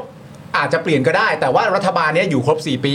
แต่นายกอาจจะเปลี่ยนก็ได้ รัฐบาลเพื่อไทย ครับ รัฐบาลได้อรัฐบาลยู่เพื่อไทย สี่ปีนะก็จะเปลี่ยนก็อได้ยู่สี่ปี แต่ไม่ได้เปลี่ยนมาจากฝากฝั่งฝ่ายค้านณตอนนี้แน่นอน เออ เป็นของ ผม เดีย คิดว่าอย่างนั้นนะ ผมอาจจะผิดก็ได้ อ่า ไม่หลายคนก็เดากันได้ ครับผม หลากหลายประเด็นนะ อ่าอันนี้อันนี้เอ่ออาจารย์ได้ได้คุยกันเรื่องเอ่อกาแฟกับใครไหมฮะ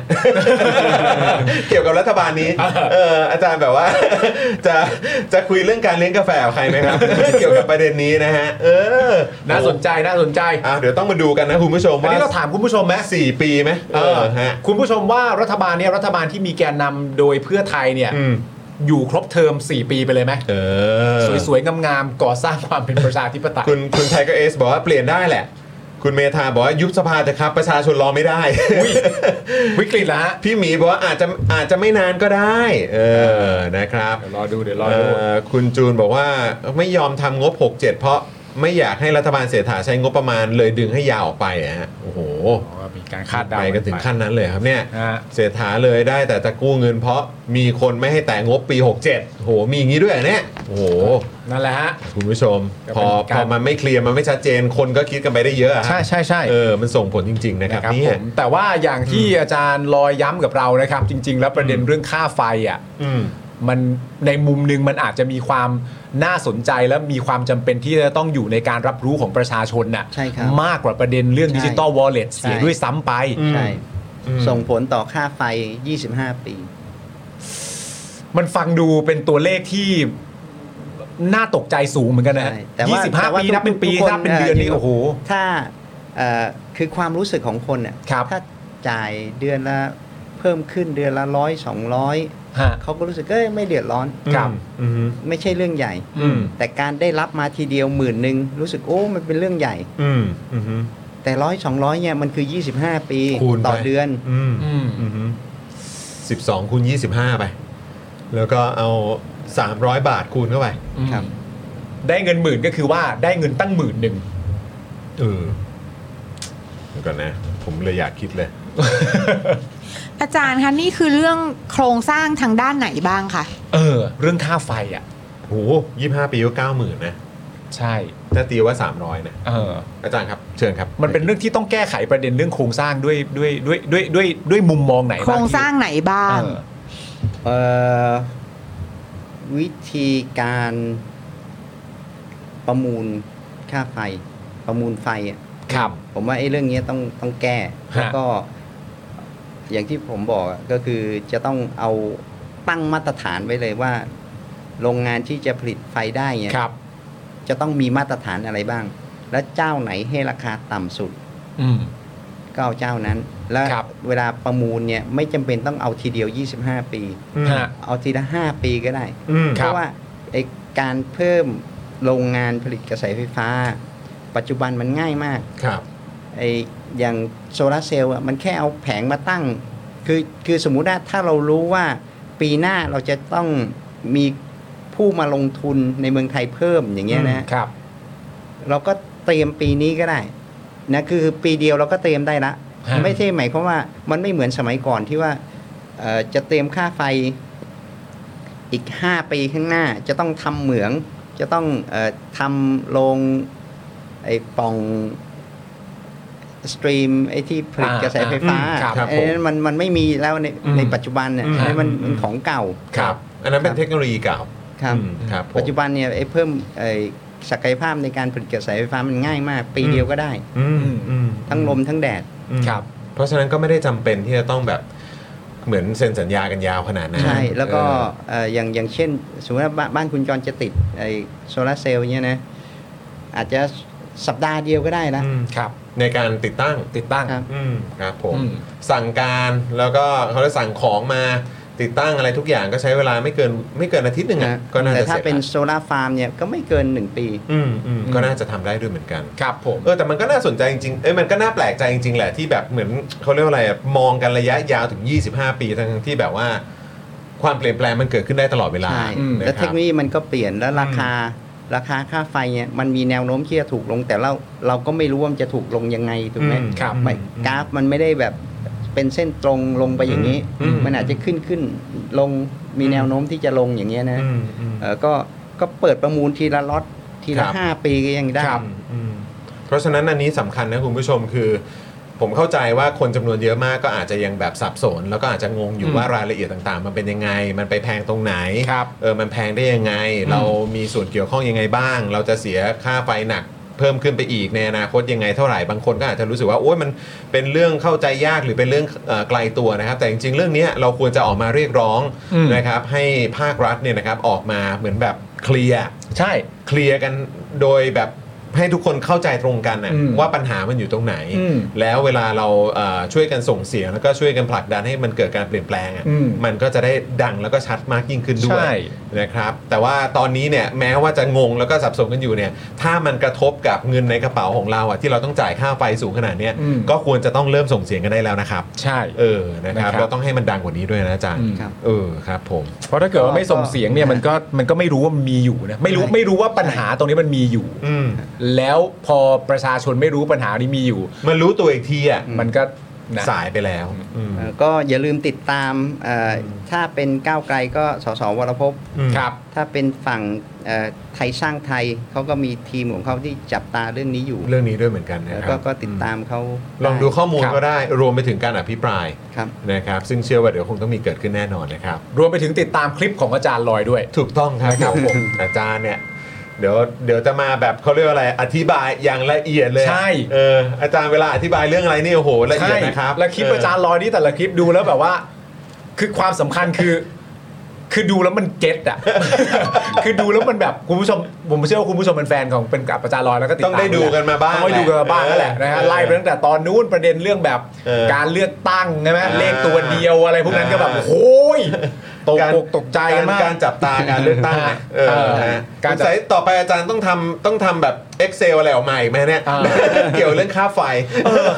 คือคืออาจารย์มีทริคหรือว่าเคล็ดลับไหมในในในต่อหนึ่งคลิปอ่ะ เออ มันมีวิธีการยังไงที่แบบว่าตั้งแต่ต้นกลางไปจบเนี่ย มันจะต้องเกิดความเข้าใจแน่ๆหนอนไม่ว่าเรื่องมันจะดูเป็นเรื่องที่เข้าใจยากขนาดไหนแล้วแต่อาจารย์มีวิธีการอธิบายยังไง หรือ หรือการเซตข้อมูลยังไง ว่าพอจบคลิปนี้คนเข้าใจแน่ เออ ผมต้องอธิบายให้ตัวเองเข้าใจก่อน อืม อ่าโอเค าเข้าใจแบบง่ายๆ เคลียร์ซะก่อน ฮะ แล้วก็ลำดับก็สำคัญมันต้องปูพื้นฐานก่อนว่าเป็นมายังไง อืม แล้วก็ ครับ เอ่อเอ่อลองเขียนสไลด์ออกมา อ่า ว่าเอ่ออธิบายอย่างเงี้ย ตัวเองเข้าใจหรือเปล่า อืมแล้วสุดท้ายก็ พยายาม เป็น อ ผล ธิบาย เป็นผล เป็นผลเป็นผล งั้นถามคือผมรู้ว่าอันนี้มันก็อาจจะแบบเป็นประเด็นการเมืองหรืออะไรก็ตาม แต่คือแบบว่า คือพอคนบอกว่าอย่างคำว่าซอฟต์พาวเวอร์อย่างเงี้ยมันแบบอธิบายไม่ได้อะ อ๋อ มันมันมันเป็นอย่างนั้นจริงไหมฮะ หรือว่าแบบในเชิงแบบในมุมมองของอาจารย์ในฐานะนักวิชาการเป็นเป็นอาจารย์เป็นอะไรอย่างนี้ด้วยมัน แล้วอาจารย์ก็บอกว่าเวลาจะอธิบายอะไรอ่ะเราต้องเข้าใจเรื่องนั้นก่อน ครั นะ บ อาจารย์คิดว่าอย่างไอ้เรื่องซอฟต์พาวเวอร์ที่เขาบอกว่าเฮ้ยมันอธิบายด้วยคำพูดไม่ได้อะอาจารย์คิดว่ามัน อ๋อ มันเมคเซนไหม เอ้ยเอ้ยเอ้ยสำหรับผมเนี่ย เออ ซอฟต์พาวเวอร์เนี่ย มันเกิดจาก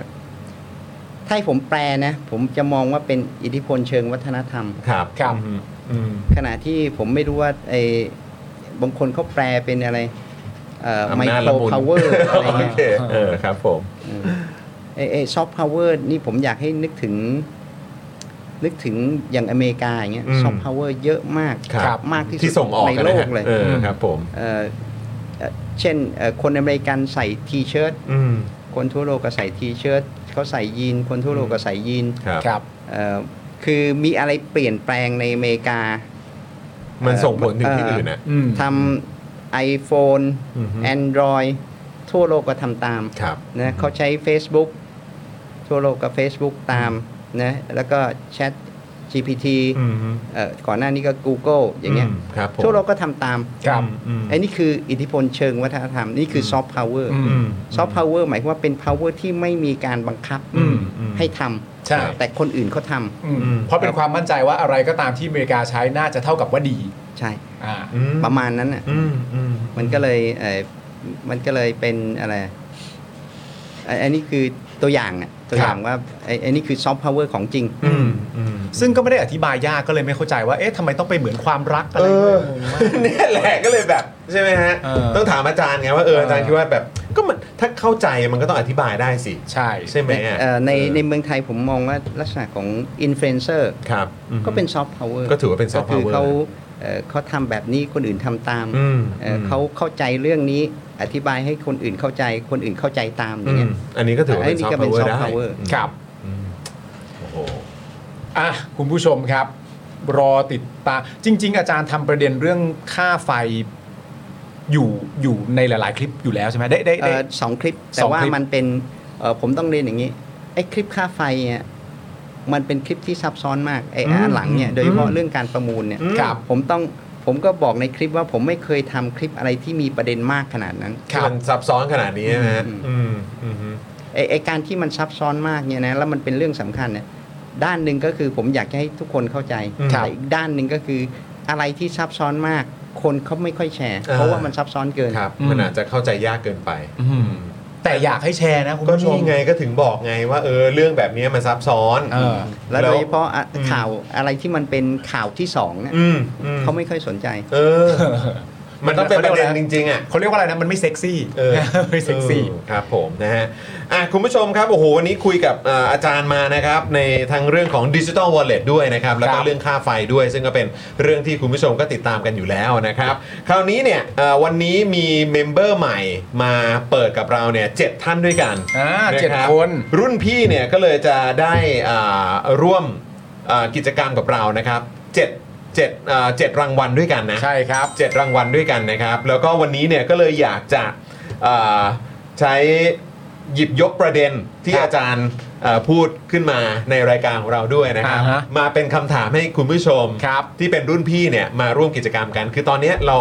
มีแคมเปญครับอาจารย์ใครใครเปิดเมมเบอร์เนี่ยได้เอ่อถ้วยสป็อกดาร์กเขาเรียกแก้วกาแฟส นี่ ป็อก ฮะ ดา ร์กหรือแก้วเจาะข่าวตื้นฟรีไปเลยหนึ่ง ครับ ใบ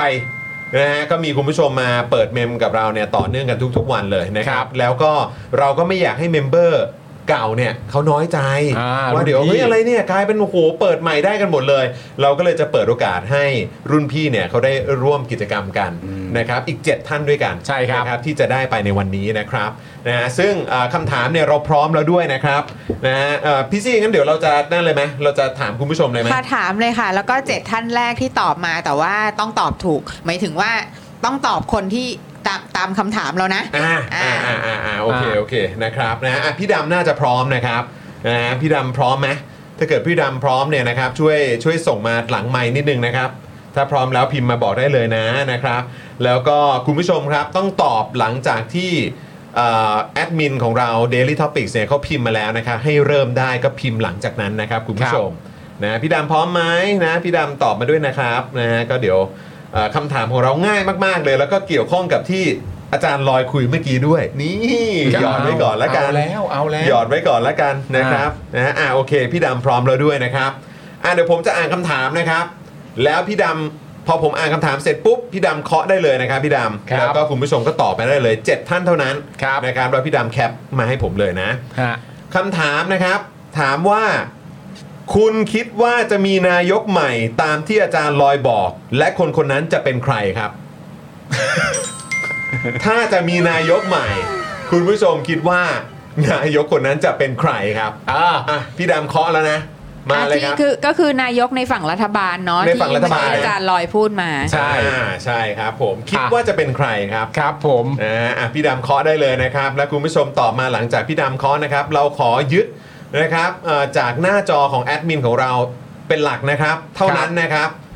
นะฮะเพราะว่าเน็ตของบางคนก็อาจจะแตกต่างกันไปนะ ใช่ เออนะครับ เดี๋ยวรอของเราไหมยัง อ่าเดี๋ยวไม่เป็นไรเดี๋ยวเอาจากหน้าจอพี่ดำมาแหละ นี่ไง พี่ดำบอกว่าเริ่มตอบได้นะครับมาแล้วนะฮะเจ็ดคนนะครับนะฮะถ้าเกิดคิดว่าน่าจะได้แล้วนะครับ โอ้ยได้ได้เกินไปไกลแล้วตอนนี้ น่าจะเกินไปไกลแล้ว เกินไปไกลแล้วฮะ อ่ะเดี๋ยวพี่ดำแคปหน้าจอแล้วส่งมาให้ผมหน่อย เดี๋ยวผมจะประกาศ 7 รายชื่อด้วยกันนะครับ ครับผม สนุกกันละสิ ถามแบบนี้สนุกกันละสิ นานๆอาจารย์ลอยจะมาการเมือง ใช่ ได้ตอบแล้วได้ตอบแล้ว ใช่ใช่เออนะฮะไหนๆโอ้โหอาจารย์ลอยมาทั้งที ครับ นะครับ ขอแวะอันนี้นิดนึง อ่ะตอบกันมาใหญ่แล้วอ่ะ เอาละครับโอ้โหอาจารย์อาจารย์เปิดประเด็นออกมาได้น่าสนใจด้วยนะครับ เลยเลยได้เป็นคำถามแจกแก้วเลยโอ้ นั่น โห น่ะสิ สุดยอด เอาล่ะอ่ะ เดี๋ยวพี่ดำแคปมาแล้วเดี๋ยวผมจะประกาศเลยนะครับ 7 ท่านด้วยกันที่เป็นรุ่นพี่ของเราที่เปิดเมมมาก่อนหน้านี้นะ เดี๋ยวมาดูกันนะว่าวันนี้จะมี โห ใคร ทำไม บ้าง ทำไมคำตอบถึงได้มาแบบ เป็นคำตอบเดียวกันหมดเลย ซะเยอะเนอะ เยอะ ซเยอะเนอะซะเยอะเนอะเออนะครับอ่ะพี่ดำส่งมาแล้วครับ เอาละครับ เอาละครับนะฮะ โอเค ถ้าถ้าชื่อซ้ำกันก็ไม่เป็นไรเนาะ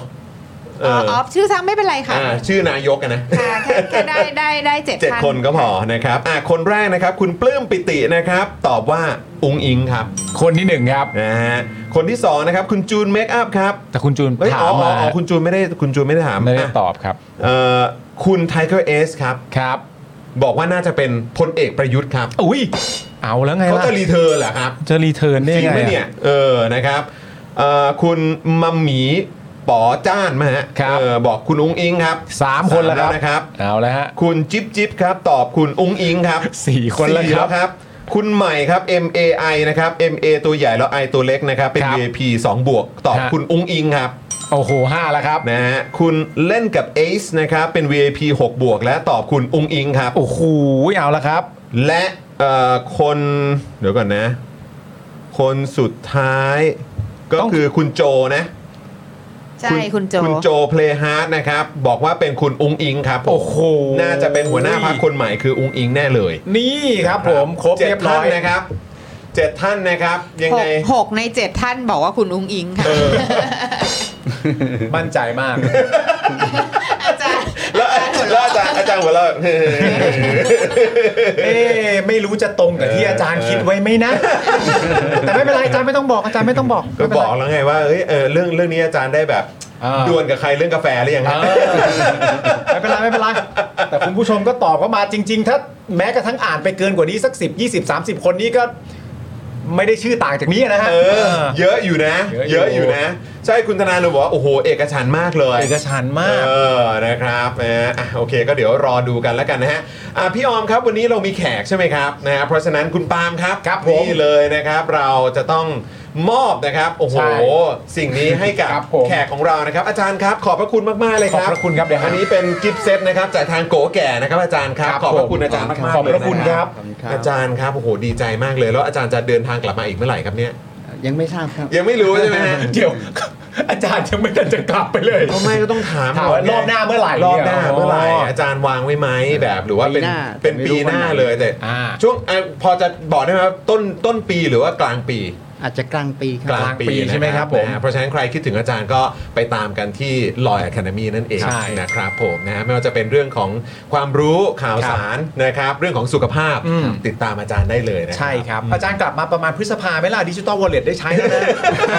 กลับมาได้ใช้ เออแล้วไม่รู้ว่าจะมีโหวตนายกใหม่หรือเปล่า เดี๋ยวว่ากันเดี๋ยวว่ากัน ออครับเดี๋ยวอันนี้คงได้ติดตามกัน ครับ นะ ผ ค ม รับนะวันนี้ขอบคุณอาจารย์มากเลยนะครับ ครับผมขอบคุณครับอาจารย์ครับ นะฮะเอาละครับคุณผู้ชมครับวันนี้โอ้ยเดี๋ยวเดี๋ยวอาจารย์อยู่กับเราก่อนนะครับนะเดี๋ยวเราทุกคนลากันไปก่อนนะครับนะฮะไม่ว่าจะเป็นผมนะครับคุณปาล์มนะครับอาจารย์ด้วยนะครับนะฮะอาจารย์อยู่กับเราก่อนแป๊บหนึ่งนะครับจนวินาทีสุดท้ายนะค ครั รับบ แล้วก็พี่ออมของเราพี่บิวด้วยแล้วก็พี่โรซี่ด้วยนะครับเดี๋ยวพรุ่งนี้เรากลับมา5้าโมงเย็นเช่นเคยนะครับนะฮะวันนี้เอ่อพวกเราทุกคนลาไปก่อนนะครับสวัสดีครับ สวัสดีครับ สวัสดีครับบ๊ายบาย อาจารย์ขอบพระคุณมากๆ อาจารย์ขอบพระคุณ ยินดี ค ครั รับ บขอบพระคุณครับขอบพระคุณครับ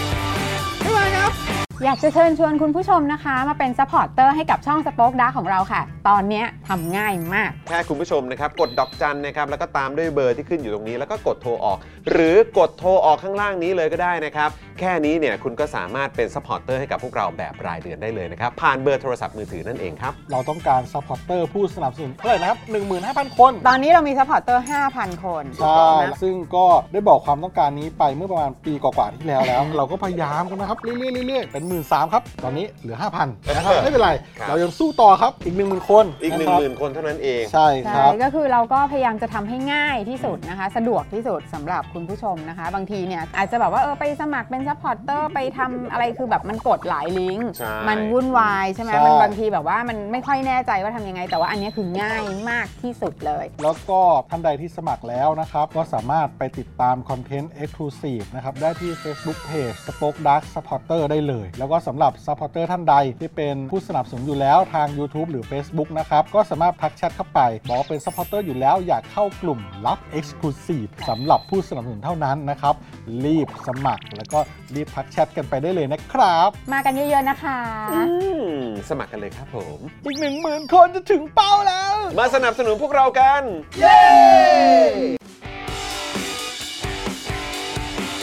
Daily t o p i c กกับจอห์นวินยู